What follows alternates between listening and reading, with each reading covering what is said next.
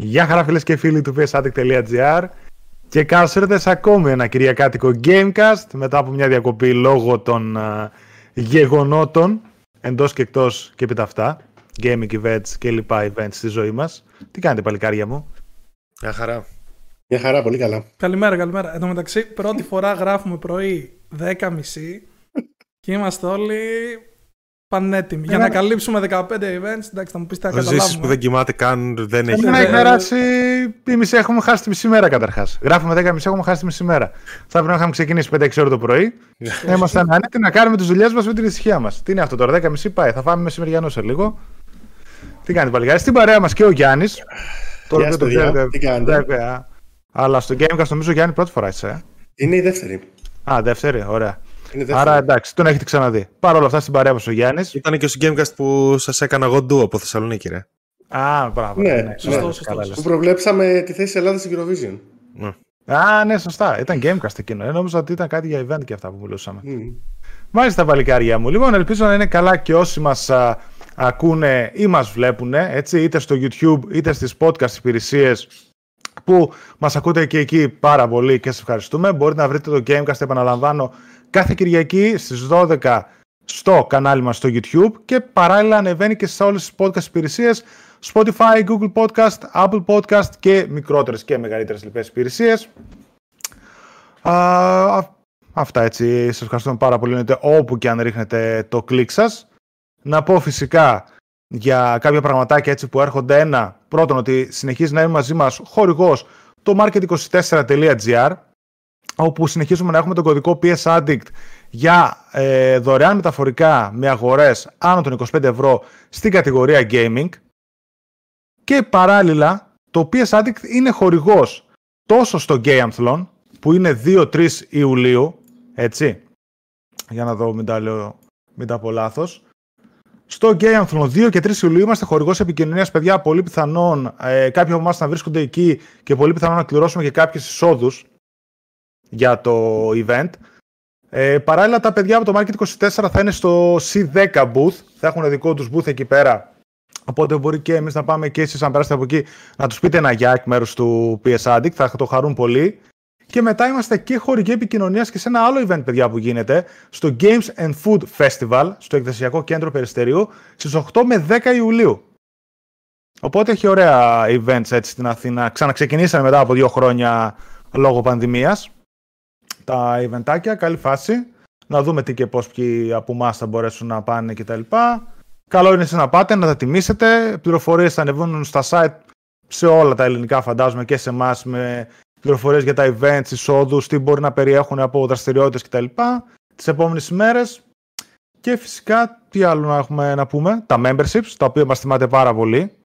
Έτσι και συνεχίζετε να μας θυμάται και έχουμε και σκοπό έτσι μέσα στο καλοκαίρι να κάνω κάποια πραγματάκια, οπότε από τη νέα σεζόν να τα αναβαθμίσουμε κι άλλο, να έρθουν έτσι πιο ωραία με περισσότερες έτσι πραγματάκια μέσα να δώσουμε πίσω στην κοινότητά μας.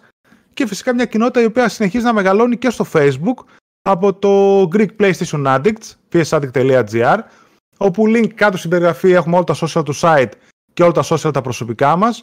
Μπορείτε να μπείτε και εκεί, συζητάμε καθημερινά για νέα γύρω από τα video games και όχι μόνο PlayStation.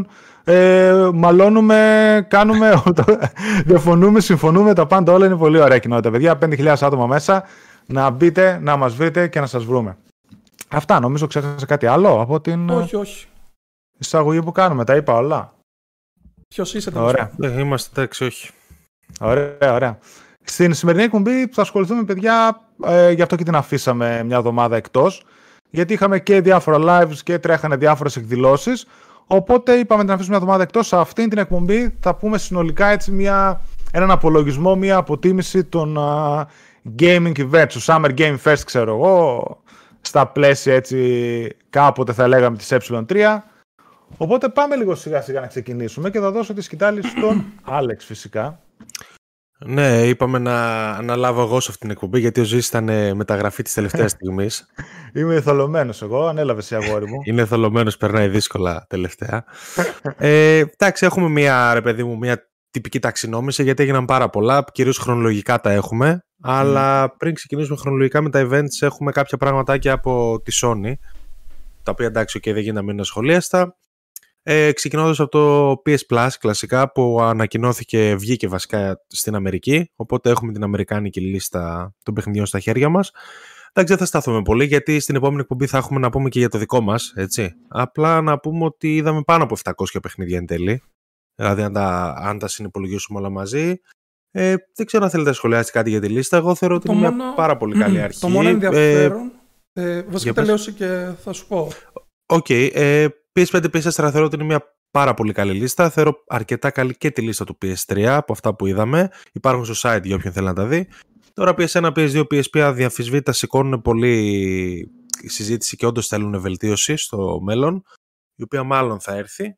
Ε, τώρα τι να σας πω, όταν βλέπουμε μια λίστα ρε παιδιά με 700 παιχνίδια, δεν ξέρω πόσο εύκολο είναι να, να παραπονεθούμε, εκτός αν ήμασταν μεγάλοι λάτρες του ρετρό, ξέρω εγώ, και περιμέναμε πώς και πώς να παίξουμε Σωστά, ναι. παλιά. Και επίσης, αυτό που θέλω να πω εγώ για τα ρετρό είναι ότι τελικά μερικοί ήρθαν οι NTSC εκδόσεις, που είναι οι 60 FPS εκδόσεις, που υπήρχε έτσι ένα δίλημα αν θα δούμε τις 50, τις πάλι εκδόσεις που είχαν μπει στην αρχή και μετά μπήκαν τελικά οι NTSC, οπότε και εκεί δεν θα έχουμε κάποιο θέμα.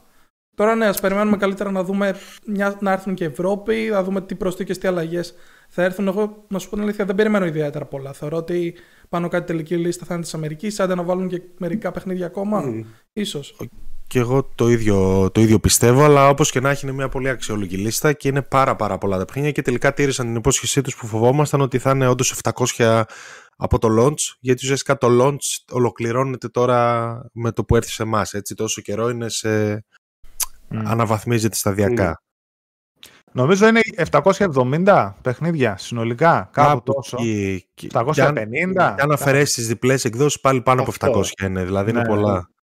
Είναι πολλά. Είναι, πολλά, είναι ακριβώς αυτό που είχαν πει. 400 PS4, PS5 είχαν πει και 350 τα retro.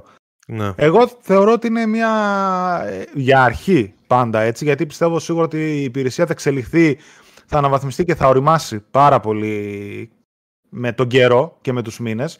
Σίγουρα κάποια παιχνίδια τα κρατάνε επίτηδες και με τους μήνες να έχουν κάτι να δίνουν. Ε, θεωρώ ότι μονάχα εκεί που χωλαίνει λίγο προς το παρόν είναι στα ρετρό παιχνίδια του PlayStation 1, 2 και PSP που νομίζω ότι εκεί υπάρχει άπλετος χρόνος να βάζουν ό,τι θέλουν κατά καιρούς και να κλέβουν headlines. Δηλαδή μπήκε το Silent Hill, μπήκε το Dino Crisis, μπήκαν τα Metal Gear του PlayStation 1, ξέρω εγώ.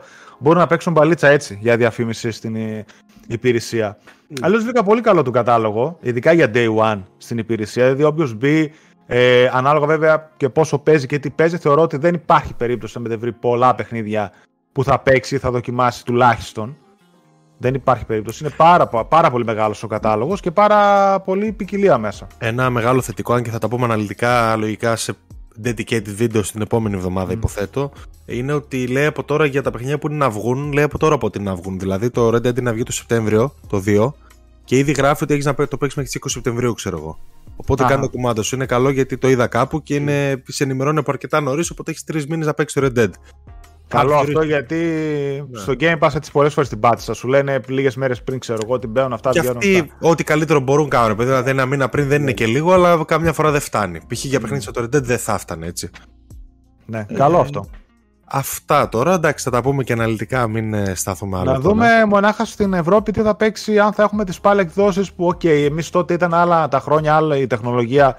Δεν μπορούσαμε να κάνουμε κάτι διαφορετικό, αλλά τώρα θα είναι ένα πλήγμα αν έχουμε τις PAL εκδόσεις. Ναι. Γιατί τρέχουν στα, στα 50 Hz και είναι έτσι πιο mm. αργές, ας το πούμε.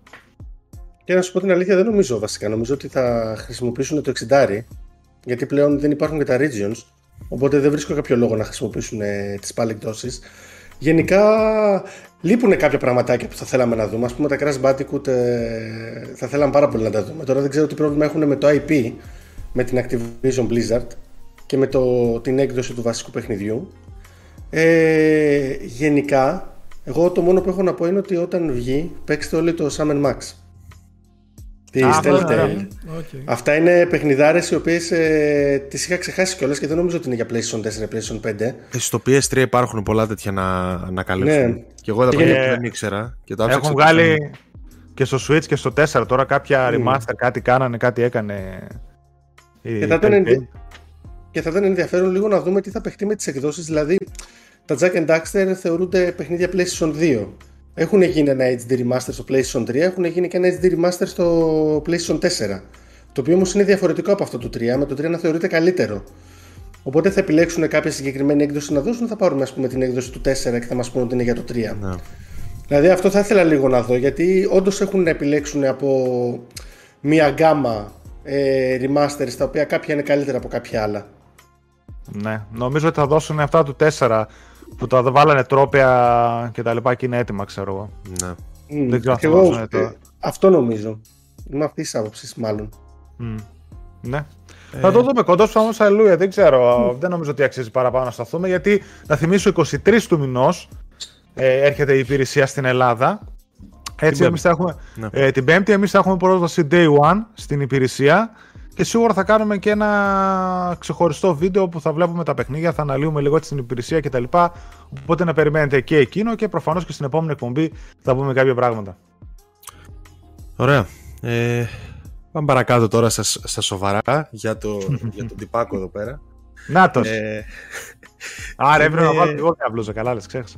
ε, καλά, δεν, Κάνα είναι το, λο- δεν είναι- ανακοινώθηκε ακόμα, περίμενε, θα το βάλουμε μαζί. Άντε, οκ. Ε, λοιπόν, ε, για τον God of War Ragnarok, ε, ρε παιδί μου, ο λόγος που βγήκαν κάποιες πρώτες φήμες ότι καθυστερεί το παιχνίδι για 23, που εντάξει αναμενόμενα θα έβγαιναν αφού η Santa Monica δεν μιλάει καθόλου τόσο καιρό. Ε, αλλά μετά ήρθε ο Schreier, ο κυριούλης του Bloomberg και λέει ότι παιδιά θα βγει τον Νοέμβριο το Ragnarok, μην, ε, μην τρελαίνεστε. Τώρα συγκεκριμένα δεν έχω κάτι να πω πέρα από το ότι λέει ο ίδιος ότι τον Ιούνιο θα μάθουμε κιόλας στην ε, ακριβή ημερομηνία και κάτι λένε για τέλη Ιουνίου, τώρα μένει να δούμε αν θα επιβεβαιωθεί. Εντάξει, εγώ παρότι είχα- έχω αρχίσει λίγο να το φοβάμαι, θεωρώ ότι η επιβεβαίωση του Σράιερ είναι πολύ σημαντική και ότι αφού το είπε ο ίδιος πολύ δύσκολα θα πρέπει να χαλάσει ο κόσμος για να, για να χάσει το, το 22 και νομίζω ότι όντως μέσα στον Ιούνιο θα μάθουμε κάτι περισσότερο. Δηλαδή, ό,τι λέει ο Σράιερ για μένα είναι επειδή μου ψιλοσιγουράκι κατευθείαν. Ναι, ναι. Μμ.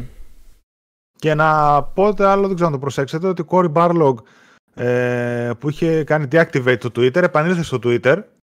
Έτσι και μάλιστα ανέβαζε και σχολίασε ε, του Dave Jeff ε, το σχόλιο που έλεγε κάτι για 23 ότι και αυτός ότι πήγαινε. Ανέβασε Ε, και το χειριστήριο που έπαιζε κάτι. Ναι, ναι. Ανέβασε ένα DualSense που έπαιζε κάτι, ξέρω εγώ, παίζω κάτι και τέτοια. Οπότε νομίζω ότι είναι και αυτό, αν και, οκ, δεν είναι ο director του παιχνιδιού, να υπενθυμίσουμε πλέον, του καινούριου God of War, αλλά νομίζω ότι όλα αυτά είναι ενδείξεις ότι κάτι πάει να γίνει, κάτι πάει να, να δούμε επιτέλους για το Ναι, ναι, παιχνίδι. ξύπνησε. Έχει αρχίσει βγαίνει και το merch, δηλαδή είναι γενικότερα πολλές ενδείξεις, ρε παιδί μου, για φθινόπωρο. Το οποίο φθινόπωρο, αν επιβεβαιωθεί, θα είναι φοβερό για τη Sony. Φυσικά.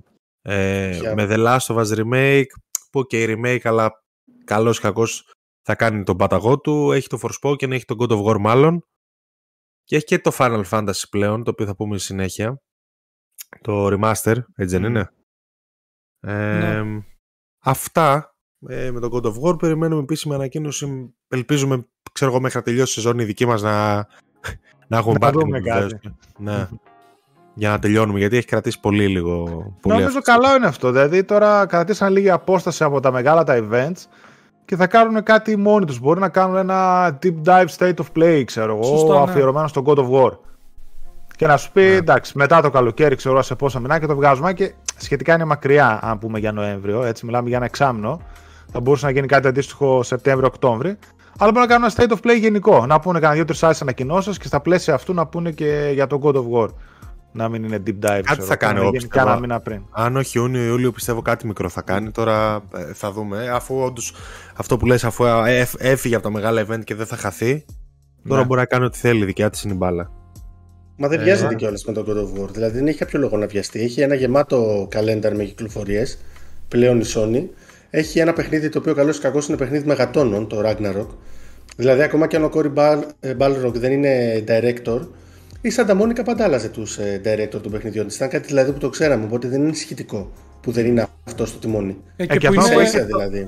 Ναι, Και αυτό αυτό που που έχει τώρα είναι παλιοσυρά της σειράς. Ναι, Ναι, ο δηλαδή Williams. είναι βε- βετεράνοι όλοι αυτοί. και άμα σκάσει Νοέμβριο είναι μια πάρα πολύ καλή βόμβα γιατί εντάξει, ξέρουμε ότι το Elder Ring τα έχει σαρώσει όλα φέτος, δηλαδή δεν, είναι, δεν χρειάζεται. Είναι τ- τα ίδια ποσοστά με το να πάρει που πήρε φέτος η Ουκρανία την Eurovision, ας πούμε. Δηλαδή είναι τόσο σιγουράκι. Τόσο στη μέση. Κάθε φορά που έρχεται Είναι- στην εκπομπή ο Γιάννης θα λέγει Eurovision, δεν μπορεί. που δεν παρακολουθώ κιόλας, αυτό είναι το αστείο. που λες, οπότε είναι τόσο σιγουράκι. Οπότε το να βάλεις τον God of War Ragnarok, ας πούμε, τον Νοέμβριο, λίγο πριν τα Game Awards, είναι μια πάρα πολύ καλή κίνηση. Ειδικά μέσα και την πεποίθηση ότι το παιχνίδι σου θα πάει πάρα πολύ καλά, που σίγουρα το έχουν. Δηλαδή, έχουν μια φόρμουλα πάρα πολύ καλή, έχουν ένα πολύ αναμενόμενο παιχνίδι και σίγουρα δεν σου αφήνει τις εντυπώσεις που σου άφηνε το πρώτο, που ήταν όλο αυτό το μονόπλανο, είχε όλο, όλες αυτές τις αλλαγές ε, και στη μυθολογία και στην ιστορία και σε όλα. Αλλά σίγουρα έχουν μέσα στο μανίκι τους άσους για αυτό το παιχνίδι. Που θα το δούμε στην πορεία. Άντε να δούμε. Άντε να δούμε. Λοιπόν, προχωράμε με ένα στούντιο που, οκ, έχει απασχολήσει αρκετές φορές ε, την κοινή γνώμη, ρε παιδί μου, είναι η Bend, η οποία ανακοίνωσε ένα νέο logo, το οποίο μας, λίγο μας ενδιαφέρει. Εντάξει, τι να πούμε για το logo, αλλά ε, είπε παράλληλα ότι φτιάχνει νέο IP, κάτι που περιμέναμε, που ψιλοξέραμε ούτως ή άλλως, το οποίο θα έχει και multiplayer στοιχεία, βασικό αυτό, και ο ανοιχτός ο κόσμος βασίζεται σε μεγάλο βαθμό στα συστήματα του Days Gone. Βέβαια, καμία σχέση από ό,τι είπαν με το Days Gone, mm. μιλάμε για κάτι εντελώς διαφορετικό, αλλά σίγουρα θα δανείζεται στοιχεία κυρίως ανοιχτού κόσμου. Τώρα το multiplayer, ας δουν πρώτα το παιχνίδι είναι και το συζητάμε αργότερα, δεν ξέρουμε τι μπορεί να είναι. Ε, yeah. Ok, okay, μονόδρομος για την Bend θεωρώ εγώ να πάει σε νέο IP αφού Days Gone 2 δεν θα υπάρξει μμ. προς το παρόν τουλάχιστον. Τι άλλο να έκανε. Δεν Ωραίο, το logo της μου άρεσε πάντως. Εμένα ναι. δεν μ' άρεσε, να πω την αλήθεια. Όχι. Δηλαδή, δεν ξέρω, το βρήκα πάρα πολύ βασικό. Βασικά, απ, απλό, αλλά χωρίς να λέει κάποια ιδιαίτερη ιστορία. Πολύ, μήνυ, ναι, πολύ minimal το βρήκα και εγώ γι' αυτό μου άρεσε. Ε, μη σου πω προτιμούσα το προηγούμενο, το οποίο το προηγούμενο εντάξει, έβγαζε λίγο ότι φτιάξαμε αυτό το logo. Πρέπει να το είχαν και πιο πριν βασικά, αλλά μου έβγαζε πολύ Days Gone αποκλειστικό logo vibes. Ότι δεν ναι. ήταν ένα logo που αντιπροσώπευε ολόκληρο το στούντιο. Και τώρα και αυτό ε... δεν το θεωρώ πολύ καλύτερο, ωστόσο, ok. Okay. Καλ... Σχετικά, ok okay, αλλαγή. Μμ. Καλύτερο από το προηγούμενο. Έτσι. Δηλαδή και το, ούτε ναι. το προηγούμενο. Εμένα με τρέλανε. Εμένα πάντως. Ναι, και εμένα μάτισε, δεν είχα. Εντάξει και το γεγονός ότι βγαίνει Days Gone 2 είναι πάρα πολύ λογικό. Δηλαδή, άμα η Sony είχε κανονίσει να βγει ένα Last of Us Remake και να βγει το Factions, δηλαδή να μπουκώσει ας πούμε παιχνίδια τα οποία έχουν ζόμπι μέσα, εντάξει, κλίκε, δεν μπορεί να χωρίσει ένα Days Gone 2, ειδικά με την πρώτη δηλαδή. Ε, το Days Gone χρειάζεται ένα καλό διάλειμμα λίγο να ξεδιαλύνει λίγο ο ντόρος mm. γύρω από το όνομά του και από τα κλεισίματα, ανοίγματα, αναθέσεις, ξαναθέσεις και μετά να επιστρέψεις και για μένα που το έχω ξαναπεί παρότι το πρώτο το θεωρώ πολύ μέτριο ένα-δύο θα ήταν πολύ καλοδεχόμενο γιατί έχω περάσει πάρα πολύ ωραία με το Days Gone ασχέτως mm. που το θεωρώ πάρα πολύ μέτριο ε, έχω περάσει πάρα πολύ ωραία μαζί του εγώ ε, ήταν αβάσταχτη εμπειρία με το Days Gone έκανα να το τερματίσω ένα χρόνο γιατί το είχα βάλει στο hard και είχα παιδευτεί αρκετά ε, σε κάποια τώρα. σημεία. ε, εν τέλει η ιστορία του δεν μ' άρεσε καθόλου. Αλλά μου αρέσανε κάποια συστήματα στο ανοι... στον ανοιχτό κόσμο πάρα ναι, πολύ που δεν τα έχω δει σε παιχνίδια. Mm-hmm. Αλλά μέχρι εκεί δηλαδή, από εκεί πέρα τώρα το παίζει ο καλύτερος μου φίλος ε, από το PS Plus Collection και το αρέσει πάρα πολύ για κάποιο λόγο. Δεν μπορώ να καταλάβω γιατί. Και κάθομαι και τον χαζεύω και όντως, μάλλον στο normal είναι μια πιο καλή εμπειρία. Δηλαδή, εγώ δεν ξέρω γιατί με αυτό το παιχνίδι πήγα να το παίξω hardcore. και να το βάλω στο hard. Ε, τώρα είναι και διαφορετικό από το launch έτσι. Δηλαδή έχουν φτιάξει τα χίλια bugs που είχε. Γιατί και εγώ συνάντησε πάρα πάρα πάρα πολλά bugs που ακόμα και να μην θες να τα δεις και να του δίνεις ένα πλάσ του παιχνιδιού εξ αρχής, δεν μπορείς. Κάποια στιγμή μετά θα σε ενοχλήσουν έτσι. Ναι. Είναι πολύ καλή ισορροπημένη εμπειρία εντωμεταξύ. Δηλαδή, bugs ελάχιστα και όχι σε αποστολές. Δηλαδή, έκανα κλειτσαρισματάκι, ας πούμε, κάτι τέτοιο να μου συνέβη. Απλά δεν μπορούσα το βασικό πρωταγωνιστή μέσα... καθόλου. Ο τον Deacon, ναι. Ναι, Deacon, έχει... Δεν είναι τόσο κακός ο Deacon, θα πω εγώ. Δεν... Ναι, και, και εγώ νομίζω. Απλά δεν είναι. Ναι, δεν είναι ότι ξεχωρίζει τόσο πολύ. Το θεωρώ εγώ μια χαρά. Ρε. Δηλαδή, εμένα μου άρεσε και η δυναμική τους έτσι λίγο που είχαν μεταξύ τους και κάποιες σκηνές που ήταν στη μηχανή πάνω, μουσική από πίσω που παίζανε και κάνανε κτλ. Ήταν ωραίο. Γενικά το plot ε, μέχρι. Και, και, και, στο PS5 τρέχει πολύ καλά επίσης. Ναι. Το plot μέχρι να βρεις που σου έλεγε το μυστήριο που έχει χαθεί η γυναίκα σου και καλά έχει πεθάνει, τι έχει κάνει. Όλο αυτό ναι. μέχρι να τη βρεις ήταν ωραίο, ας πούμε, ή μέχρι να yep. την ψάξεις. Ε, είπα εγώ ότι τη βρίσκεις. Μέχρι να. Όσο προσπαθείς, θα λες. Ναι, εντάξει. Ε, σιγά, εντάξει. Εντάξει, με θυμάμαι μου είχε κάνει εντύπωση στο sound design γιατί πέρα από τη μηχανή που αναγκάζονται να φωνάξουν, που ήταν πολύ γαμάτη λεπτομέρεια αυτή, όταν πάνω στη μηχανή, ας πούμε, άκουγες τον ήχο της μηχανής, που είχε απίστευτη αίσθηση η μηχανή γενικά και φωνάζανε ο ένας με τον άλλον όταν είχε διάλογο. Ναι. Αλλά στα υπόλοιπα σημεία ήταν λες και το balancing του ήχου ήταν off. Δηλαδή τους άκουγες λίγο πιο σιγά, λίγο πιο δυνατά, λίγο πιο σιγά και κούραζε πάρα πολύ από τους διαλόγους. Είχε αρκετά θέματα όπως και να το κάνουμε, ειδικά Mm. στο launch. Μετά φτιάχτηκαν. Εγώ συνεχίζω να πιστεύω ότι τα σημαντικά του θέματα δεν είναι τα τεχνικά. Αλλά εν Πάει πάση σε- περιπτώσει. Ε, Νομίζω. άρεσε πολύ κόσμο και καλά κάνει. Και εγώ σου λέω το θυμάμαι ε, με καλό τρόπο. Δεν το θυμάμαι δυσανασχετώντας, ρε παιδί μου. Απλά μου λείψαν πολλά από αυτό το παιχνίδι. Όπως και να έχει. Μμ. Πάμε σε κάτι καινούριο, ρε παιδί μου, να δούμε και κανένα νέο IP. Γιατί Μμ. όχι. Να. Ε, τώρα, περνάμε Summer Game Fest, Κίλι, ε, που ok, έχουμε μαζεμένες όλες τις ειδήσεις, θα σταθούμε ελάχιστα στις περισσότερες από αυτές, γιατί κακά τα ψέματα δεν νομίζω ότι εντυπωσίασε κανέναν μας ε, το Fest. Ε, πολλοί παιχνίδια που έμοιαζαν πάρα πολύ μεταξύ τους, δηλαδή δύο-τρία ζάνρες ε, ξέρω εγώ, που έκαναν κύκλους, το The Last of Us που το ξέραμε, δεν, δεν μας είπε κάτι γενικά νομίζω σε κανέναν. Ε, οπότε τα περισσότερα θα τα δούμε λίγο πιο επιγραμματικά. Μμ. Οκ, ναι. Ε, ξεκινώντας από το Aliens Dark, Aliens Dark Descent το οποίο είναι από την Tindalos Interactive πρώτη φορά την ακούω Tindalos δεν ξέρω πως προφέρεται και είναι ένα RTS ένα real-time strategy για PS5, PS4, Xbox PC βγαίνει σε όλα τα συστήματα Ε, Λάθος παιχνίδι εδώ, θα, σ- θα με συγχωρέσει γιατί και ο Keighley δεν, βα- δεν βάζει ένα στα- timestamp, ρε φίλε. Δηλαδή, Keighley, κάνε μας τη χάρη λίγο. α, οκ, Αλλά ναι, ναι. ε, δεν προσπαθούν καθόλου απλά το πετάνε πάρτο εντάξει δεν, δεν δουλε- φτάνει τέλος το κλείσαμε Εντάξει, Ε, και η Tindalos δεν έχει φτιάξει και κάτι της προκοπής από ό,τι βλέπω εδώ. Ναι, ούτε εγώ βλέπω. Δηλαδή βλέπω Eth- Etherium και Stellar Impact τα οποία δεν τα ξέρω προσωπικά. Ε, και τα Battlefleet Gothic είναι σχετικά γνωστά, αλλά και σχετικά μέτρια. Α, δεν οκ. είναι. Εγώ βλέπω εδώ το άρθρο το δικό μας τι γράφει. Εν πάση περιπτώσει, Τέλος πάντων, 223 RTS Aliens. Ok, θα πω εγώ.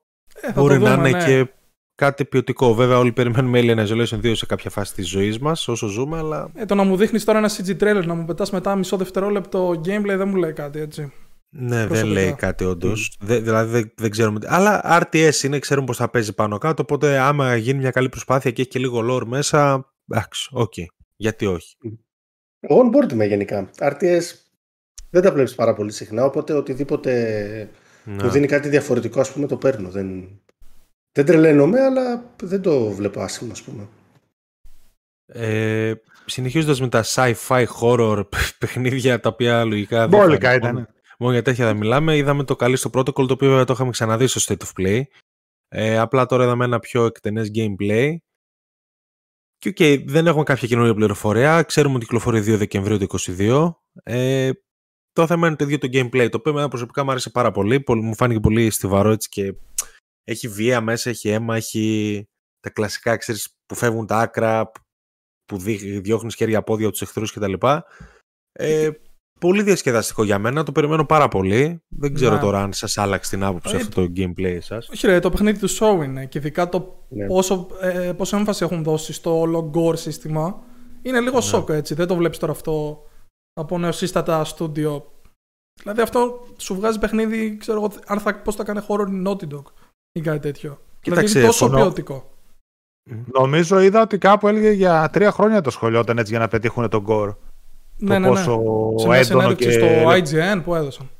λεπτομερέστατο είναι. Για μένα θεωρώ και εγώ ότι ήταν από τα. πε- α, να μην πω το, αλλά ήταν σίγουρα από τα καλύτερα παιχνίδια του show. Και εντάξει, προφανώς και μοιάζει πάρα πολύ με το Dead Space έτσι, που είναι από τους ίδιους δημιουργούς. Αλλά οκ, από εκεί και πέρα θεωρώ ότι ξεχωρίζει πάρα πολύ με το ακόμα πιο gore στοιχείο που έχει. Γραφικά μου άρεσαν πάρα πολύ, λεπτομέρεια, το όλο χώρο στοιχείο.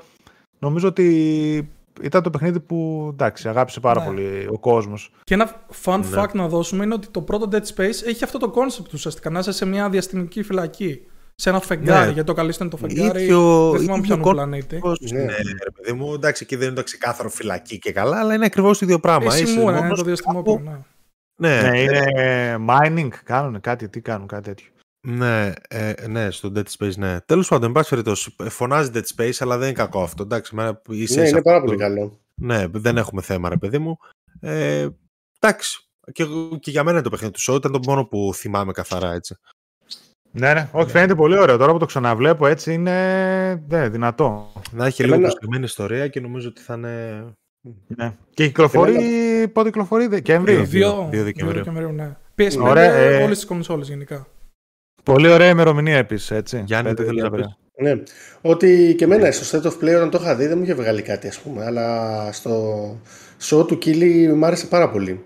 Γενικά, εγώ λατρεύω οτιδήποτε έχει minimal, ας πούμε, user interface, το οποίο ήταν χαρακτηριστικό του Dead Space και εδώ πέρα το έχουν καταφέρει νομίζω άψογα και το έχουν κάνει και λίγο ακόμα πιο minimal, δηλαδή να φαίνεται ακόμα λιγότερο video game. Και είναι καλό που έχει τα χαρακτηριστικά του Dead Space, γιατί αυτά τα χαρακτηριστικά δεν τα είδαμε και ποτέ πουθενά αλλού να τα αντιγράφουν. Οπότε, αν μπορεί κάποιος να το κάνει, μπορεί σίγουρα ο δημιουργός του Dead Space να δώσει κάτι βασικό. Εν τω μεταξύ, πόσο ωραίο είναι το, αυτό το που λες, Γιάννη, το Digestive UI, που ουσιαστικά mm. όλα είναι μέσα στον κόσμο. Βλέπουμε το health bar στο λαιμό του πρωταγωνιστή, να και τώρα που είναι κόκκινο προς κίτρινο, έτσι πάει. Κίτρινο προς κόκκινο. Α, ναι. τώρα το αυτό που έχει το ίδιο. Α, που είναι το ίδιο με το Dead Space που το έχεις στην πλάτη ο Isaac. Οι ναι, σφαίρες ναι, ναι. δεν είναι κάτω δεξιά που είναι συνήθως. Δεν σε Call of Duty οτιδήποτε, είναι ναι. στο όπλο. Να και τώρα, ας πούμε, φαίνεται. Θα το Dead Space, ίδια συστήματα ακριβώς. Αυτά ήταν, είχαν ξεχωρίσει από το Dead Space ναι, ακόμα, ναι. Ειδικά το Dead Space και το 1 και το 2, όλα ήταν seamless. Ναι, ναι. Ε, λίγα παιχνίδια τα ακολούθησαν μετά. Έτσι, βάλανε το health bar κάπου σε κάποια στολή ή κάτι άλλο και αυτά. Αλλά το Dead Space τότε ήταν πολύ εντυπωσιακό αυτό που έκανε. Μόνο... Ακόμα και το χάρτη θυμάσαι που έκανε ναι. ένα, ένα παλμό, ξέρω ναι, εγώ, ναι, ναι, ναι, με το χέρι και έβγαζε έτσι. Ήταν πολύ δυνατό. Και όχι μόνο αυτό, έχει έρθει το Dead Space και σε μια εποχή που το horror ήταν. Είχε στραφεί λίγο σε πιο άξιον μονοπάτια με τα Resident Evil 4, ας πούμε, τα Silent Hill είχαν πάρει την 100 βόλτα. Δεν υπήρχε κάποιο ποιοτικό survival horror. Και έρχεται το Dead Space και σου σκάει την πρωτοπορία που δεν χρειάζεται να κάνεις σχέδιο, δεν πρέπει να κόψεις τα άκρα. Ναι, ήταν ναι, ναι, κάτι απίστευτα αγχωτικό γιατί σου χαλάει όλη την αίσθηση, την αντίληψη που έχεις σαν gamer. Ε, γιατί το πρώτο που βλέπεις σαν νεκρό βαράς κεφάλι. Οπότε... Ναι, εκεί δεν κατάφερες τίποτα. Ναι, και σου δημιουργεί πάρα πολύ μεγάλο άγχος. Δηλαδή, μόνο και μόνο αλλάζοντας, ας πούμε, ε, τους στόχους του παίκτη. Δηλαδή, που πρέπει να στοχεύσει, τι πρέπει να κάνει. Ναι, και ναι, πολύ ωραία. Να και τα όπλα που ήταν υποτίθεται εργαλεία που έπρεπε να στοχεύσεις κάθετα ή οριζόντια, ανάλογο ποιο link θες να κόψεις κτλ. Ναι, ναι, ναι, ήταν πολύ πρωτοποριακό. Πάμε παρακάτω. Ε, ναι, πάμε παρακάτω που μετά ο Κίλι πέρασε μεταξύ άλλων. Δεν ξέρω τώρα αν έχουμε χάσει κάποια μικρότερη ανακοίνωση, δεν νομίζω ότι έχει σημασία. Ε, είναι το Call of Duty Modern Warfare 2. Mm. Αυτό που είδαμε μια ουσιαστικά μισή αποστολή, ξέρω εγώ, ολόκληρη ήταν 8 λεπτά, 8-10 λεπτά, πρέπει να ήταν γύρω στο 8 λεπτό τέλος πάντων. Το βλέπετε κιόλας. Ε, το οποίο δεν πήραμε κάποια καινούργια πληροφορία. Και κυκλοφορεί 25 Οκτωβρίου, το ξέραμε, αλλά πήραμε ένα καλό δείγμα από το campaign και okay, εγώ προσωπικά ψήνομαι πάρα πολύ. Είπα μεγαλύτερη σειρά του Call of Duty, όχι αγαπημένη μου, αλλά η καλύτερη. Ε, και ok, okay, δείχνει εντυπωσιακό από γραφικά, από, από τα πάντα ρε παιδί μου. Δεν, με έπεισε πάρα πολύ που έχει και λίγο πιο stealth πάλι στην αρχή που το είδαμε και στο πρώτο Modern Warfare. Δεν είναι all out combat. Τώρα, οκ, okay, τι άλλο να πούμε. Επιστρέφουν όλοι Ghost, Soap, ε, Price, Gaz κτλ. Να το δούμε, δεν ξέρω πώς σας φάνηκε. Γραφικά τούμπανο. Εντάξει, νομίζω ότι δεν είχαμε καμιά αμφιβολία για αυτό. Ναι. Εμένα μου άρεσαν πολύ τα γραφικά του. Εντάξει. καλά, δεν είναι Εντάξει, μου άρεσαν πολύ. Οκ, okay, καταλαβαίνω ότι δεν είναι και έξω από αυτόν τον κόσμο, ρε παιδί μου. Ότι, εντάξει, αλλά στα πλαίσια της μηχανής γραφικών που ξέρω που τρέχουν τα Call of Duty, εμένα μου άρεσε πολύ. Δηλαδή, δεν είναι παραμένει και, και τα εφέ και του καιρού και αυτά. Παραμένει cross gen. Μπράβο. Γι' αυτό κιόλας ε, ακόμα. Εγώ θεωρώ ότι όταν αφήσει πίσω το last gen αυτό το franchise ήταν φωτορεαλιστικό full. Δηλαδή ε, το κάνει χρόνια έτσι κι αλλιώς. Πάντα ήταν το Call of Duty μπροστά στα γραφικά έτσι. Mm. Από τα παλιά κιόλας, από το 2 ας πούμε ακόμα, είναι, ήταν πολύ μπροστά από την εποχή του θεωρώ. Ναι. Τώρα σου λέω τι να πούμε γιατί απλά είδαμε μια ναι, αποστολή που. Παρακάτω, μωρέ, ναι. ναι, απλά άρεσε σε όλους νομίζω. Θα το δούμε ναι, τώρα. Εγώ, το, εγώ είδα και σκέψω ότι θα παίξω το Modern Warfare που δεν το έχω βάλει ακόμα, ας πούμε. Δηλαδή. Θα ασχοληθώ. Θέλω, με έκανε να θέλω να παίξω το προηγούμενο. Όχι, όχι, είναι πολύ ωραίο το προηγούμενο. Εγώ το 'χα λιώσει. Ε, προχωράμε προς τα εμπρός πίσω γιατί ανακοινώθηκε το Flashback 2 το οποίο έρχεται το χειμώνα του 23 σε current και last gen consoles. Τώρα το Flashback 2, οκ, okay, εγώ δεν έχω άποψη από το πρώτο, υπάρχει στο store βέβαια, αλλά δεν έχω καμία ιδέα περί τίνος πρόκειται. Το, αυτό το trailer είδα μόνο και πήρα, είναι 2D έτσι. Ε, ναι, 2,5D ξέρω εγώ, είναι puzzle platform, να το πω κάπως έτσι mm-hmm. και αυτά. Το έχω το, στο Flashback, ναι, ναι. το remaster που είχαν κάνει, δεν θυμάμαι. Στο 4, ναι, πάμε παρακάτω. Ε, ναι. Ε, Στάθη, μην μπεδεύεσαι και τζάμπα εσύ μετά. Ναι, μπε στο άρθρο γιατί τα έχω με τη σειρά. Δεν ξέρω αν τα έχεις γράψει κάτι σε σημειωματάριο. Γι' αυτό κατάλαβες, θα τα βρεις πιο εύκολα. Όπως και να έχει, Πες εσύ Από και- το άρθρο τα λέει. Από το άρθρο τα λέει. Από το άρθρο τα λέω, όπως ακριβώς είναι στο άρθρο. Όντως τώρα. Μμμ. Ή τα, άλλα- τα άλλαξε σειρά. Όχι, τέλος πάντων. Εντάξει, εν πάση περιπτώσει. Εντάξει, τώρα Ναι, για ναι. τα μικρά ρε παιδί μου δεν είναι. Λοιπόν, ανακοινώθηκε το Witchfire επίσης, το οποίο είναι της The Astronauts, του Painkiller και του Vanishing of Ethan Carter. Αυτό φαίνεται Εφ- απίστευτα καλό. FPS με roguelike. Ε, early Access θα ξεκινήσει φέτος ε, και σε PC επίσης μόνο προς το, για αρχή και αργότερα θα έρθει στις κονσόλες. Εντάξει, ενδιαφέρον φάνηκε αυτό. Τώρα οκ. Δεν ξέρω τι υπάρχει να σχολιάσουμε. Ωραίο gameplay φάνηκε να έχει. Αυτό. Καλό. Εντάξει, ναι. Τώρα αυτά τα roguelike στοιχεία ποια θα είναι, ξέρω, θα Πολύ πεθαίνεις, της θα μόδας. χάνεις όλα, Δεν έχουν γίνει ξανά. πολύ της μόδας στα roguelike στοιχεία, ρε παιδιά. Ναι, Τα ναι, ακούω ναι, πολύ ναι. συχνά. Όλα Ναι, τα γιατί indies, είναι και. ό- όλα τα indies τώρα είναι roguelite, roguelike από εκεί που δεν υπήρχαν έτσι. Ναι. Α, Πήραν από, το, από τη φήμη του Hades και μετά είδαν και το Returnal που το έκανε σε μεγάλο βαθμό και έχουν αρχίσει και το κάνουν όλοι. Είδαν ότι έχει πέρασει. Μειώνει πολύ το Υπήρχαν κόστο και παραγωγή. άλλα. Ναι, ναι, και τα Risk of Rain, ας πούμε, και αυτά έτσι με το roguelike στοιχείο πολύ δυνατά έπαιξε το 2. Είναι, είναι έτσι της μόδας, σου δίνει και ένα καλό στοιχείο για επανάληψη. Οπότε βάζεις και ένα random, ένα generated, ξέρω εγώ, κάτι στο χάρτη και αυτά και φτιάχνεις λίγο πιο γρήγορα τι να φτιάξεις. Οκ, εγώ προτιμώ τις πιο γραμμικές εμπειρίες, Ναι. αλλά οκ. Καλό, να το δούμε και αυτό πώς θα λέω. κυκλοφορήσει. Οκ, Έχει ένα ναι, ναι. ενδιαφέρον. ναι, ναι. Ε, μετά, Fort Solis υποθέτω προφέρεται, ναι, Ναι, το ναι. οποίο είναι νέο IP από ευρωπαϊκό στούντιο και το, αυτό που ξεχωρίζει αυτό το παιχνίδι είναι ότι πέραν του ότι εμένα μου άρεσε το τρέλερ και αυτό spy, space, sci-fi και τα σχετικά είναι ότι έχει κα- φοβερό cast, ε, voice cast ουσιαστικά με τον Baker που okay, Troy Baker ξέρουμε ποιος είναι και τι έχει κάνει και τον ε, Roger Clark του, του Red Dead Redemption 2 που έκανε τον ε, Arthur Morgan Οκ. Ε, εμένα αυτό, εγώ αυτό το κράτησα γενικότερα από όλα τα παιχνίδια. Κάπως μου έβγαλε κάτι καλύτερο και φαίνεται και καλή παραγωγή για μικρό indie studio. Και οκ, με αυτό το voice cast πόσο λάθος να πάει, ξέρω εγώ. Ε, πάρα πολύ. Μπορεί, ναι. Εμένα, Μπορεί να εμένα πάει. μου φάνηκε παιχνίδι του εξάωρου περίπου Ναι, μια χαρά. και δεν μου άρεσε καθόλου η συνέντευξη που δώσανε. Δεν, ε, δηλαδή Α, ήταν δεν λες και είναι. δεν είχαν ιδέα τι είναι το παιχνίδι στο οποίο συμμετάσχουν. Α, δεν την είδα τη Ε, σκεπαρά τη συνέντευξη. Γιατί το είδα Ναι, μετά. καλέ. Οκ. Ναι, δεν έχασες κάτι, οπότε έχω αμφιβολίες γενικά. Δηλαδή αυτά τα μικρά στούντιο, πόσα λεφτά να δώσεις τώρα για να πάρεις Arthur Clark και Troy Baker; Ναι. Οπότε πού θα πάνε τα υπόλοιπα λεφτά; Τέλος πάντων, δεν ξέρουμε πότε βγαίνει αυτό. Ε, Συγγνώμη.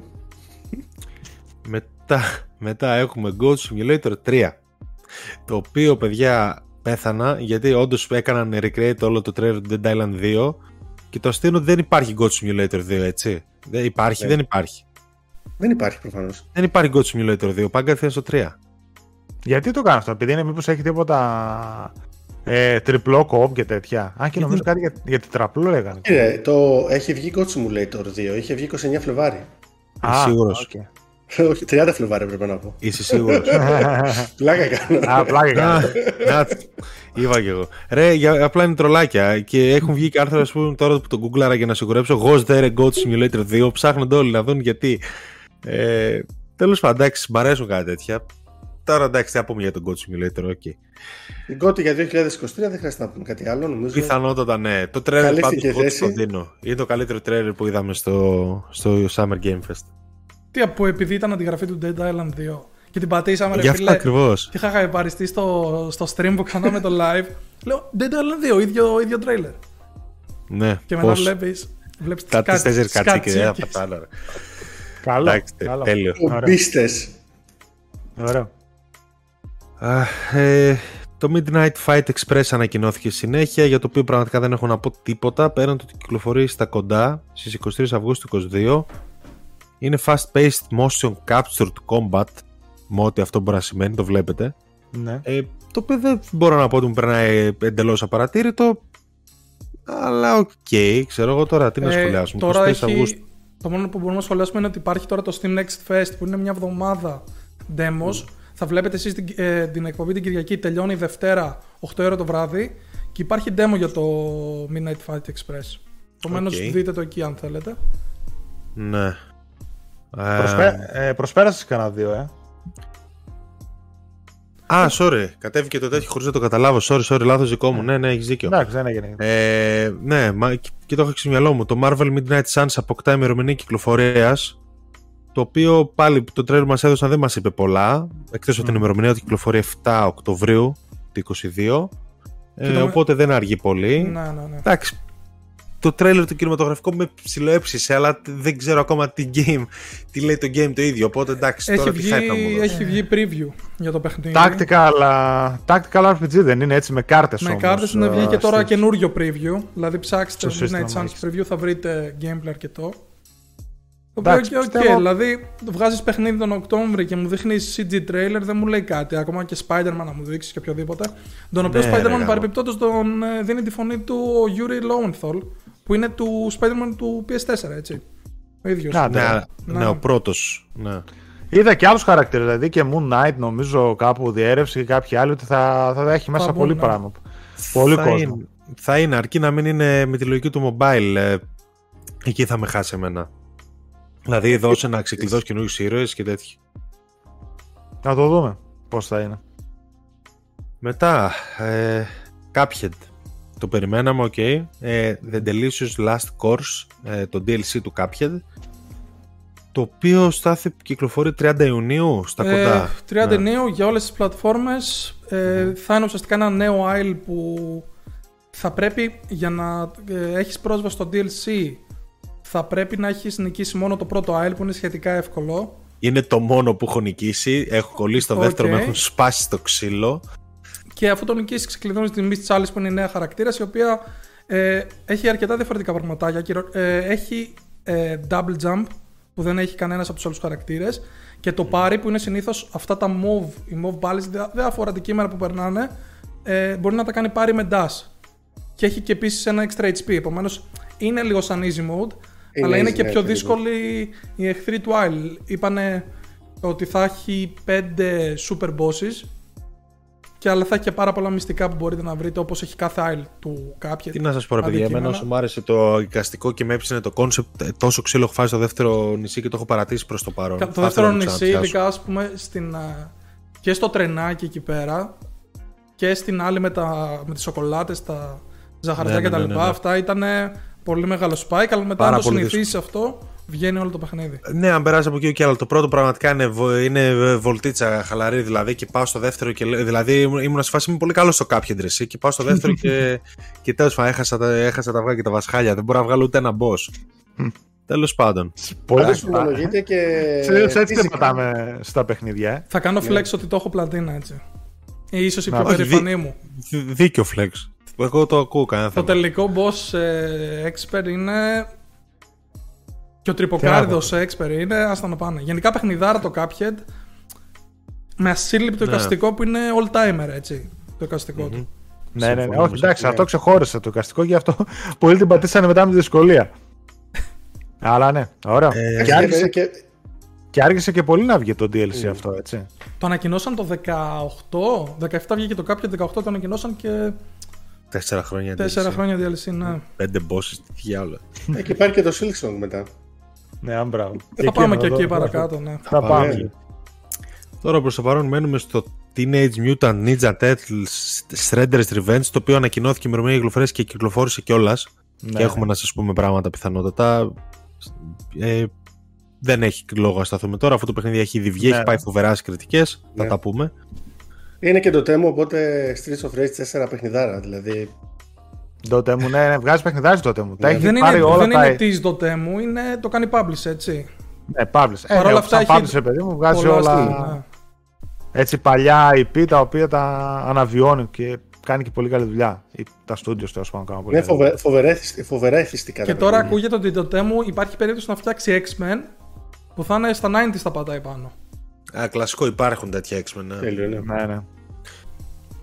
Ε, και Ε, Game Pass έτσι. Είδατε ναι. εκεί. ναι, ναι.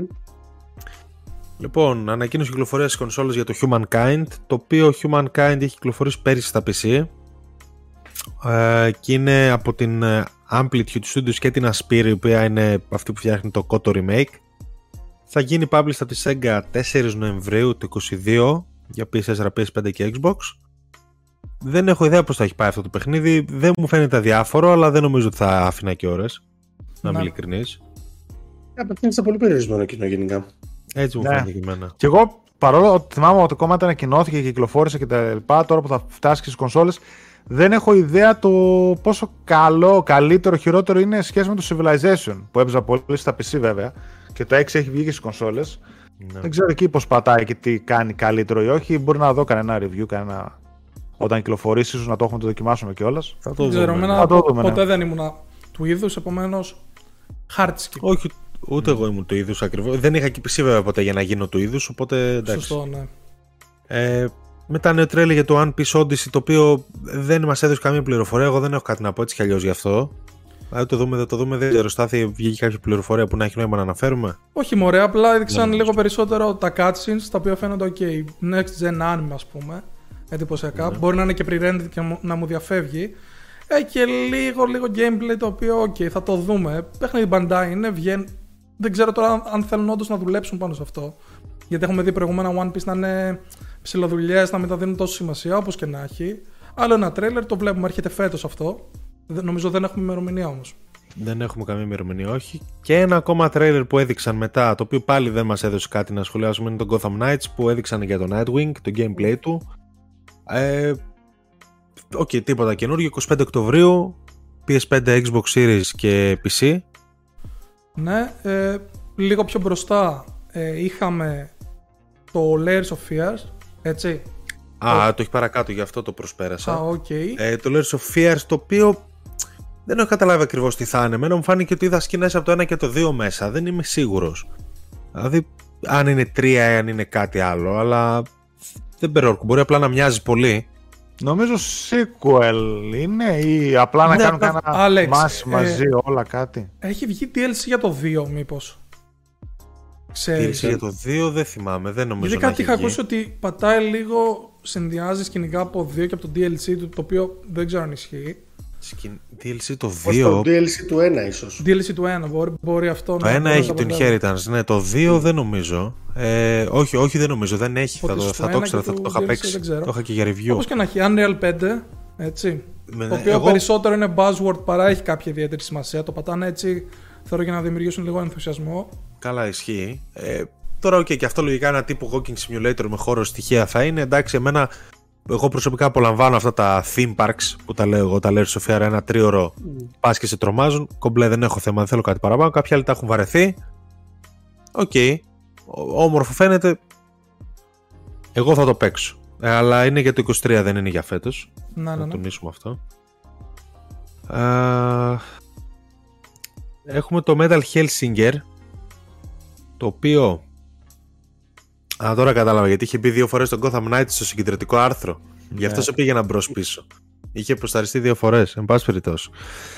Metal Hellsinger, το οποίο παιδιά είδα ότι ήδη έχει demo.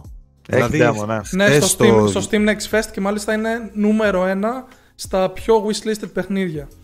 Που για Έχει όσους δεν και ξέρουν, στο- το wishlist είναι ο καλύτερος τρόπος για να υποστηρίξετε τους developer χωρίς να τους δώσετε λεφτά, έτσι. Τώρα Και ψάχνω λίγο στο να το βρω PlayStation εδώ. έχει demo. Ε, αυτό διάβασα χτες. Και... Ναι, έχει demo στο, στο PlayStation το είδα και εγώ σήμερα. Ωραία. Ε, το οποίο Τσέκαρα το είναι λιγάκι.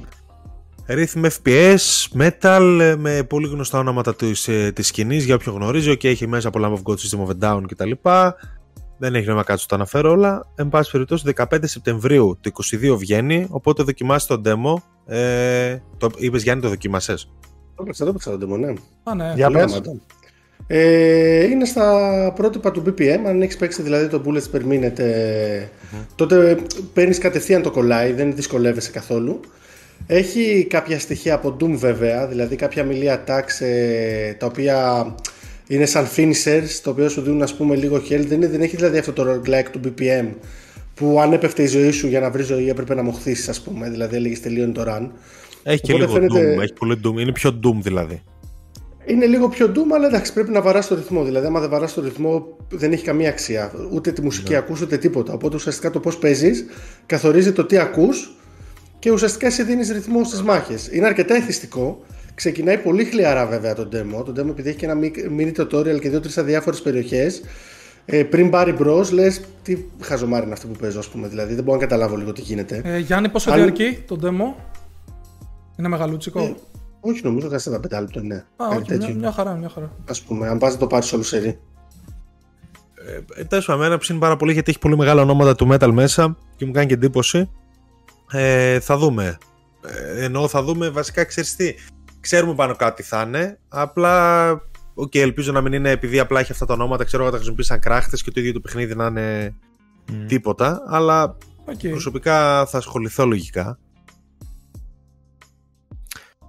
Ε, και κλείνοντας τώρα το Summer Game Fest, ένα πράγμα έμεινε, δεν ξέρω αν έχουμε περάσει κάτι Ε, ήδη περάσαμε ιδιαίτερα ενδιαφέρον. Στην αρχή μόνο ένα που αφορά την αύξηση του Guile στο Street Fighter.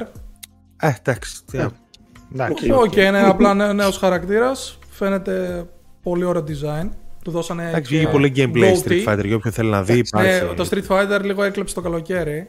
Όσο αφορά τις gaming Καλά, νέος, consoles. χα... νέος χαρακτήρας δεν είναι. Νέος χαρακτήρας φαντάζομαι... Ε, νέος χαρακτήρας Για- για το. Sorry, ναι. Ρο- Χαρακτήρας ναι, για υπάρχει το για roster. το. Ναι. Πολύ παλιά για το roster. Για το Ναι, roster του 6. Οκ. Εντάξει, Οκ. Guile, εμείς θέλουμε να δούμε με το skin του Jean Claude Van Damme επιτέλους κάποια στιγμή. Θα το Ή, κάνουμε τον, τώρα. ή τον ίδιο τον Jean Claude Van Damme, ξέρω. Ή τον καλύτερα. ίδιο, Ζακ. Λοιπόν, πάμε στο τέλος τώρα της παρουσίασης που έγινε Πάμε ο στο τέλος. χαμούλης. Το οποίο θα είχε πολύ ενδιαφέρον αν δεν το ξέραμε ήδη, αλλά ξέρω εγώ η Sony το έλουσε και λέει να σου πω κάτι. Δεν το συμπαθώ τον Κίλι, θα το γαμίσω στο show. Και γιατί όλο το τελευταίο, πόσο ήταν, τέταρτο, ε, ήταν αφιερωμένο στο The Last of Us. Στην με- Naughty Dog γενικά θα Στην έλεγα. Naughty Dog, ναι. ναι. Θα πω εγώ μπαμπάμ τις πληροφορίες και στο τέλος θα σχολιάσουμε. The Last of Us Part 1 επιβεβαιώθηκε, οκ, το ξέραμε. Το remake του πρώτου που έρχεται 2 Σεπτεμβρίου, τώρα σε λίγο καιρό ουσιαστικά. Ε, είδαμε το Druckmann να μιλάει και να λένε πράγματα και για το Factions, το οποίο Factions έχει μεγάλο, το 2 είναι αυτό, το οποίο βασικά είναι το multiplayer του 2, το οποίο πλέον έχει γίνει standalone, Το multiplayer το οποίο του μεγάλωσε ένα. πάρα πολύ Του ένα. ναι, εννοώ ότι. Ναι, sorry. Ε, το multiplayer του 2 που ήταν να έρθει στο 2 Α, εν οκ, τέλει οκ, έχει γίνει κάτι οκ. αυτόνομο. Ναι, Ναι, ναι. sorry, δικό μου. Ε, είναι γίνει κάτι αυτόνομο και έχει μεγαλώσει και θα έχει μέσα story στοιχεία. Θα έχει πάρα πολλά πράγματα. Γίνει τεράστιο. Μοιράστηκαν ένα artwork. Που και είναι ένα artwork. Ε, και θα μάθουμε περισσότερα του χρόνου από ό,τι κατάλαβα και δεν ξέρω αν θα το δούμε και όλο του χρόνου. Δηλαδή μου φαίνεται να αργεί πάρα πολύ αυτό το. Ορίστε Αυτό και το το art- multiplayer. artwork εδώ που θυμίζει λίγο The Division meets Ναι, Last of θυμίζει. Us. Ναι, ναι. Ναι, ναι, ναι. Ε, άμα Αυτό είναι- το μεταξύ ενδιαφέρον- είναι Ε, για Σαν, πες. Φραντς... Σαν Φρανσίσκο Είναι, είναι. είναι, η πόλη. είναι, είναι, ναι. Σαν Φρανσίσκο. Ναι, ναι. Και αυτό το, Η το ενδιαφέρον γέφυρα, που είπαν ότι- είναι ότι θα έχει και story μέσα και θα έχουν ένα πολύ ιδιαίτερο τρόπο να πούν αυτή την ιστορία. Να δούμε, Το ρε οποίο- παιδί μου. Ένα Εμένα, Είναι- εμένα αυτό κυρίως με τριγκάρει. Δηλαδή, αν δεν μου λέγε τίποτα άλλο, μεταξύ μας μπορεί και να μην το έπαιζα. Αλλά τώρα που μου λες ότι έχεις και ιστορία μέσα σε ένα multiplayer σκηνικό. Όχι, φαίνεται πολύ μεγάλο Οκ. project. Είναι Ε, ένα στοίχημα για την Naughty Dog θα πω εγώ. Το ότι κάνει ένα τέτοιο project το οποίο στην ουσία είναι πλέον ένα αυτόνομο και multiplayer κατά κύριο λόγο έτσι. Από εκεί και πέρα αυτό που λένε ότι, λένε ότι θα έχει ιστορία η οποία ιστορία θα είναι τόσο μεγάλη όσο είναι τα προηγούμενα μας παιχνίδια. Ναι. Ε, το πώς θα είναι αυτή μέσα, πώς θα είναι τώρα ένα multiplayer παιχνίδι από την Naughty Dog το οποίο προφανώς καταλαβαίνουμε ότι θα είναι σε αστικό περιβάλλον ίσως και σε κάποια άλλα ξέρω εγώ πιο ε, φυσικά περιβάλλοντα με μάχες, με ίσως να έχει λίγο survival μέσα να μαζεύεις, να κάνεις δηλαδή περιμένω να το δω ε, θεωρώ ότι θα έχει ένα μεγάλο ενδιαφέρον γιατί εμένα μου άρεσε πάρα πολύ και το The Division και νομίζω ότι αν το παίξει καλά η Naughty Dog μπορεί πολύ εύκολα να κάνει κάτι δυνατό. Τώρα το πώς θα είναι, θα είναι solo, θα είναι με teams based, θα είναι με ομάδες, με factions ή τι άλλο θα κάνουν.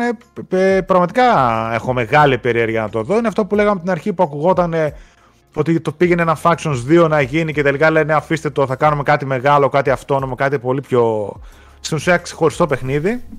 Να το δούμε, να το δούμε. Έχω μεγάλη περιέργεια. Αλλά είναι αυτό που είπε και ο Άλεξ, ότι είπε θα, περισσότερες πληροφορίες του χρόνου. Και αυτό το περισσότερες πληροφορίες του χρόνου δεν με καθησυχάζει. Δηλαδή, τι πάνε να πει, άντε να μας πούνε και του χρόνου, δείτε και ένα gameplay για το δείτε του παραχρόνου. Όχι, όχι, νομίζω 23 κιόλα κυκλοφορεί γιατί έτσι όπως το είπε ήταν πολύ σίγουρος. Λέει θα μάθετε, θα μάθετε περισσότερα του χρόνου. Δηλαδή το είπε ότι του στυλ θα έχουμε full blowout gameplay κανονικά τα πάντα του χρόνου και μπορεί να κυκλοφορήσει και τέλος του επόμενου έτους. Το οποίο βέβαια το Factions, ε, μη σου πω, το περιμέναμε νομίζω μέχρι και τον Μάρτιο αυτόν γιατί είχε βγει, είχαν πει νομίζω και από τη Sony ότι περιμένουμε δύο live action τίτλους μέχρι αυτό το Φεβρου- Φεβρουάριο ή Μάρτιο είχαν πει. Είχαν πει πάντως στα κοντά θυμάμαι. Ε, εντάξει, δε, προφανώς δεν είναι ένας από αυτούς, Ε, δεν είναι, είναι, ξεκάθαρα, κάτι άλλο. Ε, τώρα, πριν περάσουμε στο ίδιο το The Last of Us, να πούμε ότι ο Dragman είπε ότι δουλεύει σε ένα PS5 παιχνίδι από, ε, ως σκηνοθέτης διαφορετικό άσχετο με το The Last of Us. Okay. Ναι, ναι, ναι. Και ότι Ashley Baker, η Ellie και ο Troy Baker, ε, Troy Baker και Ashley Johnson, ο Joel Ναι, ναι, και η ναι. Ellie του παιχνιδιού, θα είναι και η σειρά του HBO σε κάποιον άλλο ρόλο. Ο Θα οποίος δούμε ρόλος τι. θα είναι σημαντικός και δεν θα είναι απλά ένα κάμεο Ναι. ή οτιδήποτε έτσι. Ωραία, ωραίο αυτό, νο- μ' αρέσει, που το, μ' αρέσει που το κάνουν. Όπως και για τη σειρά του HBO είπε ότι θα δείξουμε περισσότερα πολύ σύντομα. Που κα- μου λέει, ας πούμε, τρέιλερ μες στο καλοκαίρι σίγουρα. Ε, και ότι η σειρά ολοκληρώθηκαν θα και τα έρθει. γυρίσματα. Ολοκληρώθηκαν τα γυρίσματα, ναι, και ότι η σειρά θα έρθει πολύ νωρίτερα από όσο περιμένετε. Που εμένα μου λέει αυτό ότι early 23 θα την έχουμε τη σειρά. Εγώ νομίζω ότι ε, δεδομένα, γιατί όχι. Εδώ είχαμε στο μυαλό μας ότι θα βγει το 22. Σωστά, Ναι. ναι. Ε, Και είπε επίσης ότι είναι το πιο faithful uh, ga- video game adaptation, ξέρω κάπως έτσι πώς το είπε. Ναι, ναι, μέχρι Ναι. στιγμής. ε, σειρά, ότι και καλά ρε παιδί μου είναι το, θα είναι πολύ πιστό στη σειρά, να το πούμε σειρά παιχνιδιών κτλ. Κυκλοφορούν κατά καιρούς και κάποια screenshots με τους πρωταγωνιστές, τα έχουμε δει δεξιά-αριστερά.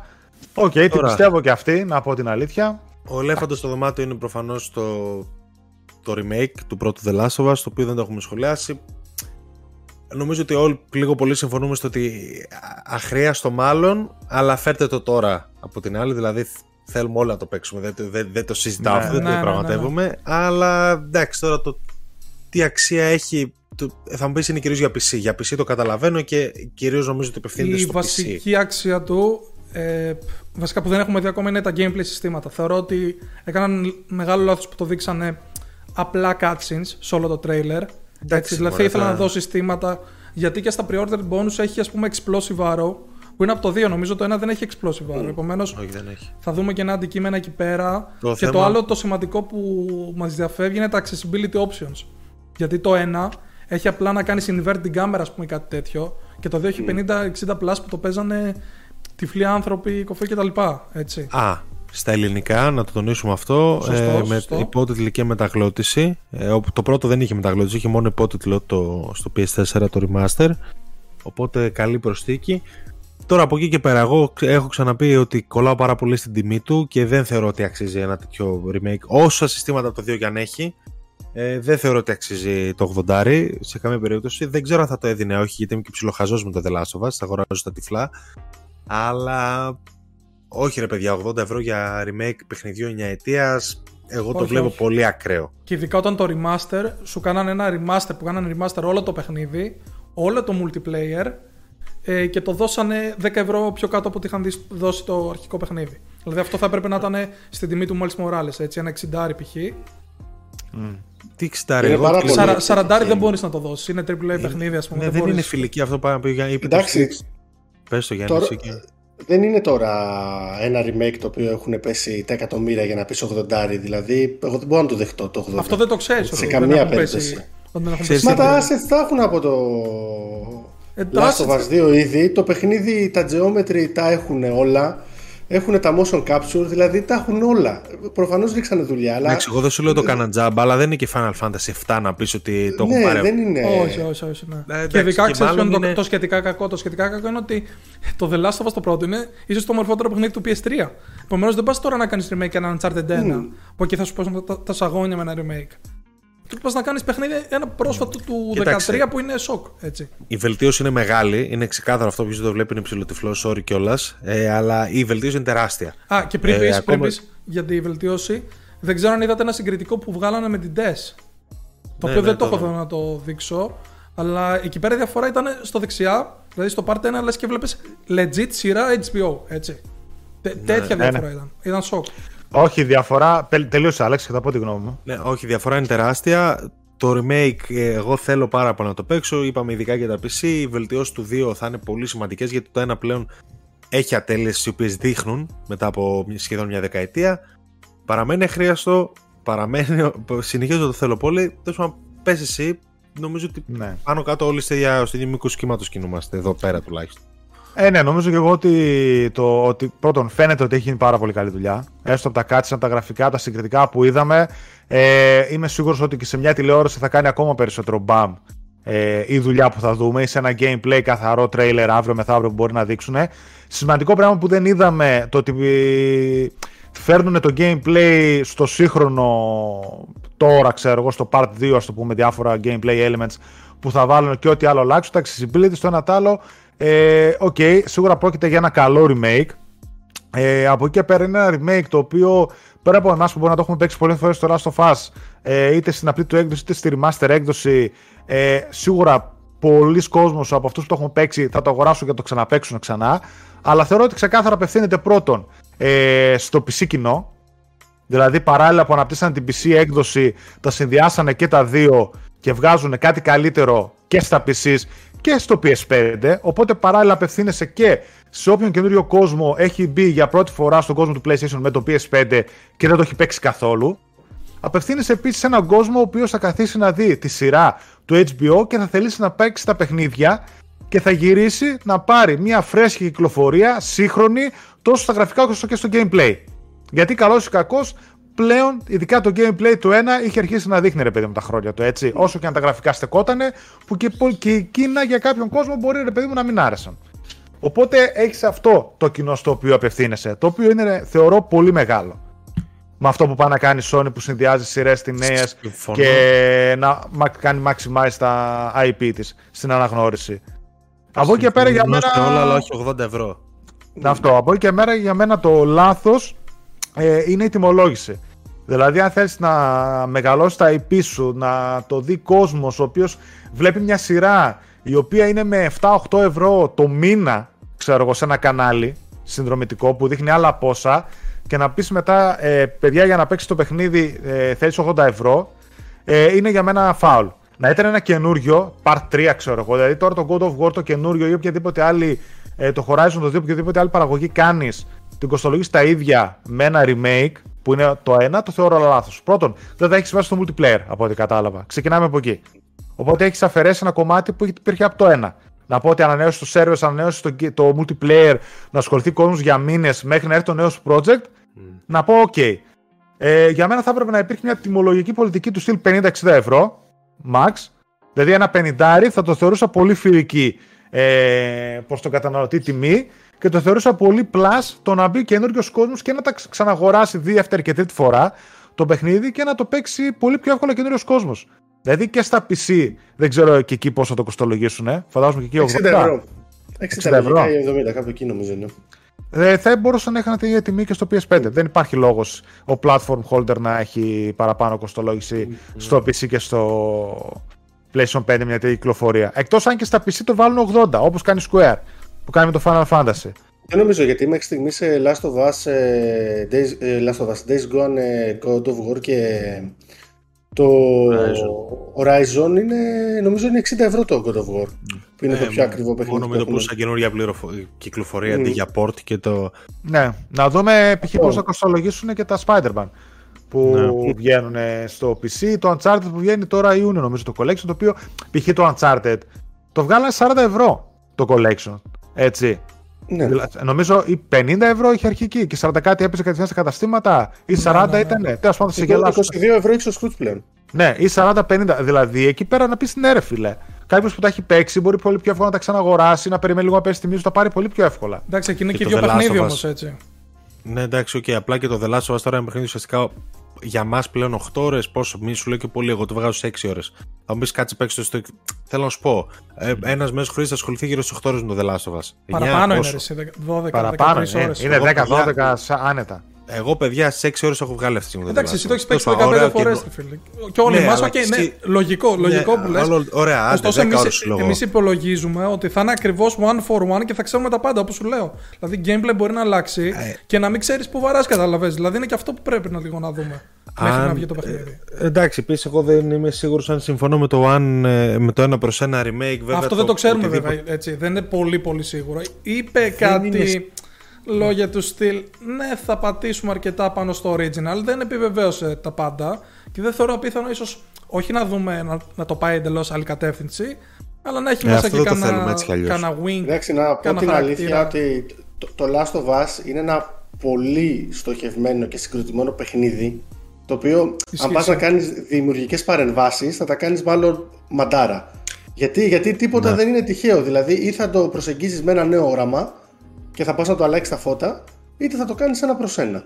Ναι, και όχι, μάλιστα, όσον αφορά και την TES, που βγήκαν τα screenshot, υπήρχε ηθοποιός που είπε ότι δεν της άρεσε πάρα πολύ τα καινούργια animations. Γιατί, γιατί δεν έβλεπε ουσιαστικά πολύ από το motion capture που έκανε η ίδια που το έβλεπε στα παλιά γραφικά. Και βγήκε μια κουβέντα στο Twitter που σου λέει ότι πολλές φορές ας πούμε το, ο- η original ιδέα πρέπει να εκτιμάται κιόλας γιατί έχει ένα συναισθηματικό φορτίο, ένα δημιουργικό φορτίο, ας πούμε, το οποίο εμείς σαν gamers δεν το καταλαβαίνουμε πάντα. Βλέπουμε απλά καλύτερα γραφικά και τρέχουμε στα καλύτερα γραφικά. Ναι, βέβαια στη συγκεκριμένη σκηνή νομίζω είναι αδιαφυσβήτητο το motion capture είναι πολύ καλύτερο και βγάζει πολύ καλύτερα συναισθήματα. Τουλάχιστον κατά μένα, δεν ξέρω. Μπορεί να μην τυχαίο. Εντάξει, Εντάξει, απλά αυτό για να πρέπει να το υπάρχει δεις στην κίνηση, κατάλαβες δηλαδή. Καλά, ναι, γιατί ναι, άλλα ναι, μέσα ναι. είχαν τότε, το motion capture είναι ίδιο και απλά άλλα μέσα Ή έχουν όπως να το βλέπουμε τώρα εκμεταλλευτούν. πολλά συγκριτικά στο Twitter που κοιτούσες, ας πούμε, η Έλλη στο παράθυρο και ήταν από το τρailer που ήταν λίγο blurry και βάλανε μετά στο, το 4K του remaster και λέγανε ότι έχασε όλη τη μαγεία της. Έτσι, γιατί βάλανε το μοντέλο του Εντάξει, 2 δεν και χάνει το τη μικρή. μαγεία του. Αυ- Αυτά είναι, εγώ Ναι. δεν τα καταλαβαίνω. Εγώ, στα, εγώ στις, ξεκα... στις συγκρίσεις με φωτογραφίες τουλάχιστον βλέπω πολύ καλύτερο το remake. Και με βίντεο πάλι βλέπω καλύτερο το remake. Δηλαδή δε- δεν ξέρω τι χάνει ακριβώς και γιατί υπάρχει αυτό το, το argument. Αλλά θα το δούμε και στην ώρα του, έτσι. Απλά και σε Δεν- επίπεδο μηχανισμών, το Last of Us το 1 έχει κάποια σημεία τα οποία τα συγχωρείς γενικά. Δηλαδή το σημείο, ας πούμε, με τον ο, sniper. Στο οποίο πρέπει εσύ να φύγεις κάτι σπίτια, άμα θυμάστε. ναι. Είναι μετά τους υπονόμους που πρέπει Έλα, να. δεξιά-αριστερά, ναι. Δεξιά-αριστερά. Αυτό. Άμα πάρεις ε, το. Αν έχεις τη διόπτρα και πας να κάνεις zoom, βλέπεις ότι υπάρχει ένα sniper χωρίς χειριστή το οποίο βαράει αβέρτα γι' αυτό- για να μην μπορείς να το σκοτώσεις ποτέ. Ναι, Το οποίο βέβαια. το συγχωρείς προφανώς. Τι θα έχουν κάνει στο remake, δηλαδή. Αυτό θέλω να το δω πάρα πολύ. Τι θα έχουν βάλει Αυτό εκεί. θα έχει. αυ- Κάτι τέτοια έχουν Γιατί μια- αυτά έχουν ενδιαφέρον όντως να δεις τι έχουν κάνει. Επίσης είναι ενδιαφέρον, πάρα πολύ ενδιαφέρον είναι θα έχουν βάλει βλάστηση. Για να σκύβεις, για να κάνεις prone. Και αν είναι πού; Θα έχουν προσθέσεις Πρόν λίγο σκυλιά. Joel, δεν ξέρω. Μήπως είναι λίγο δύσκολο. Αν είναι γιατί που- Έλλη ούτε dodge νομίζω θα έχουμε. Αν έχουμε κανένα dodge θα είναι όπως το καλύστο που δηλαδή, είπαμε. άρα- Που κάνει ίσα ίσα ένα έτσι. Ενώ η Έλλη ξέρεις, πηγαίνει. Πώς θα 15 προσπαθήσεις να μέτρα αλλάξεις δηλαδή, γιατί είναι πολύ ωραίο να λες ότι το εξυγχρονίζουμε ή το εκμορτενίζουμε ή ότι χρησιμοποιούμε. Εντάξει, προφανώς καλύτερη τεχνητή νοημοσύνη και προφανώς καλύτερους μηχανισμούς, αλλά με ποιους τρόπους δηλαδή; Γιατί το Last of Us το 2 και αυτό σαν εμπειρία είναι και αυτό πολύ στοχευμένο, ειδικά στους gameplay μηχανισμούς. Άσχετα αν δεν σου κάνει ποτέ ramp up το difficulty σε ένα βαθμό να πεις ότι θα αναγκαστώ να τους μάθω πολύ καλά. Το The Είναι- Last of Us το 2 ε, για μένα είναι το, το πιο, η πιο καλή περίπτωση gameplay που να ταιριάζει 100% στο παιχνίδι. Δηλαδή, πώς να σου πω, Αυτό. όλα τα συστήματά του, όλα τα συστήματά του είναι εκεί που πρέπει να είναι, ρε φίλε. Ναι. Και στο ένα ισχύει αυτό, το οποίο βέβαια έχει πολύ λιγότερα συστήματα και λογικό. Ε, και όντως έχει πολύ ενδιαφέρον η κουβέντα που ανοίγεις. Τώρα σε δυόμισι μήνες βγαίνει, παιδιά, νομίζω Ναι. Θα ότι. το δούμε. Από Θα εκεί το πέρα δούμε μπορούμε να πρώτα. πούμε και το, και το εξής, γιατί αυτή η κίνηση της Sony που στοιχεύει όντως στο PC. Δηλαδή, The Last of Us Part 1 κάνει κάργα μπαμ και βγαίνει και πρώτος στον υπολογιστή και με ένα Factions multiplayer το οποίο θα βγει το 2023. Πρώτος στο PS5 βγαίνει, ότι όχι στο PC. Ε, πρώτος στο PS5, ναι. Ενώ βγαίνει πρώτος στο, P- στο PC σαν κυκλοφορία από τη σειρά Last of Us. Το Part 2 θα βγει μετά. Α, α, α, Αυτό εννοώ. Ναι, ναι, ναι. Οπότε βγαίνει σαν Part 1, οπότε ο άλλος που θα το δει στο PC αναγνωρίζει ότι υπάρχει και ένα Part 2, το γνωρίζει κιόλας, άμα ασχολείται λίγο με τα αυτοπαιχνίδια. Οπότε δεν χάνεται η αλληλουχία, που είναι πολύ καλό πράγμα αυτό.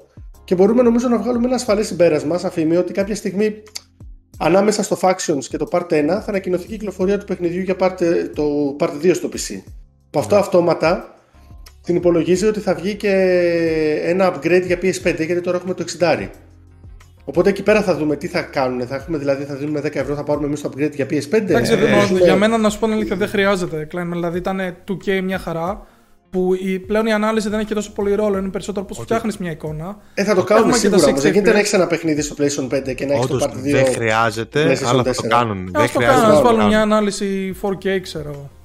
Απλά εμένα αυτό το οποίο με ενοχλεί πάρα πολύ είναι κάτι το οποίο το βλέπουμε αλλού. Όπως για παράδειγμα στο Steam, ότι έχεις το original παιχνίδι και βγαίνει ένα remaster ή ένα remake. Και είτε μπορείς να το πάρεις τζάπα κατευθείαν, γιατί, γιατί έχεις δώσει τα λεφτά σου για να παίξεις αυτό το παιχνίδι, είτε σε άλλες περιπτώσεις, όπως ήταν με το Dark Souls στο remaster, έχεις μια έκπτωση τάξης 25% ε, ή 30% στην κυκλοφορία του τίτλου. Αυτό δεν μπορώ να καταλάβω γιατί δεν το κάνουν. Δηλαδή, Αυτό επίσης θα ήταν μια καλή. Τό- τόσο Έτσι, πολύ θα έτσι, χάσεις ναι. λεφτά, αλλά κρατάς κοινό. Δηλαδή, Ναι. κάποιος ο οποίος αφού το δίνεις 80 ευρώ, αν εγώ έχω 30% έκπτωση, είναι πάρα πολύ πιθανό να το αγοράσω. Να είμαι αρκετά χαζός να το αγοράσω. Γιατί είναι εν μέρει, αν δεν βιάζεσαι να παίξεις ένα παιχνίδι, είναι χαζομάρα να δώσεις 80 ευρώ. Ναι. Όχι, συμφωνώ. Θα μπορούσε να δώσει ένα. Το στείλω ότι στους κατόχους του remaster, ξέρω εγώ, ένα 20-25-30% έκπτωση. Ναι, ναι, θα ήταν πολύ πιο καλή προσφορά. Επίσης, ένα τελευταίο κομμάτι πληροφορίας που μάθαμε πριν πάμε παρακάτω είναι ότι το The Last of Us στις αρχές του έτους, του 2022, λέγανε ότι, είπε ότι έκλεισε 10 εκατομμύρια πωλήσεις. Τις οποίες πώς τι βλέπετε έτσι, σαν, σαν νούμερο; Πότε κυκλοφόρησε, είπαμε, το ε, 19. Τον Ιούνιο του 20 και είναι ακριβώς στο σαν, pace. Σαν σήμερα με την εκπομπή. Είναι ακριβώς στο pace του 1. Δηλαδή κάνει ακριβώς τις ίδιες πωλήσεις το ίδιο χρονικό, το ίδιο χρονικό ναι, ναι. διάστημα με το 1. Ε, που ναι, βάσει του cancel που έφαγε εκείνη την περίοδο, εγώ το θεωρώ πολύ καλό νούμερο. Δηλαδή, από τη μία φοβόμουν είχαμε κατάσταση Cyberpunk που πούλησε, ξέρω εγώ, 8 εκατομμύρια pre-orders και μετά είχε πόσο, 10 κάτι εκατομμύρια πωλήσεις, που ήταν πολύ ναι. λίγες. 13-14. Πολύ λίγες βάσει του τι ήταν να, να γίνει το Cyberpunk. Εντάξει, ναι. καλά που λέει. Νομίζω δεν είναι και εύκολο. Δεν είναι ούτε Spider-Man ούτε Kratos στο εξώφυλλο. Είναι κάτι άγνωστο. Μεγάλο IP πλέον για τη Sony. Πιο βαρύ παιχνίδι. Δεν, δεν, είναι, δεν είναι, είναι Spider-Man βαρύ. που το παίρνεις, παίζεις πιο εύκολα. Δηλαδή, είναι horror. θα παίξεις τώρα και θα παίξεις πάλι μετά από μήνες γιατί θα σε διαλύσει ψυχολογικά έτσι το παιχνίδι. Ναι, δεν παίζει. Δεν, δεν είναι το ίδιο. Το The Last of Us, εγώ θεωρώ 10 εκατομμύρια είναι καλό τέτοιο. Ναι, ναι. Θα πιάσει σίγουρα, και... ε, σίγουρα, εγώ πιστεύω θα μπορούσε να τα πάει καλύτερα αν δεν υπήρχε εκείνο το σούσουρο στις αρχές. Ναι, ναι, σίγουρα. Ε, που έγινε, δηλαδή πιστεύω Δηλαδή 2, 3, 4, 5 εκατομμύρια πάνω πιστεύω θα μπορούσε να τα έχει. Ναι, πάει σύμφωνα με τις πωλήσεις και του ένα, αλλά θα περίμενες ότι αφού το ένα πούλησε καλά, το αναγνώρισε ο κόσμος, ότι ένα sequel με τέτοια επιτυχία που υπήρχε θα πήγαινε και λίγο καλύτερα. Ναι. Δηλαδή, εγώ ε. να ήταν ένα νούμερο πιο κοντά στα 15 εκατομμύρια παρά στα 10 που είναι τώρα, έτσι. Στα. Εντάξει, τώρα ας πούμε ήταν αρχές του έτους, πες να είναι 11, ξέρω εγώ που λέει ο λόγος. Ε, μετά από ένα εξάμεινο ακόμα μετά από δύο χρόνια. Καλό νούμερο, στιβαρό νούμερο. Σίγουρα δεν φτάνει IP σου τύπου Spider-Man και God of War που απευθύνονται και σε ένα ναι, ναι. Ε, πιο ευρύ κοινό να το πούμε. Θεωρείτε, ε, θεωρείτε τα όσα συνέβησαν με την Naughty Dog τότε θα επηρεάσουν ε, το IP του The Last of Us γενικότερα; Όχι. Όχι. Ε. Όχι το, το, το, The Last of Us, το The Last of Us Part 1 το The Last of Us Part 1 δεν το βλέπεις με user meta, meta, metascore ξέρω εγώ 0,6 κάτι τέτοιο. Όχι, σαν παρα... μπορεί να έχει και 10,4 ξέρω εγώ σε φάση. Λες, αυτό ε, είναι το The Last of Ναι. ναι, αυτό είναι. Ναι, ναι, δεν είναι. Okay, εντάξει, ναι. τώρα είπαμε. Πάντων, δεν ε... ανοίξουμε πάλι αυτή μπράβο, τη συζήτηση. Μπράβο, γιατί ναι, δεν χρειάζεται, όχι, όχι. Τώρα θα δει το remake και θα θυμηθούν πολλοί και, και γκέι χαρακτήρες υπήρχαν ακόμα από το 1. Πολλοί μπορεί να παίξουν για πρώτη φορά, θα έχει ενσωματωμένο το Left Behind, το DLC, έτσι. Το remake όπου εκεί θα δουν τη σεξουαλικότητα της Ellie που ανοίγεται για πρώτη φορά δεν ήταν καινούργια πράγματα στο 2. Έτσι. Ναι, Μπορεί ναι. να ενόχλησαν κάποια άλλα πράγματα εκεί πέρα κάποιο κόσμο, το καταλαβαίνω. Ε, ok. Okay. Είναι και εγώ σε αυτά. Πάμε, πάμε, παρακάτω, πάμε στην παρουσίαση του Xbox σιγά σιγά. Να δούμε και Περνάμε στο Xbox, στο οποίο στάθηκε όπως είπαμε έτσι μισά-μισά. Ε. Ε, ναι, ας, ε, θα ξεκινήσουμε παιδιά με τα multiplatform που έρχονται και στο PlayStation 5 και 4 ναι. και στο τέλος θα αφήσουμε όλες τις βόμβες και τα δυνατά χαρτιά της Microsoft έτσι, του Xbox. Αντίπερα όχθη έχουμε τα... Ναι. Λοιπόν, ok, okay, να πούμε για τη Microsoft εντάξει ότι όλοι πιστεύω είμαστε ικανοποιημένοι. Εγώ δεν είδα πάρα πολλά παιχνίδια που είναι του ύφους μου γιατί την χάνει να μην έχω παίξει π.χ. Persona, την χάνει να μην έχω παίξει Diablo, την χάνει να μην έχω παίξει Forza, οπότε δεν είχα πολλά πράγματα, δεν είδα πολλά πράγματα που να πω ότι αυτό πρέπει να το παίξω αύριο. Αλλά όπως και να έχει για την ίδια τη Microsoft και ειδικά για το Game Pass ήταν φοβερή ε, παρουσίαση. Το γέμισε το Game Pass για τα καλά για τους επόμενους μήνες. Είδαμε πάρα πολύ gameplay, ε, βασικότατο και για όλα έχουμε ναι, ναι άποψη ναι, πλέον καθαρή. Ε, δεν ξέρω αν θέλετε να προσθέσετε κάτι για την ίδια την παρουσίαση. Όχι, το, εμένα μου άρεσε πολύ η παρουσίαση, τη βρήκα πάρα πολύ καλή. Δεν ήταν εξαιρετική, super wow, αλλά ήταν αναμενόμενο στα πλαίσια που έθεσε η ίδια η Microsoft και ο Phil Spencer. Δηλαδή, εμένα αυτό μου άρεσε. Ε, δεν ήταν ότι είδα τι βόμβες, τα τρελά παιχνίδια από τι έρχονται κτλ. Κάτι το οποίο ας πούμε το βλέπουμε σε ένα PlayStation Showcase.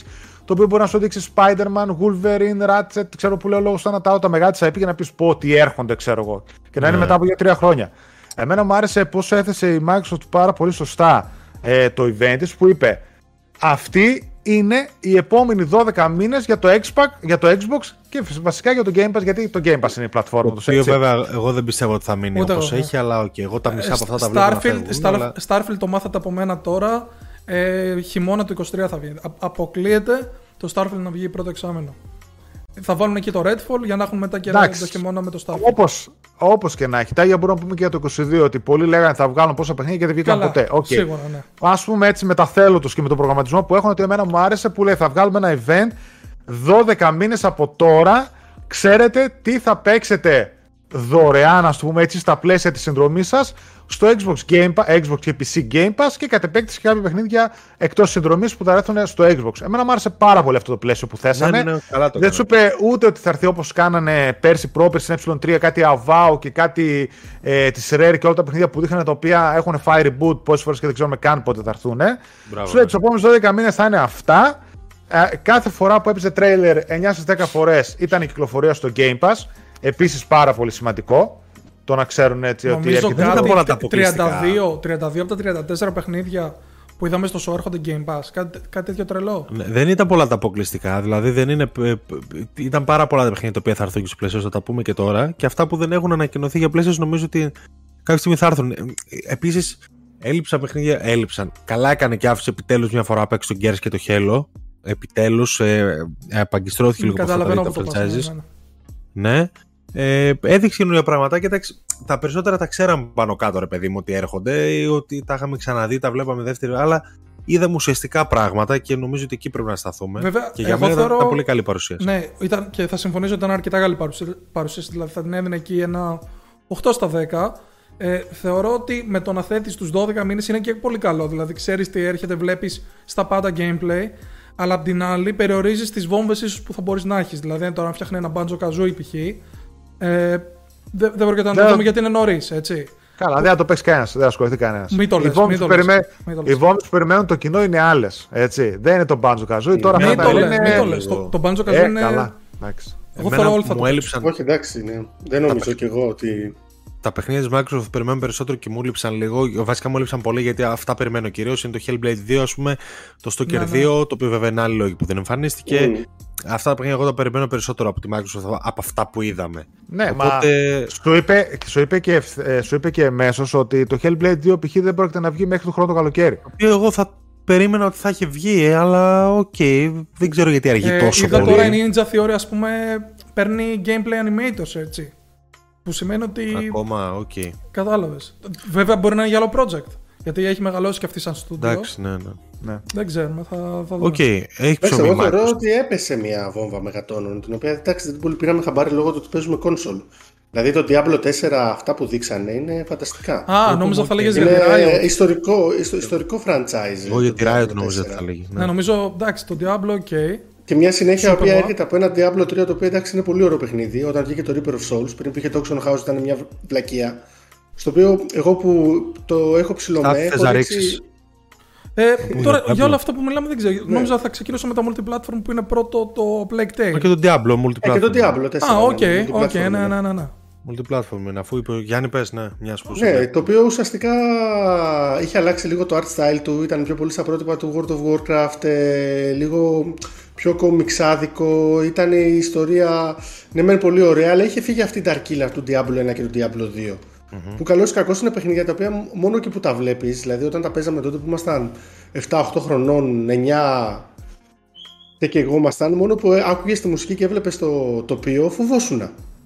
Γιατί δεν ήξερες, είχε αυτή την ατμόσφαιρα τη μεγάλη και φαίνεται ότι το Diablo 4 παίρνει σαφές κατευθύνσεις από εκείνες τις περιόδους του Diablo. Δηλαδή αφήνει λίγο αυτό το ε, Game as a Service ψηλομοντέλο, το οποίο ναι, είναι ένα παιχνίδι το οποίο είναι λίγο ψηλομέτριο το Diablo 3. Εγώ είχα, έχω 250 ώρες, 300, 320, κάτι τέτοιο και είναι μέτριο.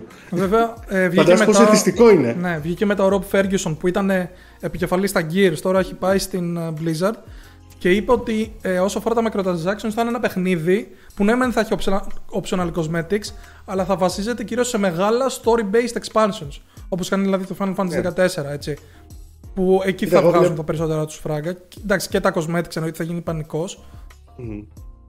Εμένα δεν Εγώ ξέρω αυτό που βλέπω και ποτέ μου δεν με αρέσει πάρα έψηναν τα πολύ. Diablo ποτέ δεν με έψηναν τα Diablo για πες Ε, εντάξει, ξεκινά και θα καταλάβεις. Οκ, ναι, με το 2 ίσως νομίζω είναι Βασικά. Ποιο θα ε, πρότεινες ε, εσύ, αρχ- σαν entry αρχικά point, δη- το Α, 2 αρχικά δημιουργήσαν ένα ολόκληρο είδος που είναι τα action RPG.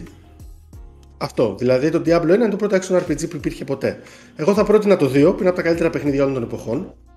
Ε, δεν έχω παίξει το remake για να σου πω να παίξει το remake της Vikings Okay, Visions, ναι, ναι. αλλά άμα είναι τόσο true, ας πούμε, παίξει αυτό για να έχεις καλύτερα γραφικά. Αν είναι δηλαδή απόλυτο. Η ιστορία είναι φανταστική. Το lore από πίσω είναι εκπληκτικό. Μετά μπορείς να παίξεις το Diablo 3 άμα θέλεις. Και το Diablo 4 που είναι η συνέχεια. Δηλαδή α, δεν έχουν prequels και τέτοια. Πάνε κανονικά, ας πούμε, σε χρονική σειρά. Εγώ αυτό που βλέπω μου αρέσει πάρα πολύ γιατί, γιατί επιτέλους βάζει καινούργια πράγματα στην ε, φόρμουλα των Action RPG η οποία φόρμουλα των Action RPG έχει εξελιχθεί πάρα πολύ με το Path of the Exile και με το Grim Dawn και με παιχνίδια πιο παλιά όπως το Titan Quest για παράδειγμα ή το Fate ή το Torchlight το 1 και το 2 τουλάχιστον αν και το Torchlight το 2 ήταν από βετεράνους του Diablo 2 οπότε ήταν, γι' αυτό ήταν τόσο καλό, είχε πολύ γνώριμα πράγματα μέσα Επίσης, το multiplayer στοιχείο που πανενσωματώσουν, που έχει κάτι λίγο από Dark Souls, που βλέπεις άτομα μέσα στον κόσμο ας πούμε, να παίζουν και κάνεις rage, είναι κάτι καινούριο που θέλουμε να το δούμε. Ε, το skill tree φάνηκε υπερβολικά πολύπλοκο και υπερβολικά ωραίο, άμα σε ενδιαφέρει να βάζει στατιστικά. Δηλαδή, πάβει να είναι όσο αυτοματοποιημένο είναι του Diablo 3, που διαλέγεις απλά ένα build, το οποίο κάθεται απλά σε ένα set, το οποίο σου δίνει bonus σε κάποια ικανότητά σου. Οπότε δεν είναι τόσο βαθύ σαν σύστημα. Είναι πιο πολύ σαν να, παίζεις, ε, να έχεις έναν χαρακτήρα και να παίζεις πέντε χαρακτήρες από τον LoL για παράδειγμα. Ναι. Όσον αφορά το Diablo 3. Γενικά, όλο όλο, εγώ είμαι απόλυτα ενθουσιασμένος και εντυπωσιασμένος και να μην ξεχάσουμε ότι επιτέλους υπάρχει ένα character creation στα action RPGs για να φτιάξει ένα χαρακτήρα ακριβώς όπως τον θέλεις. Ναι. Ε, να σημειώσουμε εδώ ότι εμένα αυτό που μου έκανε εντύπωση είναι ότι λένε ότι θα είναι ένας full price, premium full price τίτλος, πέρα από το Microsoft που θα έχει μέσα και είναι εκτός Game Pass. Δεν ξέρω αν τυχόν περιμένουν να ολοκληρωθεί η εξαγορά και ανακοινώσουν μετά ότι ξέρετε ότι ό,τι βγαίνει θα είναι εντός Game Pass, αλλά δεν μου έδωσαν αυτή την εντύπωση έτσι όπως το είπε ο άλλος. Ότι θα είναι ναι. ένα full price premium ε, τίτλος. Ναι. Είναι εκτός Game Pass. Μεγάλο ενδιαφέρον θα πω αυτή η απόφαση. Σας είπα, δεν ξέρω αν θα αλλάξει μετέπειτα μετά την εξαγορά. Ε, λοιπόν, πάμε να το πάρουμε λίγο έτσι με τη σειρά που είδαμε τα multiplatform. Δεν ξέρω Ναι, αν- ναι, ναι, εννοείται. Ωραία. Ε, Να ξεκινήσουμε από μπορούσε ένα να καλή εντυπωσιακό ευκαιρία. παιχνίδι που το είδαμε, το έχουμε δει αρκετές φορές. Περιμένουμε τώρα στα κοντά να μάθουμε και ημερομηνία κυκλοφορίας και αυτό είναι το A Plague Tale Requiem. Ναι, 23 Ιουνίου μαθαίνουμε την ημερομηνία πληροφο... ε, κυκλοφορίας. Θα κάνουν ένα event ε, ξεχωριστό εκεί η Focus. Οπότε θα ξέρουμε πότε θα κυκλοφορήσει και μάλλον είναι πολύ σύντομα. Καταρχάς φαίνεται πανέτοιμο. Ε, επίσης φαίνεται πανέμορφο. Ε, ε, οκ. Και επίσης έχει βγει και ένα preview gameplay κανονικότατο του IGN. Επομένως, όσοι θέλετε λίγο να καταλάβετε περισσότερο κάποιες προσθήκες, αλλαγές, μπείτε δείτε το εκεί πέρα.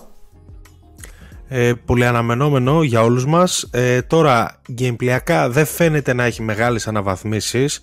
Ε, κάτι που έλειπε και από το πρώτο θα δούμε. Οκ, έχει πολύ, πολύ καλύτερα animations και τα σχετικά, οπότε εμπλουτίζεται κατά κάποιο τρόπο η όλη δράση. Απλά gameplayακά φαίνεται να μένει να κάνει λίγα βήματα μπροστά σε σχέση με αυτά που θα έπρεπε. Τώρα, οκ, ας μην το κρίνουμε ρε παιδί μου χωρίς να ξέρουμε. Α, Ναι, σίγουρα ε, βελτιωμένο stealth. Υπάρχει melee, melee ικανότητε υπάρχει έτσι, melee που δεν combat. υπήρχε. Μμμ. Υπήρχε, δεν υπήρχε. Νομίζω μόνο το πρώτο ήταν με τη σφεντόνα, έτσι. Κάνω κάποιο λάθος. σφεντόνα και εγώ αυτό θυμάμαι, ναι. Ε, ναι, όχι σφεντόνα, με το που σε έπιαναν ε, σε τέτοιο ρε, εσύ, σε, σε Ναι, σκότωνα ναι, ναι. νομίζω. Ε, εντάξει, 23, οπότε θα ξαναπούμε σύντομα. Εντυπωσιακό, παραμένει εντυπωσιακό στα γραφικά και είναι νομίζω μόνο next gen, έτσι. Ναι, μόνο next gen. Μόνο next gen Ναι. και, και Switch. Μέσω cloud βέβαια. Ναι, και Switch. Εντάξει, το περιμένουμε πώς και πώς, έτσι. Ναι, ναι. Α, μετά, Overwatch 2.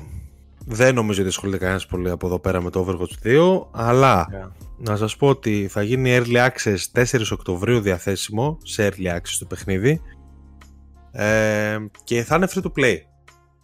Πολύ βασικό αυτό. Δυνατή απόφαση αυτή το free to play. να το και κάνουν. σωστή, και Είναι- σωστή. Το ταιριάζει. Ναι, ναι, και σωστή. Γιατί το ένα.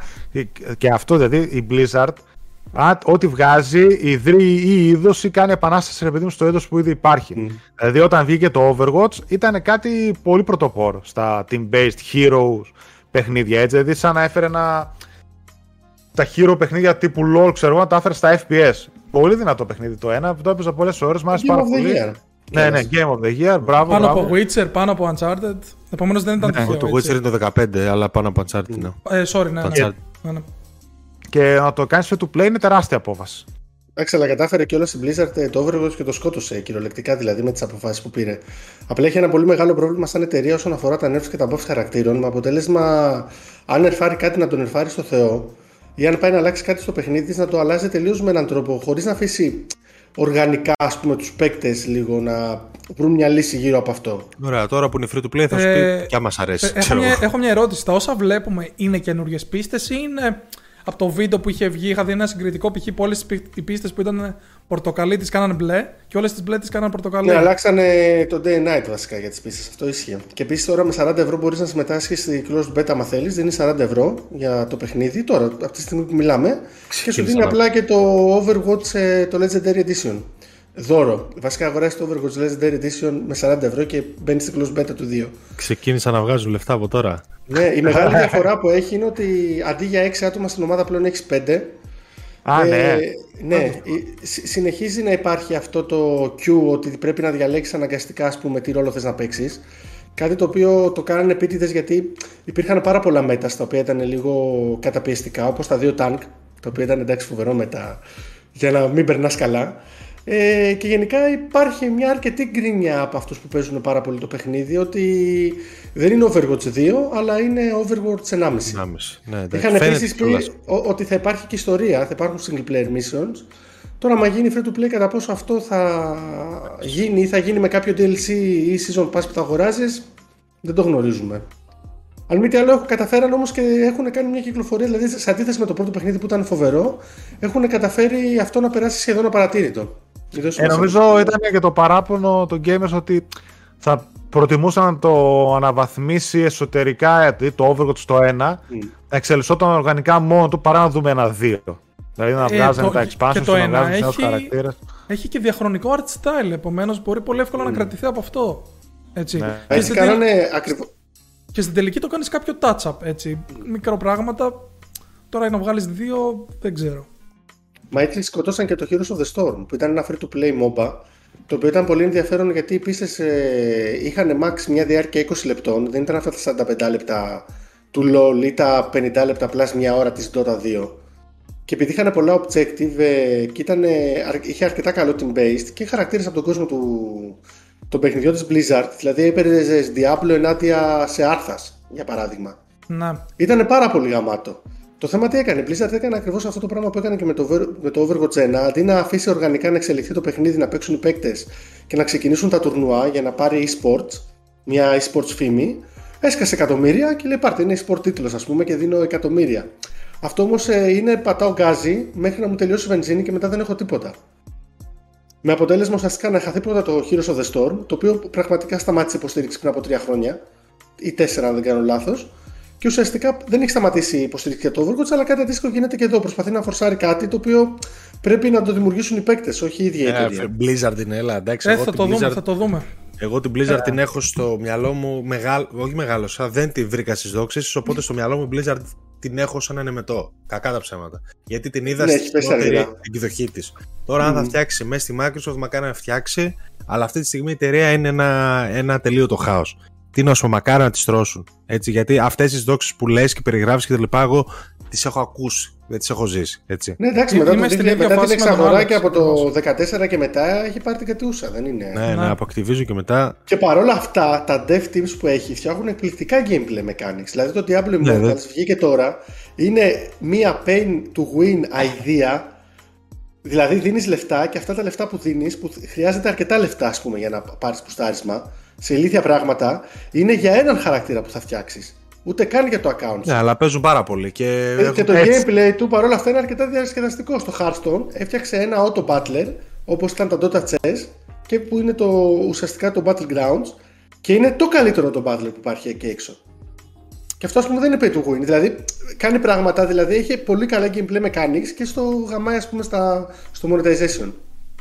Με το χειρότερο δυνατό τρόπο. Ε, πάμε παρακάτω, μην κολλάμε τόσο. Ναι, Ναι, ναι. πάμε σε κάτι πιο single player. Έχω γράψει ένα άρθρο για το Scorn, το οποίο το έγραψα ξεκάθαρα γιατί ενδιαφέρει εμένα. γιατί το Scorn το είδαμε να αναφέρεται ως console launch exclusive και άλλα παιχνίδια είδαμε να αναφέρεται ως console launch exclu- exclusive και δεν κάναμε ξεχωριστό άρθρο, αλλά επειδή είμαι παρτάκιας, για το Scorn επειδή θέλω πάρα πολύ να το παίξω, είπα να το αναφέρω ξεχωριστά, γιατί μπορεί να κυκλοφορεί 11 Οκτωβρίου, αλλά με την υποσημείωση console launch exclusive θεωρώ ότι αρχές του 23 θα το δούμε και σε PlayStation όπως έχει γίνει και με το The Medium π.χ. που είχε βγει Σεπτέμβριο στο Xbox και Γενάρη στο, στο PlayStation. Το αντίθετο νομίζω. Γενάρη Xbox είχε βγει και Σεπτέμβρη το είχαμε δει Α, στο, μπράβο. στο μπράβο, PlayStation. ναι. Μπράβο, μπράβο.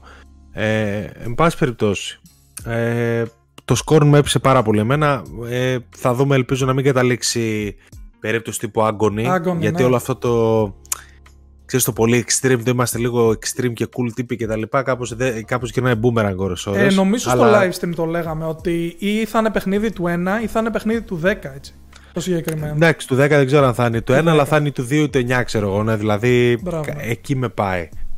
Τέλος πάντων, θα το δούμε και αυτό. Απλά για όσοι ενδιαφέρονται, επειδή ξέρω ότι ενδιαφέρονται αρκετοί και έχουν ρωτήσει στο site κατά καιρούς, βγαίνει και σε PlayStation κάποια στιγμή.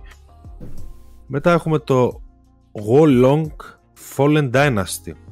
Το οποίο είναι Σωστά. της Team Ninja. Ε, κυκλοφορεί το 2023 και σε PlayStation εννοείται αφού μιλάμε για multiplatform και είναι από την Team Ninja όπως ξανά είπα, η οποία, οκ, την ξέρουμε, την ξέρουμε από τα Nioh στην πιο πρόσφατη ιστορία και παλιότερα και από Ninja Gaiden. Ναι.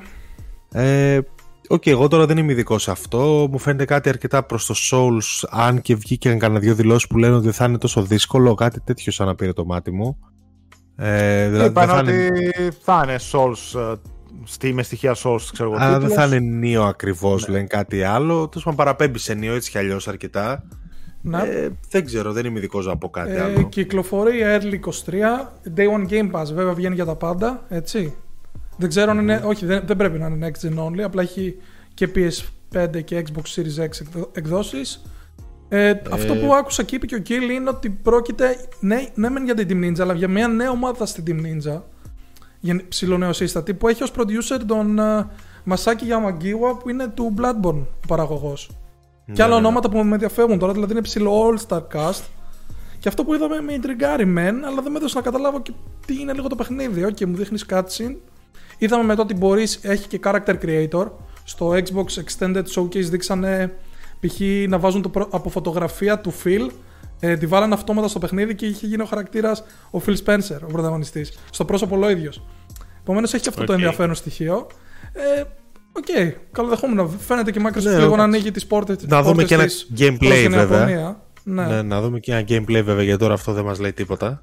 Ε, τώρα πάλι η Ιαπωνία μιας που είπες θα την πω εγώ την ίδια και εσύ σχολιάζω Οκ. τι θες. Οκ, οκ. Έχουμε Persona 3 Portable, Persona 4 Golden και Persona 5 Royal στο Xbox.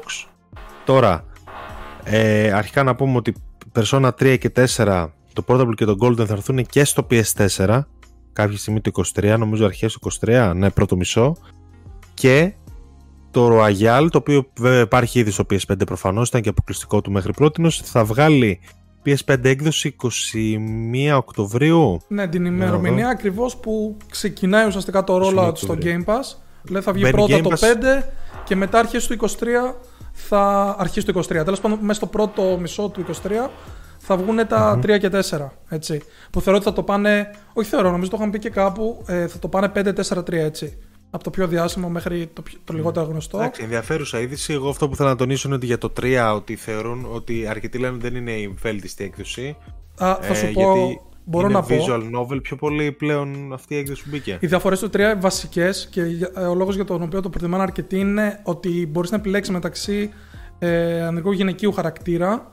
Ε, κάνεις, ε, μπορείς να ελέγξεις τα party members, ε, κάτι το οποίο δεν μπορείς να κάνεις στην Persona 3 FES έκδοση, festival έκδοση. Ε, και η, αυτό που, από το οποίο πάσχει το Portable είναι ότι έχει πιο compressed ήχο, γιατί έχει κυκλο- κυκλοφορήσει στο PSP. PSP, Ε, ναι. δεν υπάρχει εξερεύνηση στον κόσμο και ενώ στι πόλει, η οποία δεν ήταν τίποτα ιδιαίτερο μένα, αλλά απλά τώρα είναι ε, περισσότερο όπως το λες visual novel. Και επίσης visual novel είναι και τα cutscenes, ε, τα οποία υπήρχαν φανταστικά cutscenes στη FES έκδοση, τα οποία πλέον, πλέον έχουν γίνει στατικά backgrounds με, απλά, με απλό διάλογο. Αυτές είναι οι βασικές διαφορές που επομένως λίγο με τσιγκλίζει, με, με ενοχλεί. Είναι Θα αρκετές, ήθελα ναι, στις ναι, ναι. FES θα ήθελα βασικά το ιδανικό θα ήταν μια μίξη της FES έκδοσης ε, με, τα gameplay, με τις gameplay αναβαθμίσεις του Portable. Ε, εντάξει, δεν ήθελα να παιδευτούν πολύ. Είπαν πάρ' το έτσι όπως είναι και απλά Ε, δείτε αυτό, την αυτό. ιστορία και του 3, ξέρω εγώ, και Αυτό, πάμε ναι. παρακάτω. Ναι. Δεν νομίζω ότι και αυτοί βασίζονται Καλή- πολύ στο 3, πιο πολύ στο 4 βασίζονται. Και στο 5 προφανώς. Γιάννη, έχεις mute. Ε, εγώ ήθελα να πω ότι καλή κίνηση από τη Microsoft, δηλαδή την έχουμε δει στις παρουσιάσεις της να κάνει πάντα μια παρόμοια κίνηση όταν έφερε τη σειρά Yakuza, ε, κάποια Final Fantasy που έφερε, Ε, ποια άλλα έφερε; Α, Ε, ακόμη μια Kingdom- σειρά. τα, ε, τα Kingdom Hearts. Τα Kingdom Hearts πάλι, Μπράβο, τώρα τα ναι. Persona, παρόλο που ε, μπορεί να είναι multi-platform ή όπως τώρα τα Persona να έχονται multi-platform, είναι μια καλή κίνηση ότι ναι, τα θέλω στο οικοσύστημά μου, τα θέλω στο Game Pass. Νομίζω ότι τα Yakuza πρόσφατα βγήκανε ή τα Final Fantasy έχουν βγει και εκείνα ήδη. Το, από τα Yakuza έχει Δεν βγει έχεις- το 0 και το 7 νομίζω και έχουν μείνει 3-4-5. Και ένα- Ε, ένα, ναι, δύο, κάπως έτσι. κάτι τέτοιο. Θέλω να σου πω ότι θέλω να περάσουν από το οικοσύστημά μου, να βγούνε, έστω ακόμα και εκτός Game Pass, για να δείξω ότι δεν, δεν αποκλείω ένα ιαπωνικό κοινό ή όλους τους φίλους που αγαπάνε αυτά τα παιχνίδια. Είναι σημαντικό να ξέρεις ότι κυκλοφορούν στην πλατφόρμα σου κάποτε που τέτοια παιχνίδια δεν τα έβλεπες ούτε με το μακαρόνι στην πλατφόρμα της Microsoft. Να θυμίσω ότι η εποχή για Xbox 360, όταν είχε βγει το Final Fantasy 13 ε, στο Xbox 360 δεν το πίστευε κανείς ότι έβγαινε Final Fantasy στο Xbox. Ήταν από τις μεγαλύτερες βόμβες σε ανακοινώσεις τότε. Πάντως, όσοι είστε μόνο Xbox ας πούμε, και μας ακούτε, παίξτε τα, μην έρθουν τζάμπα. Δηλαδή είναι και παιχνι... παιχνιδάρες στο στυλ. Το χειρότερο για μένα από τα, από τα τρία να είναι άντε λίγο στο το Golden, το οποίο πάλι είναι παιχνίδι του 9 έτσι. Το 3 είναι 10 και το, το 5 είναι 10. Δηλαδή είναι παιχνιδάρες masterpieces. Πρέπει να τα παίξετε όπως και δίποτε. Ωραία. Εμένα μου κάνει εντύπωση πάντως που δεν τα βγάζουν και τα τρία ταυτόχρονα. Δηλαδή δεν μπορώ να καταλάβω. Ναι, ναι, το με- λόγο με που έκανε για τα μένα βγάζουν λίγο εντύπωση. ανάποδα. Και Ειδικά να 5-4-3. Δηλαδή πολύ δύσκολο θα πει από το. Πέντε, Ε, πέντε, τε- πέντε. τελε- αυτό που έχει βγει πιο παλιά, ας πούμε, από το καινούργιο στο πιο Θα πρέπει παλιό. να βγουν ταυτόχρονα. Α το καθυστερούσαν Ναι. λίγο και να βγουν ταυτόχρονα. Και Το εγώ 23, συμφωνώ. ναι, όλα μαζί ίσως. Αλλά οκ, όπως ό,τι είναι τώρα. Πάμε Ναι. παρακάτω, πάμε παρακάτω έτσι κάτι καλό. Τελευταία είδηση, ας πούμε, multi-platform του Τι μου Xbox έχεις, τι μου Showcase έχεις; είναι Α, Οκ. οκ. ο Kojima. Ο οποίος Kojima χωράει εδώ γιατί, ε, αφενός γιατί είναι Kojima, οπότε ό,τι θέλει κάνει, ε, αλλά ποια είναι η φάση τώρα με τον Kojima. Αρχικά ανακοίνωσε ότι βγάζει ένα αποκλειστικό παιχνίδι για το Xbox και συγκεκριμένα πιθανότατα δεν ξέρω αν θα είναι μόνο cloud ή αν θα εκμεταλλεύεται πολλές cloud λειτουργίες, αλλά ξεκαθάρισε ότι θα έχει να κάνει με το cloud. Οπότε μιλάμε πιθανότατα, έχουμε καταλήξει εμείς ότι μιλάμε για κάτι πρωτοποριακό, για κάτι που θα εκμεταλλεύεται πρώτη φορά τόσο πολύ το cloud της Microsoft, το πολύ διαφημισμένο και θα δούμε πώς θα πάει. Ε, τώρα ποιο παιχνίδι είναι αυτό, δεν ξέρουμε. Το έβαλα εδώ κυρίως γιατί πριν λίγες μέρες είχαμε ανεβάσει για το Overdose, Το οποίο δεν είναι Ότι- το overdose. Το οποίο δεν είναι το Overdose, ok, είναι Σίγουρα, εγώ το δεν το διάβασα. Πολύ σίγουρα Ότι γιατί αυτό- ο Γκραμπ έλεγε αυτό- ότι το παιχνίδι είναι ακόμα ιδέα στο μυαλό του Kojima. Ναι. Θα το δούμε σε Κοίταξε. πολλά χρόνια από τώρα. Το overdose πρέπει να είναι pseudo sequel του Death Stranding από ό,τι έχω καταλάβει. Καταρχά, αργεί πολύ το που για Kojima σε φάση θα, σας- θα πάρει λίγο καιρό να δείτε κάτι, αλλά όταν δείτε και τα λοιπά για, για Kojima αυτό σημαίνει 2044. Ε, Όπως και να έχει, μεγάλη κίνηση από τη Microsoft, τεράστια. Τώρα, τι παιχνίδι είναι, δεν ξέρουμε, γιατί πολλοί λένε ότι μπορεί να είναι ένα παιχνίδι το οποίο δεν είναι πλήρες. Μπορεί να είναι κάτι για το cloud, ξέρεις, μια πρωτοπορία του cloud. Και να μην είναι ένα ολόκληρο παιχνίδι, πάρε παίξει 30 ώρες παιχνίδι, ξέρω εγώ. Να είναι ένα. Όχι demo, Ε, Tech μπορεί demo, να, μπορεί κάτι να είναι ξέρω εγώ, το, ναι. το episodic που ακούγεται. Ξέρεις τι όμως, τι πρώτο φτιάχνει αυτός ο Ko- ε, ε, Μετά βέβαια η Kojima Productions βγήκε και είπε ότι οι σχέσεις μας με τη Sony παραμένουν πολύ καλές Το οποίο δεν ξέρω γιατί χρειάζεται να τονιστεί αλλά Οκ, αφού βγήκε Ε, γιατί το υπήρχαν κάναμε διάφορα. άρθρο, ότι- Το, το cancellation, το. Πώς Ναι, λέγεται και καλά εσύ; σας Τους που είχε πήρε γίνει, Σε πήρε το Xbox, είσαι προδότης και τα Κα- λοιπά ε, Πάμε να κεράσουμε τον Kojima και το παιχνίδι του για το Xbox. Ναι, Εν τω- εν τω ε, μεταξύ, δεν είναι τυχαίο που το είχαμε πει ε, στο Game Fest ότι θα δούμε Kojima στη Microsoft γιατί είχε γίνει ένα παρόμοιο όταν είχε παιχτεί η τεράστια προδοσία που τα Metal Gear είχαν πέσει στο Xbox αν θυμάστε και είχε εμφανιστεί ο Kojima πριν από 10 χρόνια, 12 Ήταν τότε που είχε χρόνια. κάνει Blue Point τη συλλογή, τότε μήπως ήταν. Ή όχι. Δεν θυμάμαι. Πρώτη δεν Του θυμάμαι. δώσαμε στη χωροχάρτη και μας το ξανά έκανε Δεν είναι να τον εμπιστεύεσαι Ναι, εν τω μεταξύ φαντάσου τώρα ένα horror game να εκμεταλλεύεται cloud δυνατότητες ή το wifi του σπιτιού σου και ουσιαστικά εκεί που κλείνεις το παιχνίδι να βλέπεις π.χ. να ανοίγει η τηλεόραση με μια φάτσα για παράδειγμα. Κάτσε Από ρε το φίλε πουθενά. Ή στο κινητό να σου πετάει ένα κλου ή ένα νούμερο και καλά. Ναι. Να σου, να σου Αυτά πετάει το είναι, αληθινό αυτός σου είναι ο όνομα, Kojima. σαν το Simularica να κάνει τέτοια κολπάκια. Ναι. Όπως και να Αυτός έχει. είναι- Ε, αυτό- αυτό παιδιά, τον παιδιά, Kojima παιδιά, θέλουμε. Το βλέπετε εδώ πόσο πολύ ζορίζεται, έτσι; Στη Sony ήταν πιο χαμογελαστός. Του έχουν όπλο Τότε- ο οποίος εδώ ε, Σιγά, ε, ναι, πες το του. έχουν το- όπλο το- μερι- Το βλέπετε, Το έχουν λέει, όπλο το μερικά, βλέπετε. Μερικά, εκατο... το έχουν όπλο μερικά εκατομμύρια. Εντάξει, ζωίζεται. Εγώ να πω ότι ήταν καθαρά PR κίνηση. Ε, το ναι, να τον ναι. εμφανίσουν στο event. Μεγάλη PR κίνηση βέβαια. Το να δείξουν κάποιες ιαπωνικές κυκλοφορίες Team Ninja, Persona και μετά να πούνε: Κοιτάξτε, και ένας από τους μεγαλύτερους creators που τον αγαπάτε όλοι είναι και εδώ σε εμάς. Δηλαδή αυτό έδειχναν ότι παιδιά, οκ, είναι αλλού, αλλά είναι και στο Xbox. Και ορίστε ένα και Kojima ένα αποκλειστικό παιχνίδι το οποίο προφανώς φήμες λένε ότι το έδειξε στη Sony και δεν τους άρεσε. Το έδειξε στη Sony και δεν μπορεί η Sony να το υποστηρίξει με τις cloud υπηρεσίες ή κάτι άλλο. Εγώ σου λέω δεν Όπως έχει, και να δείξει, έχει- δεν έχει δείξει τίποτα. Δηλαδή, ακόμα είναι ιδέα στο μυαλό του. Είμαι πολύ σίγουρος γι' αυτό. Εντάξει, Το οκ, πιστεύω. αυτό το λες εσύ. Η ιδέα στο μυαλό του μπορεί να μην άρεσε. να Το, το πω το, έτσι. ίδιο, το, Είναι- ίδιο, το ίδιο ισχύει όμως είναι και με το έχει Death κάποιο Stranding. tech demo. Δηλαδή, στο Death Stranding πήγε στον Andrew House και του είπε: Ξέρεις τι θέλω να φτιάξω παιχνίδι, έλα εδώ. Ούτε καν είχε τίποτα, έτσι. Και μετά φτιάξαμε Τότε ένα ήταν. trailer το 16. Ε, Εντάξει, τότε ήταν, Στάθη. ε, Άλλες εποχές. Τότε έφευγε από μια Konami, ήταν solo. Καλά, οκ, Προφανώς ναι, ναι, γινόταν ναι. λίγο Ναι, χαμός ναι. και θα τον κλείσει πρώτος. Κατάλαβες; Για το PR του πράγματος πάλι. Εγώ Όπως σας και λέει λέω, το ίδιο. μη- σου λέει μη- θα βγάλω κάτι. Σταθεί. Μισό λεπτό λίγο έτσι. Όχι, για πες. Ε, μισό λεπτό να βγάλω κάτι, σου λέει, το οποίο πρώτον θεωρώ ότι όντως θα έχει κάποιες πρωτο. Κάποιες λεπτομέρειες, κάποιους Ναι. gameplay μηχανισμούς, κάποιες πρωτοτυπίες, κάποιες.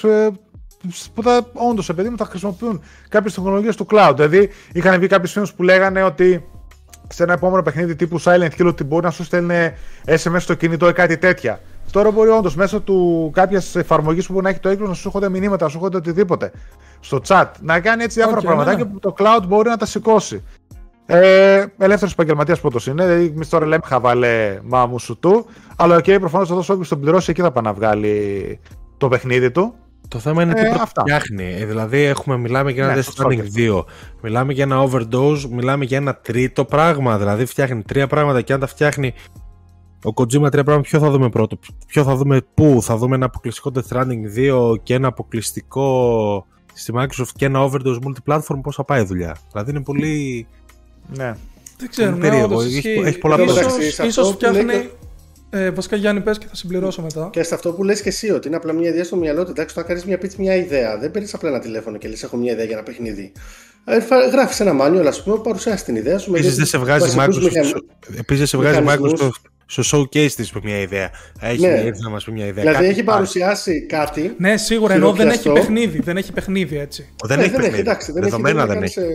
Έχει. κάνεις, ε, Αλλά κομπλέ. Εγώ θα ήθελα να πάω σε αυτό με τα α, Wi-Fi. Όχι και εμένα, και εμένα με ψήνει αρκετά το, το concept. Κάτι Θεωρώ ε, το πιο λογικό ρε παιδιά, έτσι όπως το ακούω και εγώ, δεν είναι ότι ίσως να δούμε πιο σύντομα ένα Death Stranding 2 και μετά Ναι. από αυτό να μπει all in και να βγει και το παιχνίδι της Microsoft. Ίσως που θα είναι Εγώ στο θα πλάι. έλεγα 2-25. Σίγουρα 25. Το παιχνίδι της Microsoft. Το παιχνίδι της Microsoft είναι κάπου εκεί το. Ναι, και εγώ, και εγώ Όχι, εκεί το αρ- κρύβω. αργεί, παιδιά. Εκτός αν είναι, σας λέω, εκτός αν δεν είναι κάτι πολύ μεγάλο. Μμ. Ε, στα πλαίσια πάντως το ότι είπανε. Δηλαδή θεωρώ ότι είναι μονάχα εκτός στα πλαίσια του concept του event ότι στους επόμενους 12 μήνες θα δείτε στο Game Pass αυτά. Α, μπράβο, ναι. Δηλαδή τώρα ο Kojima ήταν καθαρά ή PR κίνηση ή όντως θα βγει μέσα στους επόμενους 12 μήνες. Ε, που δεν νομίζω κάτι παραπάνω θα λέγανε ήταν να βγει μέσα στους επόμενους 12 μήνες. Το Kojima έχει το καλό, δηλαδή, άμα θυμάστε με το Death Stranding, δηλαδή κάναμε αμάν, βλέπαμε CGI και που που έβγαζε views εκατομμύρια, ας πούμε. Τρελαινόμασταν, οπότε κράταγε πάρα πολύ το engagement. Οπότε το γεγονός να έχει Microsoft το Kojima να βγάζει μετά ένα CGI trailer του χρόνου, ένα δεύτερο CGI trailer του αντίχρονου, ε, τους κρατάει, κατάλαβε. Δηλαδή ο άλλος είναι εκεί. Σου λέει, Εντάξει, αλλά περιμένω. το κούρασε και λέει. παιχνίδι. Δεν, εντάξει, δεν θα κάνει όμως κανένα το ίδιο κόλπο με τον Kojima. Δηλαδή το, το κάνουμε Death Stranding τώρα. Δεν θα περιμένει κανένας πάλι. Τι είναι πίσω από τις λέξεις, κρύβεται ο Αλέξη, δεν κρύβεται ο Αλέξη. Δεν, δεν, εγώ Όχι, δεν είναι μπορώ να άλλο. κάνω αυτό προσωπικά. Ε, είναι δεν άλλο ξέρω το ανεβαίνω. Εγώ δεν ξέρω ανεβαίνω στο hype train, παιδιά, προσωπικά. Ε, πρέπει, πρέπει, θέλει πολλή δουλειά για να με πείσει να ξανανεύω Φίλε, στην το, ίδια το, λογική. το του Death Stranding ήταν δύο παιχνίδια. Όλο το wait πριν βγει το Death Stranding και το Death Stranding, έτσι. Ε, δεν νομίζω ότι αυτό μπορεί να το κάνει δύο-τρεις φορές συνεχόμενα και να το βγει όλες τις φορές. το, έχει, το έχει κάνει και με το όλα 5. Metal Gear. το έχει Θα το, κάνει θα το δούμε, ναι. με, με, έξι παιχνίδια, με 7 παιχνίδια. λοιπόν, ε, τώρα τι κάνουμε, πάμε στις ανακοινώσεις Xbox Microsoft ή θες να συνεχίσουμε με άλλες παρουσιάσεις που είχαμε και να πάμε τα deepera του Xbox που είδαμε. Πώς το λέτε να το κάνουμε; Ναι, μωρέ, έτσι όπως τα έχουμε εδώ. Πάμε κάπου. Ωραία. Ωραία, Ωραία, λοιπόν, προχωράμε γιατί μας φαίνεται ότι θα βγει η μεγαλύτερη κουμπί της χρονιάς. ε, πάμε Capcom. Η οποία Capcom έκανε ένα δικό του showcase ε, αφού τελείωσαν όλα τα υπόλοιπα.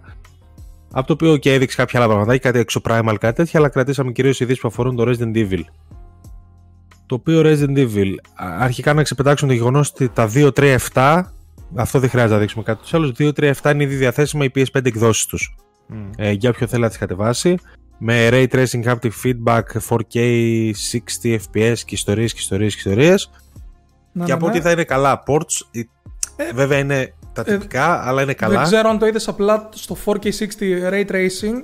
Είναι, παίζουν γύρω στα 50 FPS αντί για 60. Δηλαδή θα ήταν ωραίο να Εντάξει. τα ρίχνανε λίγο για να κλειδώνουν 60. Αλλά παρόλα αυτά εξαιρετικές εκδόσεις. Και το ray tracing, ε, ειδικά σε αυτά τα παιχνίδια τώρα, μην τρελαθούμε, θα πηγαίνουν πάρα πολύ. Ναι, ναι. Ε, ε, δεν, το 7 δεν ισχύει αναβάθμιση όποιον θέλει να το πάρει από το collection. Ε, όποιον το έχει πάρει από το collection και θέλει να το αναβαθμίσει. Το οποίο βέβαια εμένα δεν μου φαίνεται τόσο τραγικό το παρουσιάζουν αρκετοί. Αλλά οκ, δηλαδή σε φάση αγόρασε το 10 ευρώ κάνει. Sorry. Δεν ξέρω. Δεν μου φαίνεται τελείως παράλογο. Έχω δει και χειρότερα πράγματα. Πώς να σου το πω. Ε, Εντάξει, θα μπορούσα να το δώσω όμως, δεν ξέρω θα πού, μπο- θα πού μπο- κολλάει. Ωραία, αλλά νομίζω ότι είναι θέμα Capcom αυτό. Δεν νομίζω ότι είναι θέμα Sony. Ναι. Σαν, Και- το, σαν, σαν το Final Fantasy 7 που το δώσανε μετά από μήνες. Πάλι ήταν ε, επιλογή του Square. Και αυτό μπορεί να το δώσουν εν τέλει. Εν πάση Ε, περιπτώσει. Εν τω Πάμε μεταξύ, στο έχει κυρίως. πρόβλημα που Α. κάνουν με το Final Fantasy 7. γιατί εγώ, ας πούμε, το έχω πάρει το Final Fantasy 7 από το Collection, από το PS Plus. Έχω το Final Fantasy 7 το δισκάκι. Έχω κάνει το upgrade για την PlayStation 5 έκδοση, αλλά δεν μπορώ να αγοράσω, ας πούμε, το Intergrade άμα θέλω. Ψηφιακό. Γιατί μου λέει Αλήθεια έχεις πάρει το upgrade από το PlayStation 5 και έχεις και την έκδοση στο PS Plus. δηλαδή, Ε, τα έχουν μπερδέψει. α- α- αλληλομπερδεύονται χωρίς κάποιο ουσιαστικό λόγο. Ε, γι' αυτό Βάλτε το Smart ένα. Delivery είναι μαγιά. Της, ε, Αυτό ναι, ναι, το δηλαδή καλώς εκεί πέρα κάπως. ξεκάθαρα χάνει το PlayStation. Έτσι. Νομίζω δεν είναι καν συζητήσιμο. Ναι, δεν μπορείς να έχεις να αγοράζεις 10 διαφορετικές εκδόσεις από ένα παιχνίδι και ένα το ίδιο πράγμα. Και να κρατάει διαφορετικά save κιόλας. Ναι, ναι. Το οποίο και δυστυχώς το Resident Evil 2, 3 και 7 δεν έχει save transfer. Αλλά έχουν καινούργιες λίστες. Ε, πλατιν, ε, καινούργιες λίστες Τροπέων. off list. Δεν Τροπέων. έχει save transfer. Σοβαρά. Μμμ. Σίγου- Όχι, σίγουρα. Ε, Από αυτό που τσέκαρα δεν έχει. Όπως και στο Steam, Έναν στο τρόπο Steam να π.χ. κάνεις. τώρα σου δίνουν για το κάθε παιχνίδι δύο διαφορετικές εκδόσεις. Η μία είναι καινούρια και η άλλη είναι παλιά που έχει νομίζω σε κάποια σημεία λίγο καλύτερο performance. Δηλαδή βγήκαν κάποιοι είπαν το και το ε, Capcom έκανες κάποια λάθη εδώ και βγήκε η Cap- Capcom έδωσε δύο launch ε, opi- ε, options έτσι. Επιλογές. Ε, στο PC εντωμεταξύ, αν είναι δυνατόν δηλαδή. Για ποιο λόγο έχει να γίνει αυτό; Ε, μωρέ. πάση Έχουμε δει περιπτώσει. τα PC ports. Πάμε λίγο στο κυρίως όμως. Πάμε στο κυρίως, το οποίο κυρίως είναι το Village, ε, το οποίο Resident Evil Village ε, πήρε αρκετά πραγματάκια από αυτό το Capcom Showcase. Αρχικά έχουμε προοπτική τρίτου προσώπου, ε, η οποία προοπτική τρίτου προσώπου σε αρκετούς αφανή χρήσιμη γιατί έχουν θέμα με το first person και μπορείς να παίξεις όλο το Resident Evil Village ε, απ- αρχικά δεν μιλάμε για τώρα, μιλάμε για τις 28 Οκτωβρίου και έπειτα όλα αυτά που θα πούμε. Μπορείς να το παίξεις σε τρίτο πρόσωπο όλο το παιχνίδι. Κανονικά το βλέπετε κιόλας. Όποιος θέλει και δεν μπορούσε φοβόταν το, το first person, έρχεται η ώρα του. Να. Ε, Γιατί το λες αυτό; τι τι είσαι από αυτούς; από αυτούς. Ενώ μου αρέσει το first person πάρα πολύ, ρε, το, δεν μπορώ. Τώρα να ρε παιδιά το μεταξύ μας, Resident το, Evil. το Village είναι τρομακτικό. Όχι. Ναι. Ναι. Εντάξει, δεν κατάλαβα. εκεί, εκεί, Αγχωτικό. εκεί στο σπίτι είναι καλό. Πώς το Όχι, λένε. πολύ ναι, ναι, ναι, αγχωτικό. εσύ, εσύ, σωστό, σωστό. Εκείνο. Γιατί Στο με το σπίτι, ναι, εντάξει, στον Benevento. γιγάντιο πλάσμα δεν, δεν θέλω να το αποκαλύψω κιόλας. Ένα Ναι, αυτό εκεί το λέμε, ίδιο. εκεί λέμε. λέμε, αυτό λέμε. Άσα, ναι. Ε, Λοιπόν, μετά, τώρα έχουμε story expansion για το Village, ε, το οποίο λέγεται Shadow of Rose. Να δώσουμε ένα spoiler alert εδώ πέρα. Για όσους δεν έχουν Ε, παίξει είπα να μην Village. το πω καν πια. είναι. Είπα να μην αναφέρω Οκ, τίποτα. Οκ, Α- οκ, καλώς, καλώς. Απλά να πω ότι εξελίσσεται μετά το Resident Evil Village. Ε, νομίζω τα από- δείχνει και όλα στο τρέιλερ, έτσι, επομένως. Κάποια δείχνει, ok, εγώ θα αποφύγω να πω πολλά. Ρε παιδί μου, πρωταγωνίστρια είναι η Rose, ε, την οποία βλέπουμε και στο Village. Εν πάση περιπτώσει, δεν έχει νόημα να πούμε κάτι άλλο. Φαίνεται ενδιαφέρον και έχει πραγματάκια να δώσει. Ε, προσωπικά με έπεισε πολύ. Ναι, να ασχοληθώ πούμε ότι είναι η μαζί του. συνέχεια. Δηλαδή, εμένα μου κάνει λίγο εντύπωση. Σου περίμενα τίποτα ψευτό spin-off σαν DLC και μας δίνουν συνέχεια. Που ίσως περιμέναμε τη Rose να τη δούμε πρωταγωνίστρια του 9, έτσι. Και είναι Ναι. και third person που ίσως μας προειδεάζει για ένα Resident Evil 9 σε... και αυτό σε third person. Εντάξει, ίσως είναι και δοκιμή για το 9 αυτό το DLC. Έτσι, σε φάση ότι πάρτε τη Rose να τη γνωρίσετε. Γιατί στο 9 θα παίξετε μαζί της όλο το παιχνίδι, ξέρω εγώ. Ε, βλέπουμε ότι χρησιμοποιούν και πολλά assets του, του, Village. του, του Village, ναι. Του βασικού παιχνιδιού, ναι. Έκλεισε Εντάξει. και τη Capcom αυτή γενικά, να μην έχει νέα assets. Πάντως κάνει πολύ καλή δουλειά στα DLC, δηλαδή το 7 έχει φοβερά DLC. Ναι, ναι, ναι. Έχει κάποια τα οποία ήταν λίγο. ήταν hit and miss. Κάποια ήταν πολύ ωραία, κάποια ήταν ά- άσχετα. Εμένα και του τελείως. Chris εκείνο μου, που εμένα βαράς- του Chris μου άρεσε. Δεν Και ξέρω. εμένα απλά είχε ένα άλλο που βαράζει μπουνιές στα ζόμπις, ξέρω εγώ. Καλά, αλλά... Αυτό ήταν τέλειο, ρε. Έλα, αυτό ήταν Ε, τέλειο. διασκεδαστικό είναι, αλλά θέλω να σου πω ότι δεν είναι. α, Στα πλαίσια. Ναι, ναι. Δεν βγάζει πολύ νόημα στα πλαίσια του 7. Πώς να σου το Εντάξει, πω. αλλά σε, σε ενδιαφέρει που βγάζει όλο τα χτίσα ζόμπι, ας πούμε. Δηλαδή, έχεις παίξει Ρε, πολύ όχι, αυτό το κανένα παιχνίδι θέμα. που- Κανένα θέμα. Οκ, Οκ, εντάξει. ε, Και το Mercenaries, έτσι. Το να πούμε. Mercenaries παίρνει κάποιες και παίρνει κάποιους χαρακτήρες, το Heisenberg, την ε, Dimitrescu και, και άλλον ένα Τη, νομίζω. Δημη, τη Δημητρέσκ να πετάει καρέκλα, τον Chris. Και τον Chris. Ναι. Δημητρέσκ να πετάει Ε. καρέκλες και να σου, πατέ- να σου πετάει το κεφάλι. Αυτά τώρα και Dream επίσης το Assist. Resident Evil, το Resident Evil Reverse, το multiplayer. Είναι επιτέλους έτοιμο. Αυτό ήταν να κυκλοφορήσει από πέρυσι από το launch του Village και φυλάκια δεν το είδαμε ποτέ. Ε, θα κυκλοφορήσει τώρα και αυτός στις 28 Οκτωβρίου μαζί με τα άλλα δύο. Όλα αυτά είναι η Gold έκδοση Ναι. του Village, δηλαδή θα κυκλοφορήσει ως Gold και θα έχει μέσα και Rivers και το Shadows of Rose και το Third Person. Τώρα γιατί το Third Person να είναι DLC, συζητήσιμο, έτσι. Νομίζω ξέρω ότι μπορεί να κατά- το κάνεις αλλιώς. Ναι, δεν ξέρω αν κατά πόσο κάποια από αυτά μπορούν να το δώσουν free. Δηλαδή το, την προοπτική του προσώπου θα μου κάνει μεγάλη εντύπωση να μην είναι free. Κοίταξε, απλά το να Δεν, είναι Rivers- σε ένα δεν είναι free, πακέτο δεν είναι free. DLC. Είναι στο πακέτο. Η προοπτική τρίτου Το προσώπου. Rivers πάντως πρέπει να είναι free, Στάθη, γιατί ήταν, να είναι free Το εξ reverse είναι αρχής. free. Το Rivers Το ναι. παίρνει μαζί με το 8, άλλωστε. Ναι, το παίρνει μαζί με το 8 το έχεις μέσα. Τώρα το, η, τρίτη, η προοπτική τρίτη προσώπου να μείνει κλειδωμένη ως DLC είναι λίγο γελιότητα, αλλά να δούμε μήπω. Κοίτα, αυτό που κάνει συνήθως είναι ότι βάζει τιμές, όπως κάνει και στο Devil May Cry το 5 στα unlockables, βάζει μια τιμή π.χ. 3 ευρώ. Οπότε είναι πολύ πιθανό π.χ. να δεις προοπτική τρίτου προσώπου 2,99 για παράδειγμα. Και όλο το season pass με μια τιμή. Συνήθως αυτά γίνονται. Μπορεί, μπορεί. Ε, αυτά. Ε, τώρα είδαμε και ένα τρέλ για το Resident Evil 4 remake σε αυτό το Capcom Showcase, το οποίο και δείχνει πανέμορφο, επικεντρώθηκε στο Leon, το πόσο βελτιωμένος είναι και είναι βελτιωμένος ακόμα και σε σχέση με το 2, θα έλεγα εγώ, το remake. Ε, Και δείξαν Εντάξει, λίγο δεν έτσι είδαμε και πολλά, gameplay είδαμε εδώ λίγο- πέρα. λίγο gameplay είδαμε ότι είναι νύχτα που το ξέραμε πλέον η αρχή του ειδικά. Βασικά όλο το παιχνίδι πρέπει να είναι νύχτα πλέον. Μπορείς Ε, να περπατάς όταν στοχεύεις. Έτσι, βασικά. Μπορείς να περπατάς να στοχεύεις, πφ, εντάξει προφανώς και επιτέλους. Ε, Οκ, εγώ ψήνομαι full. Δεν έχουμε να πούμε κάτι άλλο. Νομίζω ότι Φαίνεται εξαιρετικό το remake και μου αρέσει που το δίνουν και ένα άλλο spin, ξέρω εγώ έτσι. Μια νέα νότα, δεν είναι ένα προς ένα. καλά έκαναν και το βγάζουν και ε, ειδικά Ναι, αυτό το νύχτα νομίζω ότι είναι πολύ έξυπνη κίνηση. Βγαίνει 24 Μαρτίου του 23 και παρότι αυτά ήταν το στο showcase Capcom, η Capcom έβγαλε και άλλη μια καλή είδηση πριν λίγες μέρες γιατί ανακοίνωσε στα πλαίσια της ε, δεκαετούς επαιτίου του Dragon's Dogma ανακοίνωσε το Dragon's Dogma 2 Πολύ σωστά. Εμ, είναι στη Re-Engine προφανώς Καλό αυτό. Εί- Είπε κάτι άλλο, δεν νομίζω ότι έδωσα κάποια άλλη. Απλά ανακοίνωσαν ότι υπάρχει Dragon's Dogma 2, έτσι δεν είναι; Ναι, Ναι. μιλούσαν Ναι. 13 λεπτά, μετά έβγαλαν τα μπλουζάκια τους και είναι φάση We Do It, όπως είχαν κάνει με το Resident Evil 2, το remake τότε. Ε, ο δημιουργός, ε, βασικά, ε, σαν κυρία πηγή έμπνευσης είπαν πριν για το Dragon's Dogma ότι είχαν τα συστή- το σύστημα Max του Devil May Cry. Λογικό γιατί και ο Ryota Suzuki νομίζω ήταν gameplay designer και στο Dragon's Dogma και τώρα είναι στο Final Fantasy 16, πιο πριν σε ποιο ήταν, Marvel vs Capcom 2, δηλαδή έχει τρελό ρεπερτόριο. Όπως και να έχει, ένα logo είδαμε, δεν είδαμε περισσότερα.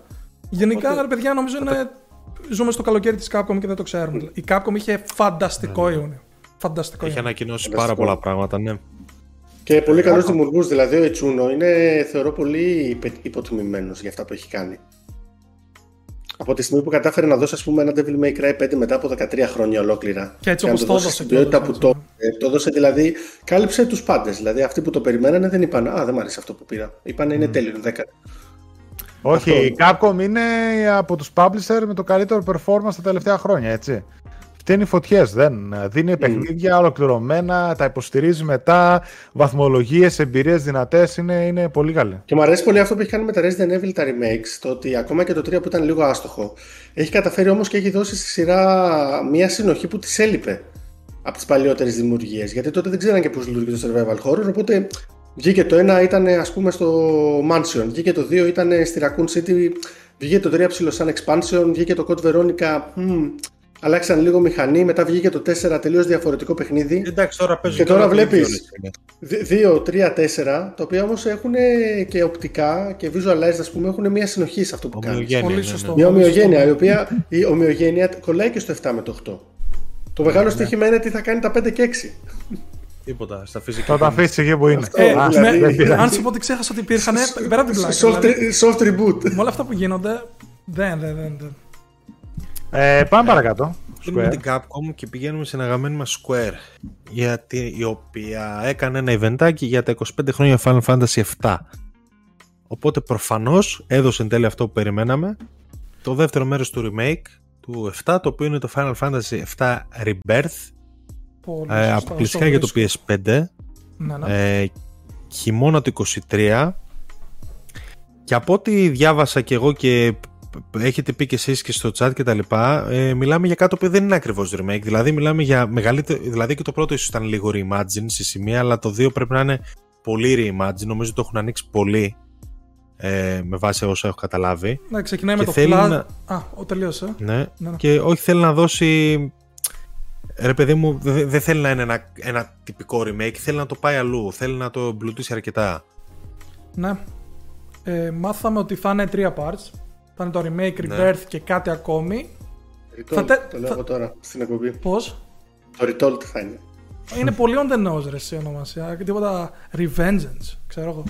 Ε, όπως και να έχει, βλέπουμε να συμβαίνουν πολλά διαφορετικά πράγματα. Πλέον θα γίνει μια σμίξη των δύο timelines και θα ακολουθήσει τη διακλάδωση που έγινε στο τέλος του remake. No spoilers. Ναι. Ε, παίξτε το remake, δηλαδή ε, βγήκε βασικά ο Νομούρα και είπε Ευχαριστώ σε όσους το περιμένατε τόσο καιρό. Μάθαμε ότι θα είναι διαθέσιμο ε, τον επόμενο χειμώνα, που είναι τεράστια έκπληξη για μένα.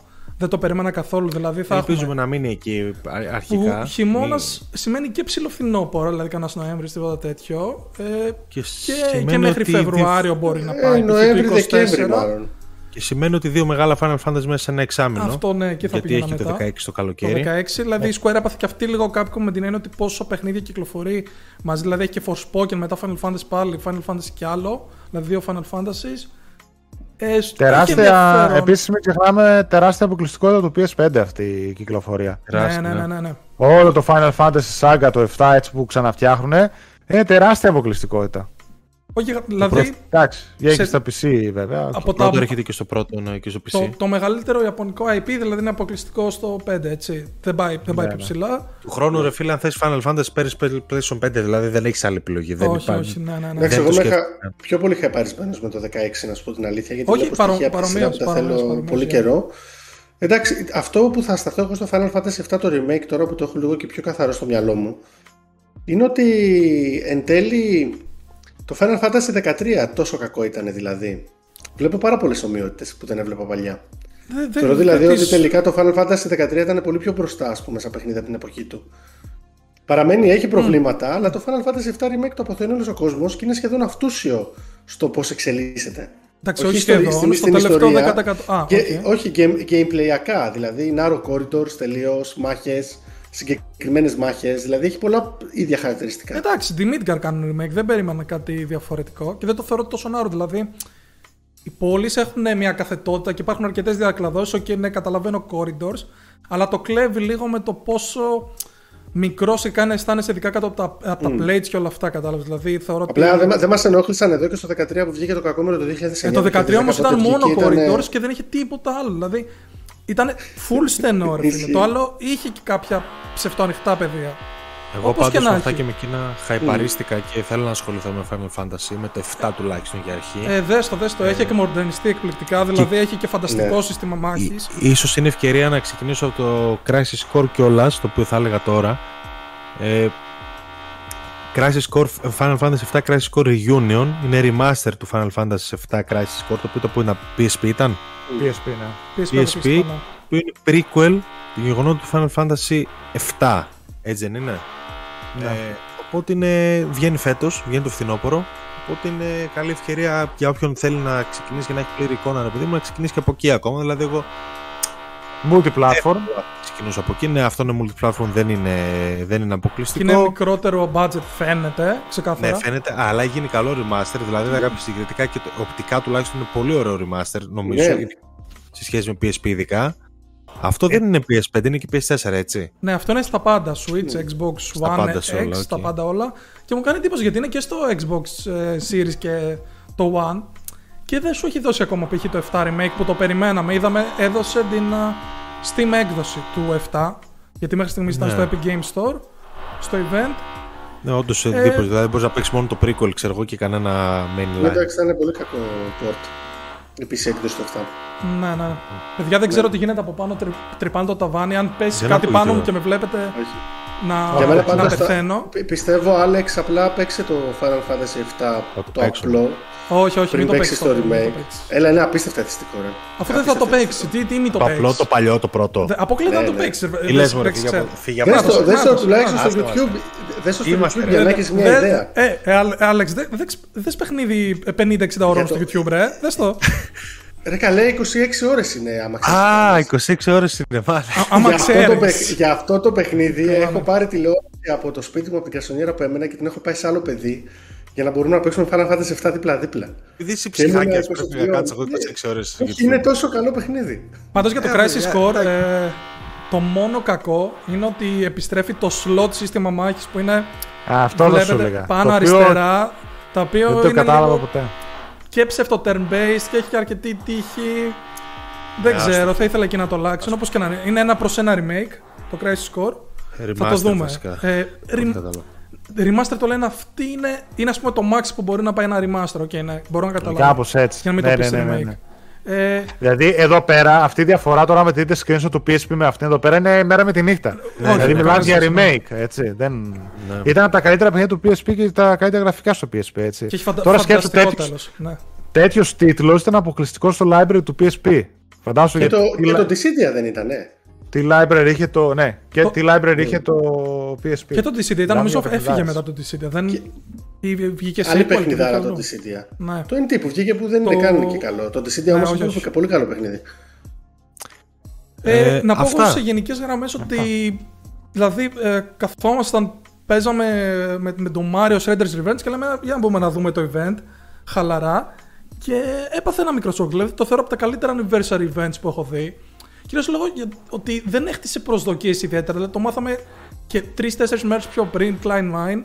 Και εκτός αυτού, περιμέναμε max ένα logo να πω για το remake. Και σου δίνει Crisis Core για αυτό το χειμώνα. Πάρτο και σου δίνει και remake χειμώνα του 23. Δηλαδή, νομίζω μια το χαρά. καλύτερο δυνατό σενάριο, έτσι. Ναι, ισχύει. Μια χαρά, ωραία. Αυτά ήταν τώρα, αυτός ήταν ο κύριος σκελετό ρε παιδί μου της εκπομπής. Αυτά ήταν τα κυρίως νέα που θέλαμε να σχολιάσουμε. Τώρα έχουμε και Το άλλα να Xbox, πούμε. Ναι, το Xbox δεν είπαμε τι αποκλειστικότητε. Θα τα πούμε μετά στο τέλος αυτά. Θέλετε να πάμε ένα Ε, quick news να τα ξεπετάξουμε; Πάμε Μπαμ, ένα quick news, μπαμ. θα τα πω εγώ μπαμ μπαμ, ναι ναι ναι. Γιατί έχει κάμποσα. Ε, ξεκινάω με Assassin's Creed Valhalla. Το οποίο να πούμε για το Assassin's Creed ότι το Σεπτέμβριο θα μάθουμε το επόμενο Assassin's Creed. Γιατί η Ubisoft έκανε event να μας πει ότι θα δείτε σε event το Assassin's Creed γιατί χρειαζόμασταν κάτι τέτοιο. Εν πάση περιπτώσει, ε, Valhalla φτάνει στο τέλος υποστήριξη που κάποια στιγμή θα έφτανε ok. Τέλη του 22 με το Tombs of the Fallen που είναι το τελευταίο κεφάλαιο στην ιστορία του της Eivor ε, δωρεάν θα είναι αυτό, δεν θα είναι πληρωμή όπως ήταν τα προηγούμενα το Ragnarok και τα Dawn of Ragnarok και τα σχετικά και επίσης θα βγάλει και νέο mode το Valhalla θα εμπλουτιστεί με το Forgotten Saga το οποίο θα είναι τύπου roguelike στο οποίο έχει τον Odin και θα προσπαθεί να εισβάλλει στο Nil- Niflheim ε, ενδιαφέρουσα προσθήκη να δούμε πώς θα δουλέψει Από πόσο God of War αυτό; ναι, αρ- αρκετά God of War. Ε, εντάξει, οκ. Θα τελειώσει αυτή η ιστορία. Το παιχνίδι εντάξει έκανε τον κύκλο, το έχει βγάλει πάρα πολύ υλικό προφανώς. Ε, προχωράω μετά. Υπάρχει μια φήμη για νέο Crash Bandicoot ε, η οποία προκύπτει από τον Jez Corden του Windows Central ο οποίος στο podcast του είπε ότι ετοιμάζεται ένα multiplayer brawler Crash Μμ, το Goomba Link. Παίζει πάρα πολύ καιρό αυτό σαν φήμη. Ναι, το παίζει όντως, ναι, το έχεις αναφέρει και εσύ νομίζω. Ε, και πιθανότατα επειδή αυτός συνήθως λέει αλήθεια, μάλλον επιβεβαιώνει ουσιαστικά την ύπαρξη του Γουμπαλίκ που λες και εσύ. Τώρα, αν θα είναι αποκλειστικό το επόμενο κράσι, όχι. Αν έπρεπε να ποντάρω, θα έλεγα όχι. Αλλά να δούμε πότε και πώς θα το δούμε. Δεν έχουμε καμία άλλη πληροφορία. Μια απλή φήμη ήταν αυτή. Ε, Siberia, The World Before. Ε, βγαίνει στις κονσόλες το τελευταίο Siberia, το πιο πρόσφατο το οποίο βγαίνει το, 2000 το 2022 τον Νοέμβριο στα PS5, Xbox Series X και μέσα στο 23 βγαίνει στα παλιότερα συστήματα ε, πήρε πολύ καλές κριτικές από ό,τι είδα το, το Siberia το συγκεκριμένο Φάνη από Γιάννη από όσο ξέρω είσαι φαν Φάνη είσαι Γιάννη ναι, Γιάννη είσαι φαν ε, και οπότε καλό παιχνιδάκι πρέπει να είναι Από αυτά που έχω διαβάσει επιστρέφει στα παλιά, δηλαδή αφήνει λίγο τη Ναι. Siberia 3 στην άκρη. 81% με τα κρίτικη είδα ρε φίλε, οπότε ξέρω εγώ. Και η Adventure Game ε, αυτή στη τάξη είναι. Ναι. Και η μικρό έχει μια πάρα πολύ καλή χρονιά φέτος. Ναι, κάνει πολλά πράγματα και μικρό. Με- Να τα συγκεντρώσουμε. Ναι, με Sifu Siberia και το ε, Beneath a Steel Sky Ναι. έχει κάνει πραγματάκια. Και το και τι έβγαλε και. Πώς το λένε, εσύ, τα στροφάκια νομίζω είναι της Microids επίσης. Α, ναι. Και, Κι άλλα ακόμα είναι, κι άλλα ένα, είναι. το Aster- Asterix Το Obelix, Asterix το είχε τρίο, βγάλει ναι. το Μμ. 3 ξέρω εγώ και αυτά. Πολλά κάνει, αλλά δεν ξέρουμε. Τι, ακ- δεν θυμόμαστε τώρα τι ακριβώς Το επόμενο εμένα μου αρέσει πολύ. System Shock Remake ε, 2022 κρατάει την ημερομηνία κυκλοφορίας παρότι φοβόμασταν θα φύγει γιατί έχει καιρό να ακουστεί και βγαίνει και στο PlayStation επιβεβαιωμένα πλέον και δεν ξέραμε που θα βγει. Και είχε ένα ωραίο νέο τρέιλερ. Οκ, εγώ δεν έχω επαφή ακόμα, αλλά το περιμένω. Αυτό και System είναι remake, καμία σχέση έτσι με το. Ναι. Ε, Θα αυτό πάρει. εντάξει το χρειάζεται. Αυτό είναι remake που χρειάζεται. Ε, δεν παίζεται κιόλας το παλιό πλέον. Δηλαδή και το Όχι. 2 οριακά παίζεται το System Shock. Εν τω μεταξύ, Ναι. ρε παιδιά, Υπερβολικά καλά παιχνίδια. ναι, αν έχω καταλάβει καλά, υπάρχει System Shock Remake, υπάρχει και System ε, Shock 2 Remake που φτιάχνουν. Το οποίο το δεύτερο Όχι. έχει τρελά Το θέματα. System, το System Shock 2 είναι κάτι σαν Redux, σαν remaster, Α, ξέρω εγώ. οκ. κάπως Ναι. έτσι. Ε, Ένα Redux το έχουν κάνει αυτό το οποίο μπορείς να το πάρεις και πάρα πολύ εύκολα από το GOG. Νομίζω ότι το έχουν δώσει και τσάμπα. Όχι, εγώ έλεγα για ένα project το οποίο δυσκολεύεται πάρα πολύ τώρα. Δεν ξέρω, στο σύμπαν του System Shock. Τώρα δεν ξέρω ποιο είναι αυτό. Όπως και να έχει. Πάμε Ε, παρακάτω. πάμε παρακάτω. Ναι, η Square Enix ανακοίνωσε νέο Just Cause, χω- Just Cause χωρίς καμία νέα πληροφορία. Εντάξει, οκ, είναι από τα franchise που κράτησε και έδωσε τα καλά της για κάποιο λόγο για να κρατήσει το Just Cause. Εν πάση περιπτώσει, Just Cause 5 έρχεται κάποια στιγμή με τον ίδιο πρωταγωνιστή. Εγώ νομίζω πρέπει να τα πετάξει όλα τα δυτικά τα στούντιο. να Τελειώνει η υπόθεση. Μόνο ιαπωνικά. Κάποια στιγμή θα το κάνει. Ναι. Ε, Evil West, η ημερομηνία κυκλοφορίας 20 Σεπτεμβρίου είναι από την Wi- Flying Wild Hog του Trek του Yomi. Εμένα προσωπικά με ενδιαφέρει πάρα πολύ. Είναι western με πολύ ωραία μάχη third person τύπου God of War, αλλά με όπλα. Από τα πολύ αναμενόμενά μου για αρχές φθινοπόρου το Evil West. Ε, και τέλος, φυσική έκδοση για το Stray Retail. Ε, και οκ, ανακοίνωσε η iam8bit ότι θα βγάλει το Stray και σε retail για όποιον ενδιαφέρεται. Τώρα δεν ξέρω ακριβώς πότε θα βγει, αν θα βγει ταυτόχρονα με το ψηφιακό παιχνίδι, το οποίο βγαίνει 19 Ιουλίου και μπαίνει και Day One σε PS Plus Extra και Premium. Ε, σημαντικό αυτό, αλλά για Ναι. όποιον θέλει να, να το πάρει retail θα έχει την ευκαιρία και έχει και ωραίο εξωφυλάκι. Μ' άρεσε. Ε, αυτά. Ναι. Ε, κάνουμε μια Αυτά. επιστροφή στη Microsoft για να δούμε τι Θα- μάθαμε από εκεί. Θα Από κάνουμε όσο μια φορά- επιστροφή στη Microsoft, ναι. Ε, Ωραία. Αντίπερα όχθη έχουμε Microsoft γιατί αυτή, μας, αυτή είχε event, αυτή μας ενδιαφέρει. Αμ, και να ξεκινήσουμε με το πρώτο πράγμα που έδειξε που ήταν το Redfall. Και αν μου ανοίξει και το άρθρο θα σας πω τι ακριβώς έδειξε. Λοιπόν, ναι. Ε, εντάξει, το Redfall έκανε επανεμφάνιση, το περιμένουμε να βγει αρχές 23. Είναι της Arcane Austin προφανώς, το έχουμε πει. Τον Dishonored και Prey. Ε, είναι Παίζεται και single και co-op ε, μέχρι 4 παίκτες. Είναι το νησί του Redfall που έχει καταληφθεί από λεγιώνες βαμπύρ και εσείς προσπαθείτε ουσιαστικά να, ε, ξέρω εγώ, να επιβιώσετε, να σώσετε το νησί, δεν ξέρω τι. Υπάρχουν τέσσερις series, ο καθένας έχει δικό του gameplay. Εντάξει, ωραίο υλικό είδαμε. Δεν ξέρω πώς σας φάνηκε, δηλαδή δεν μου φάνηκε αδιάφορο. Βέβαια θυμίζει πολύ Left 4 Dead και άλλα first person co-op shooters. Αλλά έχει και ένα υφάκι έτσι λίγο πιο cool, πιο... Έχει ένα δικό του στυλ. Τώρα θα του γυρίσει boomerang αυτό ή όχι μένει να φανεί. Όχι, ναι, Ε, και νομίζω φάνηκε Τίμιο! αρκετά ενδιαφέρον. Βέβαια, η αλήθεια είναι ότι από εκεί θέλω να δω κυρίως immersive, immersive sims, έτσι. Αλλά καλοδεχούμενο Ναι. και αυτό. Ε, να πούμε, νομίζω είναι από Arcane Austin, Austin το συγκεκριμένο. Arcane Austin πρέπει να το φτιάχνει αυτό. Ναι, ναι, ναι. ναι. Ναι, αρκεί ενώστε, ναι. Ε, Εντάξει, το- δεν είναι κακό. απλά Δεν, δεν μοιάζει τελείως ξεχωριστό, αλλά μου αρέσει που έχει κάνει το plot twist με τα βαμπύρα αντί για τα ζόμπι. Δηλαδή αυτά τα παιχνίδια συνήθως έχουν ζόμπι. αυτό, μπράβο, ναι, αυτό είναι ενδιαφέρον και επίσης ότι έως τέσσερις παίχτες, οι οποίοι μπορούν να πάρουν ε, και, τέσσε, και οι τέσσερις τον ίδιο χαρακτήρα, έτσι. Δηλαδή γίνεται και αυτό. Ναι. ε, το ανακοίνωσε η Arcane. Ε, κατά τα άλλα, ναι, νομίζω παραδοσιακό. Φαίνεται λίγο στο εικαστικό, εικαστικό του να το πάει κατά Dishonored, δηλαδή να παίρνει τα συστήματα αυτού και να τα εξελίσσει με το open world, θέλω να δω και λίγο την εξερε... με την εξερεύνηση τι θα παιχτεί. Γιατί είδαμε πολλά ωραία encounters και πώς το level design ας πούμε διαφέρει με την καθετότητα. Ε, το περιμένουμε να δούμε περισσότερο. Κάτσε να το δούμε, ναι. Αυτό που περιμένουμε ακόμα περισσότερο το Redfall σίγουρα είναι το Hollow Knight Silksong που επιτέλους έδειξε gameplay. Τώρα το έχουμε στα multiplatform, θα μου πεις γιατί δεν θα βγει σε PlayStation, λογικά θα βγει, απλά δεν έχει επιβεβαιωθεί. Έτσι. Ε, προς το παρόν είναι για PC, Series, ε, Xbox One και ναι, αυτά, Xbox Series, PC και Xbox One. Και Switch.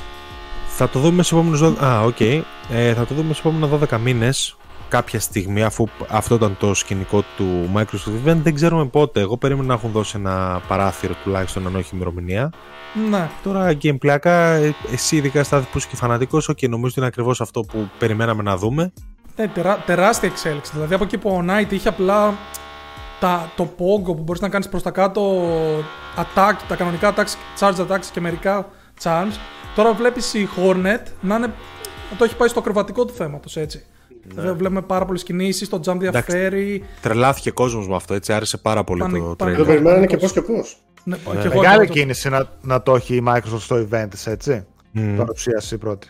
Ναι, δεν κάνω λάθος, όλοι περιμέναμε να το δούμε από το Switch κιόλας. Από κάποιο direct. Ναι, από ναι, κάποιο direct αυτό λέγαμε. Τα τελευταία δύο χρόνια όλοι αυτό λέγανε. Silksong και το βλέπεις τελικά, ξέρεις την παρουσίαση του Xbox ξε, ξενερώνεις, απλά λες: Οκ, okay, δεν, δεν, το περιμέναμε. Ναι, βέβαια, okay, τι να ξενερώσει. Βέβαια έχει βγει αυτός ο νέος ο Insider, what the fuck, πώς το λένε, που ξέρει κυριολεκτικά τα πάντα έτσι. Τα μαντεύει όλα. Επομένως υπήρχε μια mm. φήμη γι' αυτό, τελικά το είδαμε. Οκ, okay, έρχεται. Τι ε... στο Game Pass μια χαρά. Άλλο ένα που έχω κρατήσει είναι το επόμενο παιχνίδι της Obsidian που είναι το, ε, το Pentiment. Το οποίο μου τράβηξε πάρα πολύ το ενδιαφέρον από το, ναι, ναι, ναι. από το showcase. Είναι adventure προφανώς. Στο Pentiment παίρνουμε τον ρόλο του Αντρέα Μάιρα, ενός περιπλανόμενου καλλιτέχνη που δουλεύει σε ένα σκρυπτόριο σε εποχή με κοινωνικές αναταραχές κτλ. Και, και ξαφνικά βρίσκεται μπλεγμένος σε μια υπόθεση φόνων σε βάθος 25 χρόνων. Τώρα, ό,τι σας λέω, ό,τι ξέρετε ξέρω, από εκεί και πέρα το Pentiment θα μπει Game Pass, ε, κυκλοφορεί τον Νοέμβριο. Ε, πάρα πολύ ωραίο εικαστικό. Θυμίζει και λίγο το, πώς το πάμε, το Procession to Calvary. Ναι, ναι. Ε, νομίζω και από τη χιουμοριστική προσέγγιση πρέπει να το θυμίζει πολύ, γιατί είχε πολύ χιούμορ το τρέιλερ. Ε, Οκ, okay, θα μου πείτε γιατί κρατήσαμε κάτι τέτοιο, δεν ξέρω. Καταρχάς είναι Obsidian και κατά δεύτερον, τι να σου πω. Είναι, είναι, και, είναι και Joe Sawyer, δηλαδή που έχει κάνει το director νομίζω του, σίγουρα του New Vegas που ναι. ενδιαφέρει του 3 νομίζω κιόλας. Δηλαδή έχει κάνει ναι. πολύ καλά projects. Mm. Ήταν και είναι Obsidian, Obsidian RPG, παιδιά. Από τα Obsidian RPGs πάντα ρε παιδί μου ξεχωρίζουν και εδώ South Park βγάλανε τιτλάρα ας πούμε παιχνίδι έτσι. Και αυτό ναι. το, εμένα μου αρέσει πάρα πολύ και σαν εικαστικό το οποίο ξεχωρίζει προφανώς. Αλλά και σαν ιδέα όλο αυτό έτσι σαν RPG με αυτά τα puzzles κάποια που δείχνει νομίζω ότι ε, για μένα ήταν τα παιχνίδια που ξεχώρισαν στη Microsoft για τα δικά μου τα προσωπικά γούστα. Και για μένα και αυτό θα είναι κρίμα αν δεν το δούμε και σε PlayStation. Θα ήθελα πάρα πολύ να το δω και σε PlayStation. Ε, θα είναι, αλλά νομίζω αλλά ότι Obsidian... θα είναι αποκλειστικό, δεν νομίζω. Θα αλλά σίγουρα θα παιχτεί. Σίγουρα θα παιχτεί. Ναι, πολύ ενδιαφέρον. Mm. Και οκ, okay, τώρα έδειξε άλλα πράγματα και Microsoft, δεν θα σταθούμε σε όλα. Έδειξε το Grounded, έδειξε πολλά έτσι, μικρότερα που βγαίνουν από Α, από Beta, ανακοίνωση κτλ. Ένα μου άρεσε να πω μόνο και για το The Last Cave of Benedict Fox που ήταν ένα ναι, σαν το 2D. το 2D με λίγο έτσι cosmic horror στοιχεία που πας σε ένα mansion και, και χάνεσαι και κάνεις μια συμφωνία με ένα πνεύμα. Ήταν ενδιαφέρον. Ναι, από το... δημιουργό του Inside, νομίζω. Ναι. Αυτό το Fox, πώς είπες, διάβασα ότι μαζί αυτό και το The Query τη Supermassive ήταν παιχνίδι για το Google Stadia. Ναι. Και ναι, ναι. Αποκλειστικά. Όχι, δεν, δεν, ήταν το, δεν ήταν αυτό ζήσει, ήταν το High on Life. Από τους δημιουργούς του, του Rick and Morty, γιατί το διάβασα και εγώ σήμερα αυτό. Α, οκ, οκ, οκ. Ναι, νομίζω High on Life, ναι, ναι, μπράβο, μπράβο. Ε, άλλο εξαιρετικό παιχνίδι, για το οποίο δυστυχώς δεν έχω τρέιλερ εδώ, αλλά ε, προκάλεσε εντυπώσεις. Ναι, πολύ, πολύ αστείο μου φάνηκε. Έχει τη φωνή του Morty μέσα, τέλειο. Εγώ σου είπα, δηλαδή, Trover Saves the Universe, έτσι, από αυτό το δημιουργό. Ναι, μου άρεσε το event γιατί είχε και τα μικρά τα παιχνιδιά.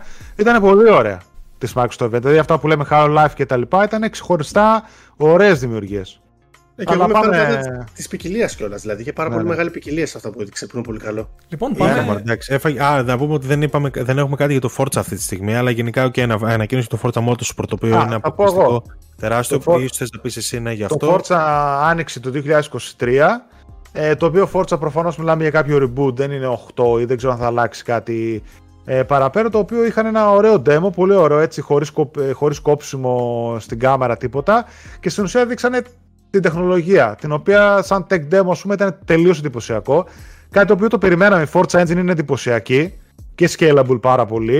Ε, φάνηκε στο Forza Horizon 5 που το είδαμε και αυτό το συγκεκριμένο το οποίο μάλλον πρέπει να είναι μόνο next gen, αν και υπήρχαν φήμες και για Xbox One, ε, αν δεν κάνω λάθος, ε, φαίνεται πάρα πολύ εντυπωσιακό στο τεχνικό τομέα, δηλαδή οι πίστες του, τα γραφικά του Ray Tracing on Track είπαν day and night, σύστημα καιρούς, όλες τις πίστες, Δηλαδή ε, φαίνεται εξαιρετικό. Να δούμε στο gameplay τι θα κάνει. Στο τεχνικό τομέα από τώρα φαίνεται ότι είναι τουλάχιστον ένα βήμα πάνω από το Grand Turismo εύκολα. Έτσι, γιατί το Grand Turismo φάνηκε ότι ήταν στο τεχνικό τομέα ένα 4,5 ας το πούμε, δηλαδή ε, αναγκαστικά λόγω του cross-gen και της, ε, του sport που υπήρχε δεν έκανε τόσα βήματα μπροστά. Αυτό επειδή είναι καθαρά τεχνικά ε, φαίνεται ότι κάνει πολύ, πολλά βήματα μπροστά και στο next gen κομμάτι. Και reboot τη σειρά έτσι, δηλαδή δεν έχει αριθμό πλέον. Ναι, ναι. Ναι, ναι, αυτό είπα και να δούμε και απλοιακά βέβαια τι θα κάνει και σε περιεχόμενο που εκεί δηλαδή να δούμε τα μοντέλα των αυτοκινήτων, δηλαδή κάποιοι, κάθε Forza Horizon που έβγαινε, όπως και το Gran Turismo, κάποια μοντέλα των αυτοκινήτων είναι από 2, 3 και 4 παιχνίδια παλαιότερα. Δηλαδή δεν βγάζουν κάθε φορά καινούργια σκαναρίσματα των αυτοκινήτων next gen να δούμε πόσα καινούργια θα έχει. Κάτι που είδαμε και στον Gran Turismo είναι δηλαδή τακτικές γνωστές των racing παιχνιδιών αυτές. Ε, να το δούμε. Μένα με εντυπωσίασε πάρα πολύ σαν φίλος του racing παιχνιδιών, δηλαδή το αναμένω πάρα πολύ. Αυτά. Αυτά και τώρα πηγαίνουμε στο σημαντικό. Okay. Στο μεγάλο μπαμ. Στο σημαντικότερο γιατί στάθηκαν και αυτά ένα τέταρτο, έτσι. Mm-hmm. Το οποίο είναι το Starfield. Δεν ξέρω ε, τι θέλετε να πούμε. Είδαμε πάρα πολύ υλικό από το Starfield. Εγώ θα πω ε, γιατί θα, δεν έχω να πω πολλά, ότι ξενέρωσα πάρα πολύ που μάλλον ο πρωταγωνιστής δεν θα μιλάει και ξενέρωσα και με τη λογική των NPCs οι οποίοι φαίνεται να στέκονται απλά σε ένα σημείο να σου κάνει zoom και να σου μιλάνε. Δεν μ' αρέσει αυτό το πράγμα. Φαίνεται, OK, είναι Bethesda, πριν μιλήσει Γιάννη, είναι full Bethesda αυτό το πράγμα, αλλά εγώ δεν το εκτιμώ πλέον. Δηλαδή το, δεν θεωρώ ότι υπάρχει λόγος για ισχύει αυτό. Και εγώ έχω θέμα κυρίως με τους πρωταγωνιστές που δεν μιλάνε γιατί δεν δένομαι. Δεν είναι ο Morgan, δεν είναι ο Joel, δεν είναι ο, ο Kratos. Δεν μπορώ. Ε, δηλαδή, Μπορείς να Άλεξ, είσαι εσύ, δεν είναι. Είμαι εγώ, είμαι εγώ. Αυτό, ναι. είσαι εσύ. Είμαι δηλαδή... εγώ, αλλά δεν, δεν, δεν μου δουλεύει. Εν πάση περιπτώσει, θα δούμε πώς θα δουλέψει στην πράξη και δεν έχει επιβεβαιωθεί κιόλας, νομίζω, ή επιβεβαιώθηκε, δεν ξέρω. Όχι, επιβεβαιώθηκε. Ε, και ε, όλα, τις πεθέσαν όλα τα παιχνίδια έτσι είναι, με silent protagonist. οπότε το, κατα... okay, το καταλαβαίνω, απλά θα ήθελα να, να φύγει από αυτό. Fallout 4, έτσι. Ναι, mm. Θα ήθελα να προχωρήσει από αυτό κάποια στιγμή. Τέλο αυτό είναι καθαρά δικό μου προσωπικό. Από εκεί πέρα, πολύ ωραία όλα όσα είδαμε. Ε, Πολλές ε, βασικά οι ίδιοι ανεβάζουν πολύ το hype. Με, έχουμε τόσους πλανήτες, θα εξερευνείτε όλους κτλ. κτλ. Μετά βγήκε βέβαια ότι αυτοί οι πλανήτε. Χίλιους πλανήτες, 100 συστήματα, κάτι τέτοιο.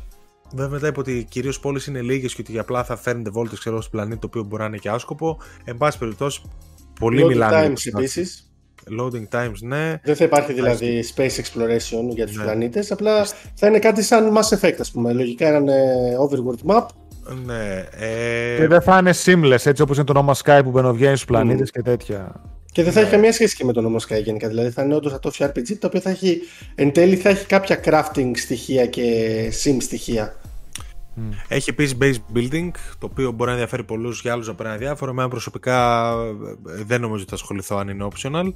Αλλά είναι ωραίο. Τώρα το combat το βλέπουμε κιόλας, δεν ξέρω. Φαίνεται απλά decent. Δεν κομπιάζει, κάτι... κομπιάζει και λίγο. Κομπιάζει το performance μηχανή, φαίνεται. Ε, Κάτι που είναι για μένα πολύ θετικό γιατί φαίνεται ότι δεν είναι κάτι ψεύτικο αυτό έτσι. Γιατί έχουμε δει και άλλα demos να τρέχουν άστα να πάνε. Θυμάμαι δηλαδή του Anthem που έτρεχε και μια χαρά και ήταν τελικά όλο made up το demo. Το Εντάξει, το okay. Ε, Οκ, okay, θετικές εντυπώσεις αφήνει το Starfield σίγουρα. Δεν μπορώ να πω ότι δεν θέλω να το παίξω, εννοείται ότι θέλω να το παίξω. Θα δούμε. Εγώ δεν έχω κάτι να προσθέσω. Αφήνω εσάς να πείτε γιατί εντάξει. Κοίτα, εγώ είχα πει ότι θα φανεί πολλές φορές τότε όταν ήταν κυκλοφόρηση το Νοέμβριο που έλεγα ότι α, εντάξει, άμα βγει το Starfield και είναι υπεργαμάτο, θα πάρω Xbox τότε, ας πούμε, να το παίξω. Το... Ε, κοίτα τώρα να σου πω την αλήθεια, ακόμα και από αυτό που είδα, μάλλον πιο πιθανό να πάρω Xbox για το Forza παρά ε, γι' αυτό. Δηλαδή θα περιμένω να βγει, να το δει ο κόσμος και μετά δηλαδή αυτό που βλέπω με εντυπωσιάζει σε πολλά σημεία και σε πολλά άλλα σημεία με αφήνει λίγο αδιάφορο. Από ό,τι είδα η ιστορία θα είναι να βρεις διάφορα, να ενώσεις διάφορα κομμάτια ενός αρχαίου artifact. Οπότε αυτά θα ψάχνεις, ξέρω εγώ, δεξιά-αριστερά. Ε, κοίτα, φαίνεται τολμηρό, φαίνεται καλό. Το όλο αυτό το διαστημικό να εξερευνήσω, να πω να κάνω εμένα με εντριγκάρει πάρα πολύ. Αλλά θέλω να, να το δω, να το πιάσω, να διαβάσω reviews, να, να δω απόψεις τι και πώς. Δεν είναι κάτι που μου, μου πέταξε το μυαλό στον τοίχο, ξέρω εγώ. Αλλά οκ, okay, αυτό που βλέπω, σέβομαι αυτό που πάει να κάνει και ίσως να το κάνει κάτι πολύ καλά. Δηλαδή, αν έβαζα και ένα Mass Effect δίπλα, καλοφτιαγμένο κάτι κτλ., νομίζω ότι θα διάλεγα πιο εύκολα ένα Mass Effect παρά αυτό, αλλά να το δούμε, να το δούμε. Ναι, πάντως αυτό που διάβασα επίσης, που λέγανε πολλοί ότι δεν έχει κάποια διαφορά στα πρόσωπα ή στις περιοχές ή σε, σε οτιδήποτε στα textures, είναι καθαρά ψέμα έτσι. Δηλαδή δείτε Fallout 4, δείτε Fallout 76, μέρα με τη νύχτα, 500 άλματα για το συγκεκριμένο. Okay. Μπορεί να μην είναι αυτό next, next gen στα πρόσωπα των χαρακτήρων, Παραμένει αλλά δεν παίζεις γι' αυτό τον λόγο το παιχνίδι. Ναι. Έτσι. Δεν παίζεις, όχι δεν παίζεις. Απλά για κάποιο λόγο, απλά θεωρώ ότι κάποια στιγμή Bethesda το αντίστοιχο που λέγαμε και με τη From Software, όσο καλά παιχνίδια παραδίδει, κάποια στιγμή πρέπει να πάει λίγο πιο πέρα τα, τα γραφικά της. Τώρα, βέβαια, αυτό ναι. είναι ένα project με χίλιους πλανήτες εξερευνήσιμους, οι οποίοι κάτι έχουν. Μπορεί να είναι το scale τέτοιο που δεν ε, βοηθάει, έτσι. Ναι, δεν ναι. επιτρέπει. Ε, OK, okay, δεν δε, δε μπορώ να πω ότι δεν είναι αυτό. Το παιχνίδι είναι πολύ φιλόδοξο και θέλουμε φιλόδοξα παιχνίδια. Ναι, ναι, ναι. ναι. Εντάξει, εγώ το περιμένω πώς και πώς να σου πω. Δηλαδή, είναι ένα από τα παιχνίδια. Θέλω να δω επιτέλους ένα καινούριο RPG από την Bethesda. Δηλαδή, αυτό το Fallout 76 και το Fallout 4 δεν μου είχαν κάτσει καθόλου καλά. Αυτό που με ενοχλεί πιο πολύ από το παιχνίδι είναι το shooting του. Φαίνεται να το έχει πάρει από το Fallout. Που τα Fallout δεν έχουν καλό shooting γιατί δεν είναι τέτοια είδους παιχνίδια. Ε, χαίρομαι απίστευτα που έχει σιωπηλό πρωταγωνιστή. Θα είχα ξενερώσει αν είχε γιατί. Ε, το, πετά, το πετάω παίζεις... το call τώρα ή μετά; Πείτε μου, πείτε μου απλά να ξέρω. Ρε, ο λόγος που παίζεις αυτά τα παιχνίδια είναι κυρίως δεν είναι ούτε το main quest ούτε τίποτα. Είναι όλο το side content που έχουν τα παιχνίδια της Bethesda. Δηλαδή δεν παίζει κανείς Skyrim για να γίνει ο. Ναι, αλλά δεν θα μπορούσε να έχεις ένα αντίστοιχο Shepard, το οποίο Shepard είναι μια, μια άδεια νεροκολοκή, θα ξέρω και το φτιάχνεις όπως θες εσύ. Δεν είναι αυτός ο σκοπός. Δεν είναι. Ο σκοπός του δηλαδή πιο πολύ τα παιχνίδια είναι ας πούμε Elden Ring πλην το Elden Ring. Δηλαδή μιλάει ο, ο κόσμος για σένα και παίζεις για τον κόσμο για να τον ανακαλύψεις, για να τον ευχαριστηθείς, για να πεις ο χαρακτήρας μου έκανε αυτά τα πράγματα, αλλά το χαρακτήρα μου είναι, ο χαρακτήρας μου είναι ο Γιάννης, ας πούμε, όπως ο χαρακτήρας είναι ο Άλεξ. Παρά να πεις ότι έχω τον Master Shepard. Και ο Master mm. Shepard θα είναι πάντα ο Master Shepard, δεν είναι ο Γιάννης. Δηλαδή είναι ένα συγκεκριμένο πράγμα το οποίο απλά έχει κάποιες renegade επιλογές και κάποιες paragon, αλλά στον πυρήνα είναι ο Master Shepard. Πάντως, Γιάννη, για αυτό που ναι. λες, βλέπω τώρα. Δηλαδή, είναι άλλη επικούρα τη επικούρα της ιστορίας που σου βγάζει το Mass Effect και άλλη ναι. επικούρα της εξερεύνησης που σου βγάζει, ας πούμε, ένα Skyrim, ένα Oblivion ή ένα Morrowind ή ένα Fallout 3. Ε, Πάντως, δεν διαφωνώ σε αυτό καθόλου. Σκεφτείτε και το άλλο, να μιλούσε ο πρωταγωνιστής και κάθε φορά που έπαιρνες κάποιο resource να σου έλεγε Αυτό θα πάει στον αποθηκευτικό χώρο, όπως έκανε, ξέρω εγώ. Η Alloy. Η Alloy. Το Fallout 4. Το Fallout 4 καταφέρνει και είναι σαν, σε RPG στοιχεία, επειδή έχει πρωταγωνιστή ο οποίος μιλάει, είναι χειρότερο από τα προηγούμενα. Γιατί οι επιλογές που έχεις να κάνεις δεν είναι τόσες πολλές, γιατί δεν είναι οι γραμμές διαλόγου τέτοιες. Ενώ ας πούμε τα προηγούμενα Fallout είχαν πολύ πολύ σύνθετους διαλόγους. OK. Okay. Ναι, όχι, τώρα εγώ ξαναβλέπω και το τρέιλερ όσο ώρα μιλάτε και εντάξει, φαίνεται πολύ φιλόδοξο παιχνίδι. Δηλαδή έτσι και. Ναι, ναι, ναι περπατήσει καλά, πιστεύω ότι θα το αγαπήσει ο κόσμος. Δεν χρειάζεται να είναι ούτε παιχνίδι του 10, ούτε παιχνίδι του 11, ούτε τίποτα. Αν κάνει αυτά που βλέπουμε εδώ πέρα καλά, όπως λες και εσύ, είπανε νομίζω θα είναι 30-40 ώρες το main quest, αλλά νομίζω ότι σε τέτοια παιχνίδια είναι το γύρω-γύρω. Δηλαδή ακούω και το χαρακτήρα και το καταλαβαίνω από και νομίζω ότι είναι και η καλύτερη επιλογή για το συγκεκριμένο. Το να έχεις ένα χαρακτήρα χάρτινο, ο οποίος προβάλλει το δικό σου εαυτό μέσω αυτού και το φτιάχνεις όπως θες και κάνεις όπως θες τη δική σου περιπέτεια, του ταιριάζει περισσότερο. Ναι, ναι, να το δούμε, να το δούμε. Δεν, σου λέω μπορεί να έχω λίγο τις επιφυλάξεις μου, αλλά OK, okay, μ' αρέσει, μ' αρέσει δηλαδή. Είναι και παιχνίδια που πολύ εύκολα φτιάχνεις και δεύτερο και τρίτο χαρακτήρα, ας πούμε. Είναι και παιχνίδια που δεν μπορείς να δεις π.χ. από το PlayStation. Έτσι. Από τα studio του PlayStation δεν μπορείς mm. να δεις ένα τέτοιο παιχνίδι. Όπως είναι της Bethesda τα RPG. Έτσι, τέτοιο, τέτοιο scope, τέτοιο δυτικό, τέτοια χαλαρότητα στο σενάριο, στην εξερεύνηση κτλ. Όλα είναι πιο σφιχτοδεμένες εμπειρίες. Οπότε σε αυτό είναι κάτι που ξεχωρίζει η Microsoft πλέον με τα studios που έχει. Αυτά. Αυτά, ναι, εντάξει. Ωραία, Ωραία ικανοποιημένοι είμαστε το Starfield. Να δούμε πότε θα το δούμε. Να. Αυτά νομίζω. Να. Ε, για να, να πούμε κανένα σύντομο now playing; Ένα πάνω, ένα δέκα λεπτά και να το ξοδέψουμε εκεί. Ναι, ναι, ναι, ναι μπορούμε. Ε, να ξεκινήσω εγώ να ξεπετάξω γιατί τα έχω πολύ γρήγορα. Δεν έχω Α, καθόλου να. Κάνε γρήγορα γιατί και εμένα ο, ο χρόνος μου. Α, ωραία, ωραία. Ξεκινά, ξεκινά ένα χαλαρό. Άντε, στενεύω γιατί μπορεί να φύγω κιόλας. Γεια σας το λέω. Ναι, ναι. ναι. ναι, ναι. Ε, Λοιπόν, ένα παιχνίδι έχω παίξει αυτήν την εβδομάδα. Προφανώς αυτή η εβδομάδα, παιδιά, ήταν πολύ δύσκολη για μένα. Γιατί και ήρθε ο γιος στην, ε, στην οικογένειά μας πλέον. Ε, μια εβδομάδα από εδώ, από εκεί, το ένα άλλο τρεχάματα. Παρ' όλα αυτά. Disney Plus. και Disney Plus, ναι, είδα κάτι Obi-Wan, κάτι άλλο. Ποιος γιος ρε ψεύτη. κάτι άλλες ταινίες, ξέρω εγώ, το Hustle, το Netflix, ωραίο ήταν και αυτά. Έτσι, μπασκετικό ρόκι, αν θέλετε το δείτε. Παρ' όλα αυτά, πρόβα και ασχολήθηκα με ένα παιχνίδι που το περίμενα καιρό. Και είναι το χελονιτζάκια Teenage Mutant Ninja Turtles Shredder's Revenge. Το οποίο, παιδιά, είναι ένα πάρα πολύ ωραίο παιχνίδι. Ε, έχει story mode, οπότε μην το φοβάστε. Δηλαδή είναι με ζωές, ε, έχει τρει-τέσσερι ζωές σε κάθε πίστα και μετά σας βγάζει game over. Είναι ως εξαπλό co-op. Ε, πολύ διασκεδαστικό, πολύ ωραία τα γραφικά του στυλ έτσι ρετρό 16 Πολύ ωραία δράση, ποικιλία στις πίστες, ποικιλία στα backgrounds. Όλους τους κακούς, μικρούς και μεγάλους που ξέρουμε από τη σειρά. Όλους τους χαρακτήρες όπως βλέπετε και Casey Jones και April και τέσσερις χαρακτήρες. Ε, ε, τι άλλο έτσι να πω. Μετά έχει arcade mode, το οποίο είναι στην ουσία λίγες ζωές και αν τις χάσεις, τέλος το παιχνίδι, game over. Έτσι. Δεν είναι σε κάθε πίστα σου ξανά έχει τέσσερις ζωές. πολύ διασκεδαστικό, πολύ ωραίο. Έχει κάποια collectibles στο ενδιάμεσο. Ε, σύστημα μάχης καλό. Λιτό βέβαια. Αλλά OK, okay, κάποια combos, κάποια super moves. Ναι, ναι, ναι. Μετά κάνεις κάποιες combo κινήσεις μεταξύ των χαρακτήρων που μπορείς να κάνεις διάφορα taunts που έχει. Α, δεν ξέρω, μου άρεσε πάρα πολύ. Το διασκέδασα πάρα πολύ, πολύ χαριτωμένο. Άμα σας αρέσουν και τα χελωνονιντζάκια, πολύ καλό. Δηλαδή, είχα παίξει πρόπερση το, στο PlayStation 4 και ήταν cross-gen της Platinum Games τα χελονιτζάκια, το οποίο είχαν ένα πολύ καλό σύστημα μάχης, αλλά σε όλα τα υπόλοιπα χωλένανε, δηλαδή σε πίσει κτλ. Αυτό είναι πάρα πολύ ωραίο, βγαλμένο από τα brawler της εποχής τύπου Cadillac και Dinosaur, τύπου Street of Rage και τέτοια. Ε, δυνατό να το παίξετε. Είναι day one στο Game Pass σε PC και σε Xbox. Πολύ καλή προσθήκη. Αλλιώς πάλι νομίζω ότι είναι σχετικά φθηνό. Αν θυμάμαι καλά, όσοι έχετε μόνο PlayStation και θέλετε να το παίξετε εκεί. Ε, πάρα πολύ ωραίο παιχνίδι. Μου άρεσε πάρα πολύ διασκεδαστικό. Μικρό ελάττωμα ότι τα περισσότερα τουλάχιστον από τα bosses ε, είναι πολύ εύκολα. Δηλαδή, OK, okay, λίγο σπαμάρεις στα χτυπήματα και αυτά και πέφτουν εύκολα. Ναι. Έχει τρία επίπεδα δυσκολίας. Εγώ στο δεύτερο το έπαιξα. Ε, αυτά. Δηλαδή περιμένω τώρα πώς και πώς να βγει και το Cowabunga Collection, πώς το λένε, όπου έχει εκεί πέρα μέσα όλα τα ports από διάφορα παιχνίδια που είχαν στο Game Boy, Mega Drive, Super Nintendo, όπου και εκεί έχει πάρα πολλά δυνατά τέτοια παρόμοια brawlers. Ναι, Αυτά ε... δεν έχω να πω κάτι άλλο. Μεστό παιχνίδι σύντομο, κάρα τριωράκι. Ε, αυτά. Τόσο, ναι. ε, να πω και εγώ και αυτό, γιατί το, το παίξαμε χθες, ε, χθες και προχθές co-op όλο με τον Μάριο. Το είχα ξεκινήσει, έπαιξα τρεις πίστες και μετά δεν το έπαιζε και πήγαμε το παίξαμε, το βγάλαμε όλο μαζί.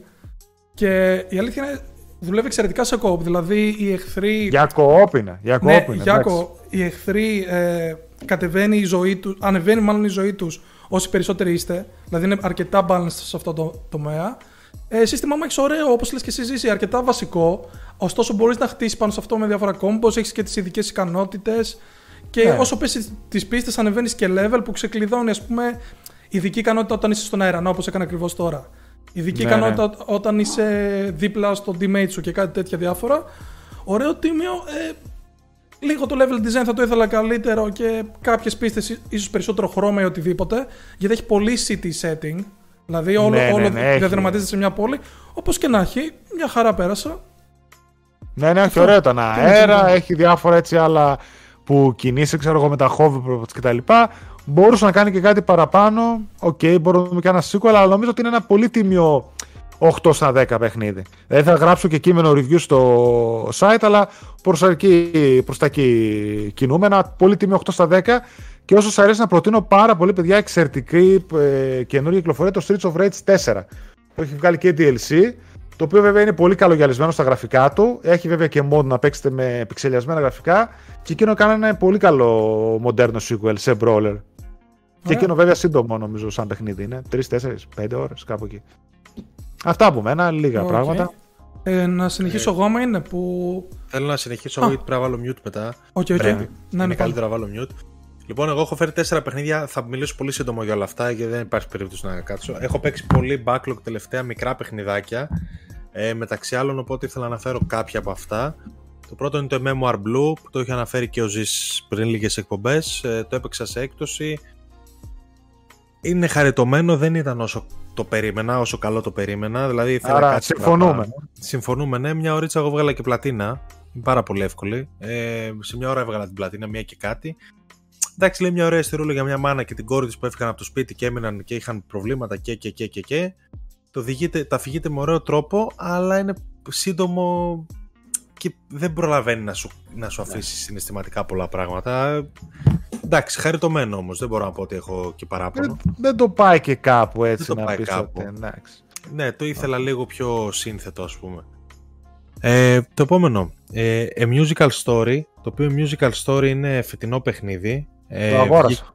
βγή- Ναι, ε, το οποίο έχεις, είναι rhythm game και έχει ουσιαστικά μια psychedelic rock μπάντα κατά κάποιο τρόπο στα 70s ή κάποτε τότε το, και οι 60s. Και ουσιαστικά διηγείται μια ιστορία μέσα από μικρά αφηγηματικά κομμάτια όπως αυτό και ουσιαστικά εσύ παίζεις τα όργανα ενδιάμεσα. Είναι πολύ απλό, είναι κα- ξεκάθαρο rhythm game, πάτα χ, πάτα τέτοιο, πάτα ελένα, πάτα αρένα. Η ιστορία που λέει είναι απλή. Ε, εντάξει, το ευχαριστήθηκα. Ένα διωράκι είναι αυτό, δυόμιση ώρες. Δεν έχει να πει και πολλά, αλλά είναι, εγώ θα στο πρότεινα. Δηλαδή, στους λάτρεις μουσικής θα το πρότεινα. Είναι, έχει ωραία μουσική μέσα. Έχει ωραία έτσι ροκιάς ε, τους- των 70s. Ε, αυτά, αλλά... Συνεχίστε εσείς. Ναι, ναι, ναι, ναι. Ε, μετά, ε, Next Machina της Housemark, το οποίο τον έφερα και στο group. Ε, ένα δύο ώρο και αυτό, δεν είναι μεγάλο παιχνίδι. Είναι πέντε κόσμοι από 15 πίστες η κάθε μία. Ε, που βέβαια η λογική του είναι ότι θα ξαναπαίξεις και ξαναπαίξεις και ξαναπαίξεις για high score. Είναι αυτή η λογική του Next Machina. Οπότε, αν θέλετε παραπάνω από δύο ώρες, βγάζετε πολύ παραπάνω από δύο ώρες. Action, καθαρό, το βλέπετε πως είναι. Το καταυχαριστήθηκα. Ε, πολύ, πο- πολύ διασκεδαστικό gameplay, πολύ συνεχόμενο, ξέρετε, με, με το δεξιό μοχλό μόνο στοχεύεις και πυροβολή συνέχεια. Πολύ καλή περίπτωση. Ε, δεν ξέρω τι να πω, το βλέπετε πώς είναι. Είναι συνέχεια Πανικός δράση, έτσι. φρενήρης. Πανικός. Πανικός, ναι, είναι Ε, πανικός. δεν Καταλαβαίνεις σταματάς που είναι ο χαρακτήρας σου ή καμιά φορά ξέρεις, είναι Καταλαβαίνεις, περιπτώσεις ναι. που παίζει και χάνεσαι, δεν ξέρεις που βρίσκεσαι, που είσαι. Ε, Εντάξει, δύσκολα, δύσκολα. Είναι τέτοια επίπεδα που συνήθως ξέρεις γιατί βλέπεις από πού φεύγουν οι σφαίρες κιόλας. Οκ. Ε, εντάξει, ναι, αυτό πολύ διασκεδαστικό. Έχει και local co-op, βλέπω, δεν το δοκίμασα εγώ με κάποιον. Εντάξει, από τα... η πρώτη μου εμπειρία από Housemarque δεν θυμάμαι αν έχω παίξει άλλο. Εν πάση περιπτώσει, πολύ καλό το Nex Machina, να το προτείνω και παίζει και σε τιμές χώμα. Ε, συνο... Συγγνώμη, έτσι. Ε, θα πρέπει να σας αφήσω εγώ. Εντάξει, θα αφήσω εδώ. Κλείστε εσείς την Ναι, ναι, ναι. εκπομπή. Εντάξει. Οκ, Ναι, εντάξει. ναι, ναι. Άιντε, ρε, χαιρετώ. Τσάο, τσάο. Bye, Bye bye. Bye. Ε, λοιπόν, εγώ να συνεχίσω ε, να, με το τελευταίο παιχνίδι είναι το Deadlight Director's Cut το οποίο είναι ένα 2D side-scroller ε, με zombies το οποίο είναι παλιό παιχνίδι, δεν είναι, δεν είναι τίποτα πρόσφατο έχει τουλάχιστον 7 χρόνια, μπορεί και παραπάνω έχει βγει και σε Android και iOS το οποίο ήταν πολύ ευχάριστη έκπληξη για μένα το είχα αγοράσει 2-3 ευρώ παίζει χρόνια στα 2-3 ευρώ και οπότε το πήρα και περίμενα κάτι πολύ μέτριο, αλλά δεν ήταν μέτριο, ήταν ένα πολύ καλό παιχνιδάκι. Έχει πολύ. Να τους. Έχει πολύ. Είσαι άνθρωπος μπορώ να. platforming. Πάλι. Τι; Όχι, όχι, απλά έσβησα το ζήσει. Να πούμε απλά ότι έπρεπε να φύγει αυτό. Ναι, ναι, ναι. Έχει πολύ platforming μέσα ε, και, και όχι μόνο platforming, έχει και πώς το λένε, και parkour. Έχει πολύ parkour μέσα. Εντάξει, όχι στα πλαίσια του Dying Light, ας πούμε, αλλά πολύ ωραίο παιχνίδι. Έχει ωραίο take πάνω στο, στο zombie genre. Έχει και ένα μυστικό τέλος για όποιον το βγάλει στη μέγιστη δυσκολία, το οποίο εγώ το είδα, δεν το έβγαλα, αλλά έχει πολύ ενδιαφέρον. Ε, shooting, έχει και melee combat, έχει zombies, έχει χαρακτήρες, έχει collectibles, μαζεύεις και βλέπεις όλο το concept ουσιαστικά σου δίνει ένα, μια ευρύτερη εικόνα για τον κόσμο. Ωραία. Και αυτό το προτείνω. Πολύ εύκολα. Δηλαδή αυτά είναι τέσσερα παιχνίδια που τα πήγα από το λιγότερο αγαπημένο προς το περισσότερο αγαπημένο. Το Deadlight μου άρεσε πάρα πολύ. Ε, πολύ καλή περίπτωση. Και αυτό μικρό. Μικρό, 2,5-3 ώρες. Ε, το παίζετε άνετα. Εγώ θεωρώ ότι, ότι θα αρέσει σε πολύ κόσμο. Αν, αν δεν το έχετε δοκιμάσει. Ωραία. Ε, αυτά έμεινα στα μικρά παιχνίδια κυρίως γιατί τέτοια ξεπετάω. Τώρα αρχίζω τα μεγάλα. Ε, θα πει και ο Στάθης και θα πω κι εγώ. Ναι, ε, αυτά είχες Άλεξ ή είχες και κάτι; Αυτά είχα μόνο τώρα, ναι, δεν έχω. Έχω παίξει κι άλλο που θα το πεις εσύ. Γιάννη, αν έχεις κάτι εσύ; Έχω εγώ τρία παιχνιδάκια. Τρία Οκ. κιόλας. Α, είπα να αφήσουμε για το τέλος Στάθη το, το μεγάλο γι' αυτό. Θα μπορέσει να μιλήσεις, γιατί είπες πριν ότι μήπως πρέπει να βάλεις τίποτα mute. Ε, πείτε τα εσείς και θα, απλά θα σηκωθώ λίγο και έρχομαι. Ωραία, Όχι, okay, θες ναι. να πεις εσύ να πω εγώ. Όχι, ξεκίνησε εσύ, γιατί έχουμε ένα κοινό μετά με τον Άλεξ. Πες άμα Γιάννη, είναι. πες.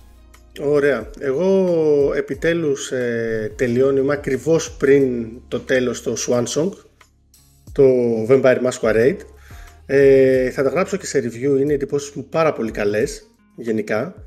Ε, καταφέρνει επιτέλους βασικά ένα adventure game το οποίο αποφάσεις σου έχουν νόημα στο πώς δίνονται και δεν σε αφήνει να κάνεις όλες τις αποφάσεις ακριβώς επειδή έχει RPG στοιχεία. Ε, θεωρώ ότι αν ήταν ε, ένα παιχνίδι στα χέρια μιας Quantic Dream ή μιας, ε, ενός στούντιο της Sony ε, θα μπορούσε να πάρει ένα καλύτερο AAA χαρακτήρα γιατί σαν AA έχει κάποια προβλήματα στα animations, στις ομιλίες, στην εκφραστικότητα. Το art direction του είναι στο Θεό και γενικά το γράψιμο είναι πάρα πολύ καλό. Δηλαδή σκέψου ότι ακόμα και για τον πιο πιο μικρό χαρακτήρα, έναν τυχαίο φρουρό που μπορείς να βρεις νεκρό, ε, έχει τύχει στο κινητό του δίπλα να διαβάζεις δακρύβρεκτη ιστορία για παράδειγμα. Οκ. Γενικά πολλές ανατροπές, πολύ καλό σεβασμός όσον αφορά το franchise ε, του Vampire the Masquerade, το RPG της White Wolf, αν δεν κάνω λάθος, νομίζω White Wolf είναι, ε, και ένα παιχνίδι το οποίο εντάξει, με έχει αφήσει μέχρι στιγμής ε, άφωνο. Κάποια μικρά προβλήματα στο pacing βέβαια, αλλά κατά τα άλλα είναι Α, δηλαδή, αρκετά ε, καλό. σου άρεσε, γιατί νο- νομίζω στην αρχή δεν έλεγες ότι δεν το βρίσκεις τόσο καλό ή από την αρχή; Άργησε α, πάρα πολύ. να- Βασικά έχει ένα θέμα στη δομή του, δηλαδή βλέπεις έναν πρόλογο και Ναι. ξεκινάει να παίζει το παιχνίδι μέχρι να καταλάβεις λίγο το τι συμβαίνει, που το pacing δεν είναι πάρα πολύ καλό. Και εκεί που καταλαβαίνεις τι συμβαίνει, σου σετάρει πρακτικά την τελευταία αποστολή το παιχνίδι, η οποία τελευταία αποστολή είναι το μισό παιχνίδι όμως. Τελευταία αποστολή Οκ, μόνο ναι. εισαγωγικά δηλαδή, κατάλαβες. Οπότε σε χάνει λίγο γιατί δεν καταλαβαίνεις πώς ακριβώς ξεκινάει και πότε ακριβώς τελειώνεις. Οπότε σε αφήνει λίγο σε- σε ένα άδειο μέρος αλλά οι πίστες αυτές καθ' αυτές είναι φανταστικές με πολλούς τρόπους να τις ολοκληρώσεις ε, το fail state είναι ότι μπορείς να περάσεις την πίστα και να μην καταλάβεις Χριστό τι έγινε ή τι έκανες αλλά γενικά θα πρέπει να είσαι πάρα πολύ απρόσεκτος δηλαδή το παιχνίδι έχει πολύ καλούς γρίφους ε, θέλει πολύ καλή παρατηρητικότητα πρέπει ο παίκτης να βγάλει συμπεράσματα δεν στα δίνει στο πιάτο και πρέπει να καταλάβει κιόλας λίγο το skill set του κάθε χαρακτήρα έτσι ώστε να μπορέσεις ας πούμε, να καταλάβεις σε ποια κατεύθυνση παίρνει ο καθένας. Γιάννη, αυτό είναι narrative driven με την έννοια ότι απλά έχεις ένα χαρακτήρα και πηγαίνεις στυλ Telltale και απλά έχει και puzzles μέσα. Ή έχει και μάχη, ας πούμε. Είναι σε μια, δεν έχει μάχη, είναι σαν μια φυσική εξέλιξη όλων αυτών των story driven OK. adventure OK, games. OK. Που απλά έχει γρίφους δεν σου γράφει πουθενά he will remember that, αλλά έχουν επιπτώσεις στη πράξη σου. Αυτό μου τις αρέσει. πιο απλές Αυτό τώρα ναι. Αυτό. μέχρι τις πιο σύνθετες και ε, είναι διαφορετικές οι καταστάσεις του χαρακτήρα στο τέλος. Δηλαδή ένας χαρακτήρας δεν είναι μόνο binary ότι θα σου ζήσει το τέλος, θα πεθάνεις στο τέλος, θα καταλήξει κάπου. Και αλλάζει το τέλος, το οποίο ουσιαστικά κάνει σούμα και για τους τρεις χαρακτήρες ανάλογα με το τι έχεις κάνει. Και το ωραίο είναι ότι ένας χαρακτήρας μπορεί άθελά του να γαμίσει έναν άλλο χαρακτήρα. Και να βρεις εσύ μετά στην πίστα που παίζεις με έναν άλλο χαρακτήρα κάποια πράγματα που έχεις κάνει με, έναν, με τον προηγούμενο και να πρέπει να, βρει, να λύσεις προβλήματα μέσα από αυτές τις καταστάσεις. Που υπό άλλες συνθήκες δεν θα το κάνεις. Δηλαδή, όλες οι αποφάσεις έχουν δούναι και λαβείν και πάρα πολύ ωραίο. Δηλαδή, έχουν συνέπειες. Γενικά το προτείνω ανεπιφύλακτα σε πτώση τιμής οπωσδήποτε. Οπωσδήποτε. OK, super. Μμ. Μετά το δεύτερο παιχνίδι που ξεκίνησα να παίζω είναι το Artful Escape. Και έπαθα σοκ. Μέχρι στιγμής αυτό που παίζω μου αρέσει πάρα πολύ. Η μουσική του είναι εκπληκτική. Το, τα μηνύματα που προσπαθεί να περάσει θεωρώ ε, περί του ποιος είσαι, ταυτότητας, ε, του πώς είναι να είσαι στα χνάρια ενός προγόνου που έχει κάνει μεγαλύτερα πράγματα από σένα. Νομίζω ότι όλα αυτά τα εκμεταλλεύεται και τα δίνει με ένα πάρα πολύ ωραίο χαρακτήρα. Το art direction και σε αυτό το παιχνίδι εντάξει είναι υπέροχο. Καλά τα σπάει. Είναι υπέροχο. Είναι σκέτη ψυχεδέλεια. Και γενικά δεν έχω παίξει πάρα πολύ βασικά. Έχω φτάσει, έχω φύγει από την πόλη. Έχω γνωρίσει ας πούμε τον ε, χαρακτήρα, να μην πούμε spoiler που είναι και έχω προχωρήσει και στα πρώτα gigs. Τα έχω περάσει δηλαδή και ο τρόπος που εξελίσσεται μου αρέσει πάρα πολύ και θέλω να δω που το πάει. Γενικά το θεωρώ, με έχει μαγέψει αυτό, με έχει μαγέψει, με έχει αρπάξει και με Είναι έχει ωραίο, το μαγέψει. είχα αναφέρει κι εγώ, ναι. Μμμ. Έχει πολύ Νομίζω το έχεις κάνει και review αν δεν κάνω λάθος. Και review και έχει πολύ εύκολη πλατίνα, το είχαν και Ε, πλατίνα. και νομίζω για όσους, Ναι. όσους- όσους είστε PC ή Xbox είναι ακόμα Game Pass. και θα ακόμα, μπει ναι. τώρα 23 και στην υπηρεσία της Sony, έτσι, στον ανεμένο PS Plus. Τέλειο, εγώ έχω πάθει σοκ. Δηλαδή, πραγματικά ήταν τέλειο. Μέχρι στιγμής αυτό που έχω παίξει είναι τέλειο. Σούπερ. Και το τρίτο παιχνίδι το οποίο παίζω αρέα και που ας πούμε και πάντα έχει θέση είναι το Crash 4. Okay. Το It's About Time. Ε, Γενικά ένα παιχνίδι το οποίο το έκραξαν πάρα πολύ για τη δυσκολία του. Γιατί όντως είναι υπερβολικά δύσκολο. Ε, αλλά θεωρώ ότι αν κάποιος θέλει να αφοσιωθεί, ας πούμε, μία πίστα τη φορά, έστω μία πίστα την εβδομάδα για παράδειγμα, για να την βγάλει 100%, μπορεί να το κάνει, να μάθει τα mechanics και μπορεί εν τέλει να φτάσει, ας πούμε, και στην πλατίνα, άμα θέλει, ή τουλάχιστον να φτάσει σε ένα 100% completion, τουλάχιστον όσον αφορά τα διαμάτια. Ε, Αυτό μωρέ είναι Αυτό- περισσότερο. Αυτό το είδος είναι σαν χορογραφία. Δηλαδή, κάνεις συνέχεια λάθη, πας στο κεφάλι σου και μετά Ναι, και μετά νιώθεις σου ότι κάνει κλικ. είσαι ο, ο Θεός και τα κάνεις τα πάντα τέλεια, έτσι. Ρε, Εγώ όσο πιο πολύ το παίζω αυτό το παιχνίδι, τόσο πολύ θεωρώ ότι είναι όντως το sequel που χρειαζόταν αυτή η σειρά. Δίνει πάρα πολλά καινούργια πράγματα Συμφωνώ και σε εγώ. αυτό το ιδίωμα του platforming. Απλά το πρόβλημα είναι ότι επειδή ο κόσμος έχει συνηθίσει να παίζει ένα παιχνίδι και μετά να περνάει στο επόμενο, ε, γκρινιάζουν πάρα πολύ, ας πούμε, αν δεν μπορούν να το κάνουν άμεσα 100%. Και απλά δεν είναι αυτό το παιχνίδι. Δεν είναι το παιχνίδι που θα το παίξεις, ας πούμε, ένα μήνα, θα πεις το κάνω 100% θα προχωρήσω. Ναι. Είναι το παιχνίδι το οποίο θα το έχεις install, θα το παίζεις αρέα και πού και θα κάνεις μικρά βήματα προς τα μπροστά. Χωρίς δηλαδή. Αλλιώς θα κορεστείς πάρα πολύ γιατί έχει πάρα πολλή επανάληψη και πρέπει να μάθεις πάρα πολλά πράγματα και πρέπει να το κάνεις και σε πάρα πολλές πίστες. Οπότε δεν θα λειτουργήσει καλά αυτό. Με τον τρόπο τον οποίο ασχολούμαι εγώ μου λειτουργεί πάρα πολύ καλά γιατί δεν μου λείπει ο Crash, τον έχω εκεί να παίζω και πάντα θεωρώ ότι προχωράω δηλαδή. Θα πάρω δύο διαμάτια, τρία διαμάτια μπροστά, θα ανακαλύψω μια πίστα, θα ξεκλειδώσω μια στολή και δεν υπάρχει κάποιο άγχος να το κάνω σύντομα. Και σούπερ. Ναι, 15 Ιουλίου η ταινία Uncharted στο Netflix, δεν ξέρω αν είναι και το ελληνικό Netflix. Οκ. Απλά ελπίζουμε. είδα- Α, την έχω κατεβάσει, οπότε ναι. Τσεκάρω Οκ. τώρα στο Twitter απλά και 15 Ιουλίου λέει στο Netflix. Τώρα ποιο Netflix είναι. Επιτέλους, Να είδες βάσει το, το το Netflix ανεβαίνει. Αυτό που θέλαμε. Ναι, επιτέλους, αυτό είναι. περίμενα και εγώ για να κλείσω Ναι. το Disney Plus για δύο λεπτά που έχω πεθάνει. Οκ. Αλλά για πες γιατί σιγά σιγά πρέπει λίγο να το... Ναι, ναι, ναι. ναι. Ε, Γιάννη, αυτά; Ναι, αυτά, αυτά. Ωραία, λοιπόν. Δώστε μου δύο λεπτάκια εδώ. Πάμε να μπούμε σε ένα παιχνίδι που ουσιαστικά ήταν και η μεγαλύτερη κυκλοφορία του μήνα, αν δεν ξεχνάω κάτι. Και αυτό Ναι. είναι το The Quarry. Το The Quarry είναι ένα παιχνίδι σαν που συνδυάζει gameplay με το στυλ μιας ταινίας. Δηλαδή περισσότερο προχωράς με τους χαρακτήρες, κάνεις κάποιες επιλογές και με βάση τις επιλογές που κάνεις είτε Until επιβιώνουν... Dawn, ρε, εσύ. Until Dawn, ναι, Until Dawn, ε, Dark Pictures- Pictures, παιχνίδια τέτοιου στυλ. Με βάση τις επιλογές που κάνεις, είτε, είτε ζουν οι χαρακτήρες, είτε πεθαίνουν και όλο το concept βασίζεται σε αυτό. Ε, στο συγκεκριμένο, ουσιαστικά ε, παίρνεις το ρόλο από μεταξύ 9, 9 νομίζω έλεγε. 8, όπως, δεν ξέρω αν όπως, παίρνεις όπως, ένα είναι από αρκετοί, μετά, είναι οκτώ. αρκετοί ε, ομαδάρχες μιας κατασκήνωσης η οποία βρίσκεται στην τελευταία της μέρα και ενώ έχουν φύγει τα παιδιά και είναι έτοιμοι να φύγουν αυτοί, κάτι συμβαίνει, δεν μπορούν να αποχωρήσουν και πρέπει να μείνουν εκεί. Όπως καταλαβαίνετε, ε, διοργανώνουν μια γιορτή, ε, όχι μια γιορτή, ε, γύρω από ένα campfire παρτάκι, ξέρω κλασικά. εγώ, ναι. Ένα, ένα μικρό παρτάκι, ναι. Και από εκείνο το σημείο και μετά αρχίζουν φαίνονται διάφορα έτσι, παράξενα πρόσωπα, διάφορα αρκούδες, δεν ξέρουμε τι είναι, τέρατα, οτιδήποτε. Ξέρετε πώς πάει όλο αυτό και πρέπει σιγά σιγά οι χαρακτήρες μας να επιβιώσουν και να μάθουν τι συμβαίνει στην κατασκήνωση. Ουσιαστικά είναι ρε του παιδιά από Ori. το πρωί μέχρι το βράδυ όπως, είναι το, όπως ήταν το Until Dawn που Μπράβο, ένα δεκάωρο ναι, ξέρω ναι. εγώ είναι in-game, ένα δεκάωρο είναι και αυτό με 8 άτομα σε Ε, ένα ουσιαστικά χώρο. αυτός που έχει την κατασκήνωση σας λέει, τους λέει φεύγω, μείνετε μέσα και θα γυρίσω το πρωί για να σας πάρω για να φύγουμε. ε, Ναι, αυτοί, οκ, εντάξει, δεν γυρνάνε. Έτσι, Γίνονται δεν, διάφορα, ναι, οκ. ε, μένουν μέσα. Κατά τα άλλα, ε, να πω σε γενικές γραμμές μου άρεσε. Θεωρώ λίγο την αρχή και το τέλος του, όλα τα τέλη του, τα θεωρώ αρκετά αδύναμα και θεωρώ ότι ήθελα ακόμα 2-3 Όταν ώρες λες να όλα, το. πόσα είδες; Ε, sorry, ναι. Έχω, το, έχω, έχω παίξει περίπου 27 ώρες The Quarry, δηλαδή έχω δει τρία τέλη. Έχω δει Είσαι άρρωστο. το πρώτο που το έκανα εντο, εννοείται χωρίς οδηγό, χωρίς τίποτα. Έχασα δύο χαρακτήρες και ήταν ένα. Οκ, τέλος. Ε, αισθάνθηκα ότι κάτι έχασα. Και όντως το δεύτερο που έβαλα και οδηγό για το Everyone Lives, είδα ότι είχα χάσει ένα tarot card. Το οποίο στο τέλος, τα tarot cards ε, λειτουργούν όπως τα totem του Until Dawn, που ενδιάμεσα στα chapters μπορείς να δεις την ε, μοίρα κάποιου χαρακτήρα. Ένα tarot card στο τέλος, τέλος, τέλος, το τελευταίο, ξεκλειδώνει ένα ειδικό sequence, που αυτό το sequence από ό,τι καταλαβαίνω ξεκλειδώνει και ένα ακόμα chapter στο τέλος που συμβαίνουν διάφορα πράγματα.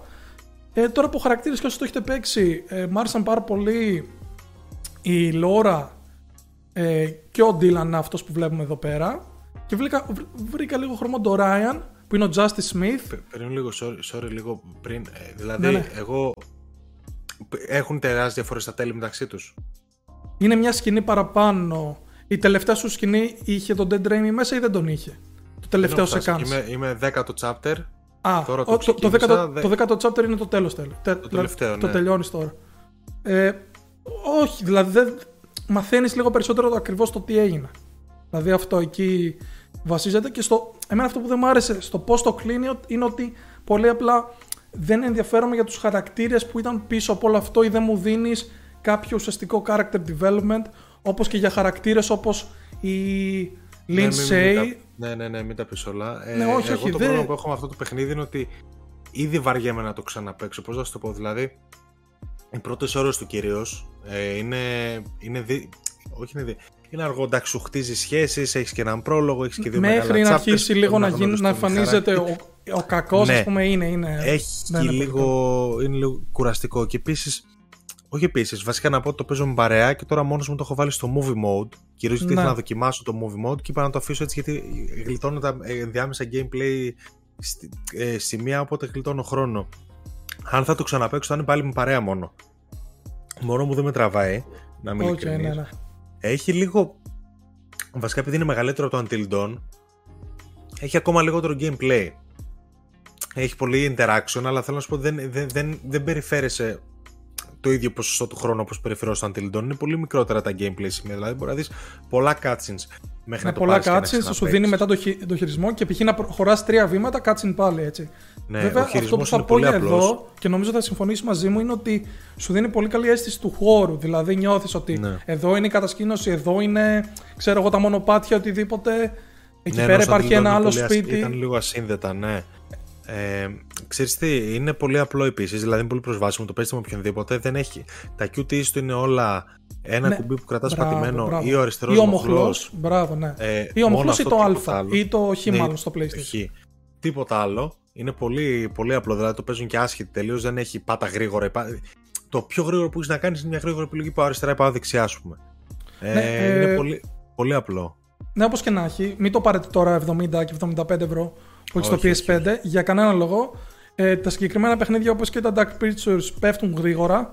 Επομένως, θεωρώ σε, μέχρι το τέλος του καλοκαιριού θα έχει πέσει σε ένα 30 άνετα. Για, για εμένα, εγώ θα το γράψω και review άλλωστε μέσα στις επόμενες μέρες, μέσα στη βδομάδα βασικά. Ε, είναι, είναι ωραίο παιχνίδι, έχει ωραία ιστορία. Για μένα κοιτάζει στα μάτια του Until Dawn χωρίς ιδιαίτερο πρόβλημα. Ε, ενδιαφέρον σενάριο. Ε, και λίγο οι χαρακτήρες απλά έχουν θέμα μερικοί. Του, δεν τους, αντιπαθώ, δεν, τους περισσότερους αντιπαθώ, αλλά τους θεωρώ καλούς σαν χαρακτήρες, δηλαδή δεν τους βρίσκω κακογραμμένους τους περισσότερους, βέβαια έχει κάποιους αστείους διαλόγους, δηλαδή είναι λίγο cringy φάση ώρες ώρες, αλλά είναι το κλασικό campy horror teen που, ok, βγάζει νόημα να είναι και έτσι. Έχει, ε, τι έχει, να πω; sorry που σε διακόπτω, έχει επικό line που λέει ε, ένας χαρακτήρας έναν άλλον Get out of my house you fucker και λέει ο άλλος You no, fucker You're fucker, you fucker. You're fucker. αυτό, αυτό ακριβώς είχα στο μυαλό μου. Τι είναι αυτό, ρε φίλε. Cringe, αλλά όλο το πανελλήνιο, όπως και να έχει. No, no you're a fucker. Ε, πολύ καλά performances. Ε, μ' άρεσαν όλων των ηθοποιών. Κανένας δεν με πετούσε απ' έξω. Ειδικά κάποια όπως του Ted Rain είναι φοβερά. Ναι, ναι, ναι, ναι. Με, με καταπληκτικά γραφικά και πολύ ωραίο motion capture. Ε, και αισθητά βελτιωμένο νερό... από το Man of Medan γιατί το έβαλα μετά να δω συγκριτικά και ήταν μέρα με τη νύχτα. Δηλαδή έχει γίνει φανταστική βελτιωμένο σε όλα, μόνο το νερό του είναι κακό. Είναι σαν πίσα. Πολύ κακό. Πολύ κακό. Ε, το νερό του είναι χείριστο. Όλα τα άλλα παρότι δεν, είναι, δεν έχουν πολλά interactions μέσα είναι πάρα πολύ όμορφα. Δηλαδή είναι πολύ όμορφο παιχνίδι στο μάτι. Ε, Τόσο πάντων, το θεωρώ, πολύ, το θεωρώ μεγάλη αναβάθμιση από το Dark Pictures που ε, νομίζω ότι και οι ίδιοι ήξεραν ότι είναι. Ε, Ούτε εγώ θα το πρότεινα σε 70-75 ευρώ. Θέλω να δω το τέλος του. Ε, γιατί σου λέω έχω ένα chapter ακόμα και μετά ξέρεις το κλασικό να να δω all main endings all main για endings, να ναι, έχω ναι. πλήρη εικόνα. Ιδανικό για παρέα, εγώ που το έπαιξα με φίλους μου, ήμασταν 4 άτομα, έχει 8 χαρακτήρες, πήραμε από 2, περάσαμε φανταστικά και θα το τελειώσουμε τώρα αύριο. Ε, εντάξει, είναι, αυτή είναι η supermassive που θέλουμε. Είναι Super Mario στο Until, ναι, το ναι, Until Dawn. Είναι το καλύτερο της παιχνίδι για μένα μετά το Until Dawn. Δεν θεωρώ ότι λόγω της αρχής και του τέλους του, ότι επειδή είναι πιο χλωμά από το Until Dawn, Δεν το βάζω στο, στο ίδιο σκαλί, αλλά γενικά είναι, είναι αρκετά καλό παιχνίδι και μη σου πω ότι προτιμώ να βλέπω ένα παιχνίδι τα δύο χρόνια από της Supermassive και να έτσι να είναι λίγο πιο μεγάλο, να πτήσει χαρακτήρες, να δίνει, να κάνει. Ε, Επίσης, ένα τελευταίο και πάμε στο επόμενο για να κλείσουμε σιγά σιγά την εκπομπή. Αυτό που δεν μου άρεσε είναι η χρήση της licensed μουσικής. Τη θεωρώ αρκετά άτοπη. Ε, σε κάποια σημεία είναι, σε, κα... σε κάποια μου άρεσε, σε, Σε κάποια κά- όντως άτομο. Α πούμε στην αρχή είναι ίσως λίγο ωραία και στο τέλος. Τέλος πάντων, όπως και να έχει. Δείτε το σε μια πτώση τιμής. Για κανένα Θέλω λόγο να πω full price. Για τέλος, Ναι, ναι. το movie mode που δοκίμα... είπα, το movie mode για να το εξηγήσουμε είναι κάτι το οποίο βάζει να παίζει μόνο του, δεν κάνεις τίποτα, δεν ακουμπάς χειριστήριο και μπορείς να βάλεις προεπιλογή everyone lives, everyone dies, ε, Maximum έχει gore. gory, Ναι, έχει ναι. ένα gory να πεθάνουν όλοι με το χειρότερο τρόπο που μπορούν και έχει και directors το οποίο βα... κάνεις κάποια βασικά πράγματα εσύ σε αυτό το σημείο, σε αυτό το σημείο, σε αυτό το σημείο και παίζει. Το movie mode είναι, δηλαδή μπορείς να κάνεις να το χαζέψεις. Το θέμα του είναι το μοντάζ γιατί καταλαβαίνετε όταν λείπει από μέσα στο interaction της επιλογής π.χ. είναι λίγο, ξέρεις, Σαν fast άβολο. forward, ναι. Το- Τάκ, το τάκ, πώς θα τάκ, πάει τάκ. από εδώ, παπ, παπ, Ναι. εκεί, δηλαδή είναι λίγο Ναι, ναι. περίεργο. Αλλά, αλλά λειτουργεί. Αυτά. Τι έχεις και άλλο παιχνίδι; Ωραία, ναι, ε, ένα τελευταίο και ένα που μπαίνει στα top 10 indies όλων των εποχών για μένα μεγαλ... από τις μεγαλύτερες έκπληξεις, ε, εκπλήξεις, μεγαλύτερη για φέτος. Ε, λέγεται Inmost. Είναι ένα indie παιχνίδι που ε, χειρίζεσαι τρεις χαρακτήρες, ε, των οποίων οι ιστορίες είναι ασύνδετες, ε, για αρχή τουλάχιστον, βλέπεις δηλαδή πώς συνδέονται μετά. Είναι ένας ε, άντρας, ένα, κο- ε, μια κοπελίτσα που μένει με- μόνο μέσα σε ένα σπίτι και ένας υπότης. Ε, τα κομμάτια, η κοπελίτσα έχει το λιγότερο gameplay και ουσιαστικά έχει μικρά puzzle segments και βλέπεις τι αντιμετωπίζει ε, μέσα στο σπίτι της ε, και με την ενδοκα- ε, οικογενειακή βία τι γίνεται. Ο υπότης ουσιαστικά προσπαθεί να ανεβεί στην κορυφή ενός κάστρου και βλέπουμε έχει gameplay όπως grapple hook και μερικά μιλή, χτυπήματα είναι πολύ βασικό. Και το κυριότερο κομμάτι ε, της ιστορίας διαδραματίζεται στον άντρα, ο οποίος άντρας ουσιαστικά είναι ξεκάθαρο puzzle platformer. Έχει πάρα πολλά αντικείμενα που μπορείς να βρεις, σκηνιά, δρεπάνια, τα πάντα όλα. Ε, με ένα hit πεθαίνεις. Δηλαδή είναι πολύ επικίνδυνο παιχνίδι. Και εν τέλει ε, βλέπεις πως ε, αριστουργηματικά συνδέονται αυτές οι τρεις ιστορίες και το τι προσπαθεί να πει με πολύ βαριές θεματολογίες όπως είναι η κατάθλιψη, η αυτοκτονία και διάφορα άλλα τέτοια. Είναι πολύ σύντομο παιχνίδι. Σύντομο. Είναι ένα παιχνίδι που λένε και οι δημιουργοί του ότι παίξτε το ε, ένα βράδυ που βρέχει και ρίχνει αστραπές έξω ε, και παίξ- ε, παίξτε το ε, σερί ε, σε 3 με 5 ώρες, τόσο διαρκεί. Και για μένα απευθείας μόλις το τελείωσα με διέλυσε το παιχνίδι. Με διέλυσε. Δηλαδή έψαχνα να δω story explain γιατί είναι πολύ show don't tell. Πάρα το πολύ έπαιξες; show don't tell. Που είναι Ε, διαθέσιμο; είναι PC Switch δυστυχώς. Μόνο PC Switch. OK. Ε, και γενικά δε- το είχα καιρό ε, backlog και μόλις το έβαλα δεν περίμενα να πάθω το σοκ που έπαθα. Σε κρατάει από το, τελευταίο μέχρι, από το πρώτο μέχρι το τελευταίο λεπτό. Δηλαδή αν θέλετε έναν τίτλο και είστε PC είναι must, must play. Για μένα είναι αν όχι 10-9,5 δηλαδή πολύ ιδιαίτερο παιχνίδι που θα το έχω για πολύ καιρό στη, α, στην κορυφή των indies μου. Ωραία. Μακάρι να έρθει και PlayStation. Μακάρι κάποια στιγμή πρέπει. Φανταστικό. Αυτά. Ωραία. Αυτά νομίζω αισθανόμαστε, δεν ξέρω για εσάς, λες και πήγαμε στον πόλεμο. Ναι. Εγώ αισθάνομαι λοιπόν. πολύ πεινασμένος αυτή τη στιγμή. βασικά. Πεινασμένος, Εγώ. Περίπου- Το είναι στόχος στο Steam. το Θα έχεις, ε, κατεβάσω. ε, παίξ το, Ναι. είναι must, είναι must. Ε, Ωραία. αυτά, να υπενθυμίσουμε ότι καταρχάς να πούμε ευχαριστώ σε όσους μείνατε μέχρι και τώρα. Η αλήθεια είναι ήταν μεγάλη εκπομπή γιατί είχαμε να καλύψουμε και πάρα πολλά events και τεράστιο now playing. Νομίζω ότι τα είπαμε όλα όμορφα και ωραία. Ναι. Ε, ρίξτε ένα like, subscribe αν σας άρεσε αυτό που είδατε. Ε, μας ακολουθείτε φυσικά και σε όλες τις podcast υπηρεσίες. Σε περίπτωση που θέλετε να μας ακούτε είτε- είτε όταν πάτε για δουλειά ή για κανένα τρέξιμο ή σε βόλτα έξω.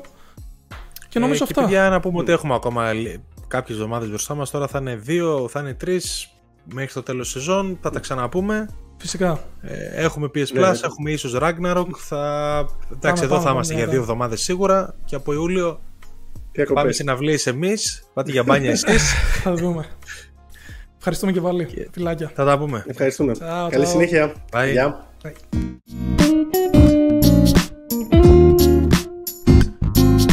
Bye.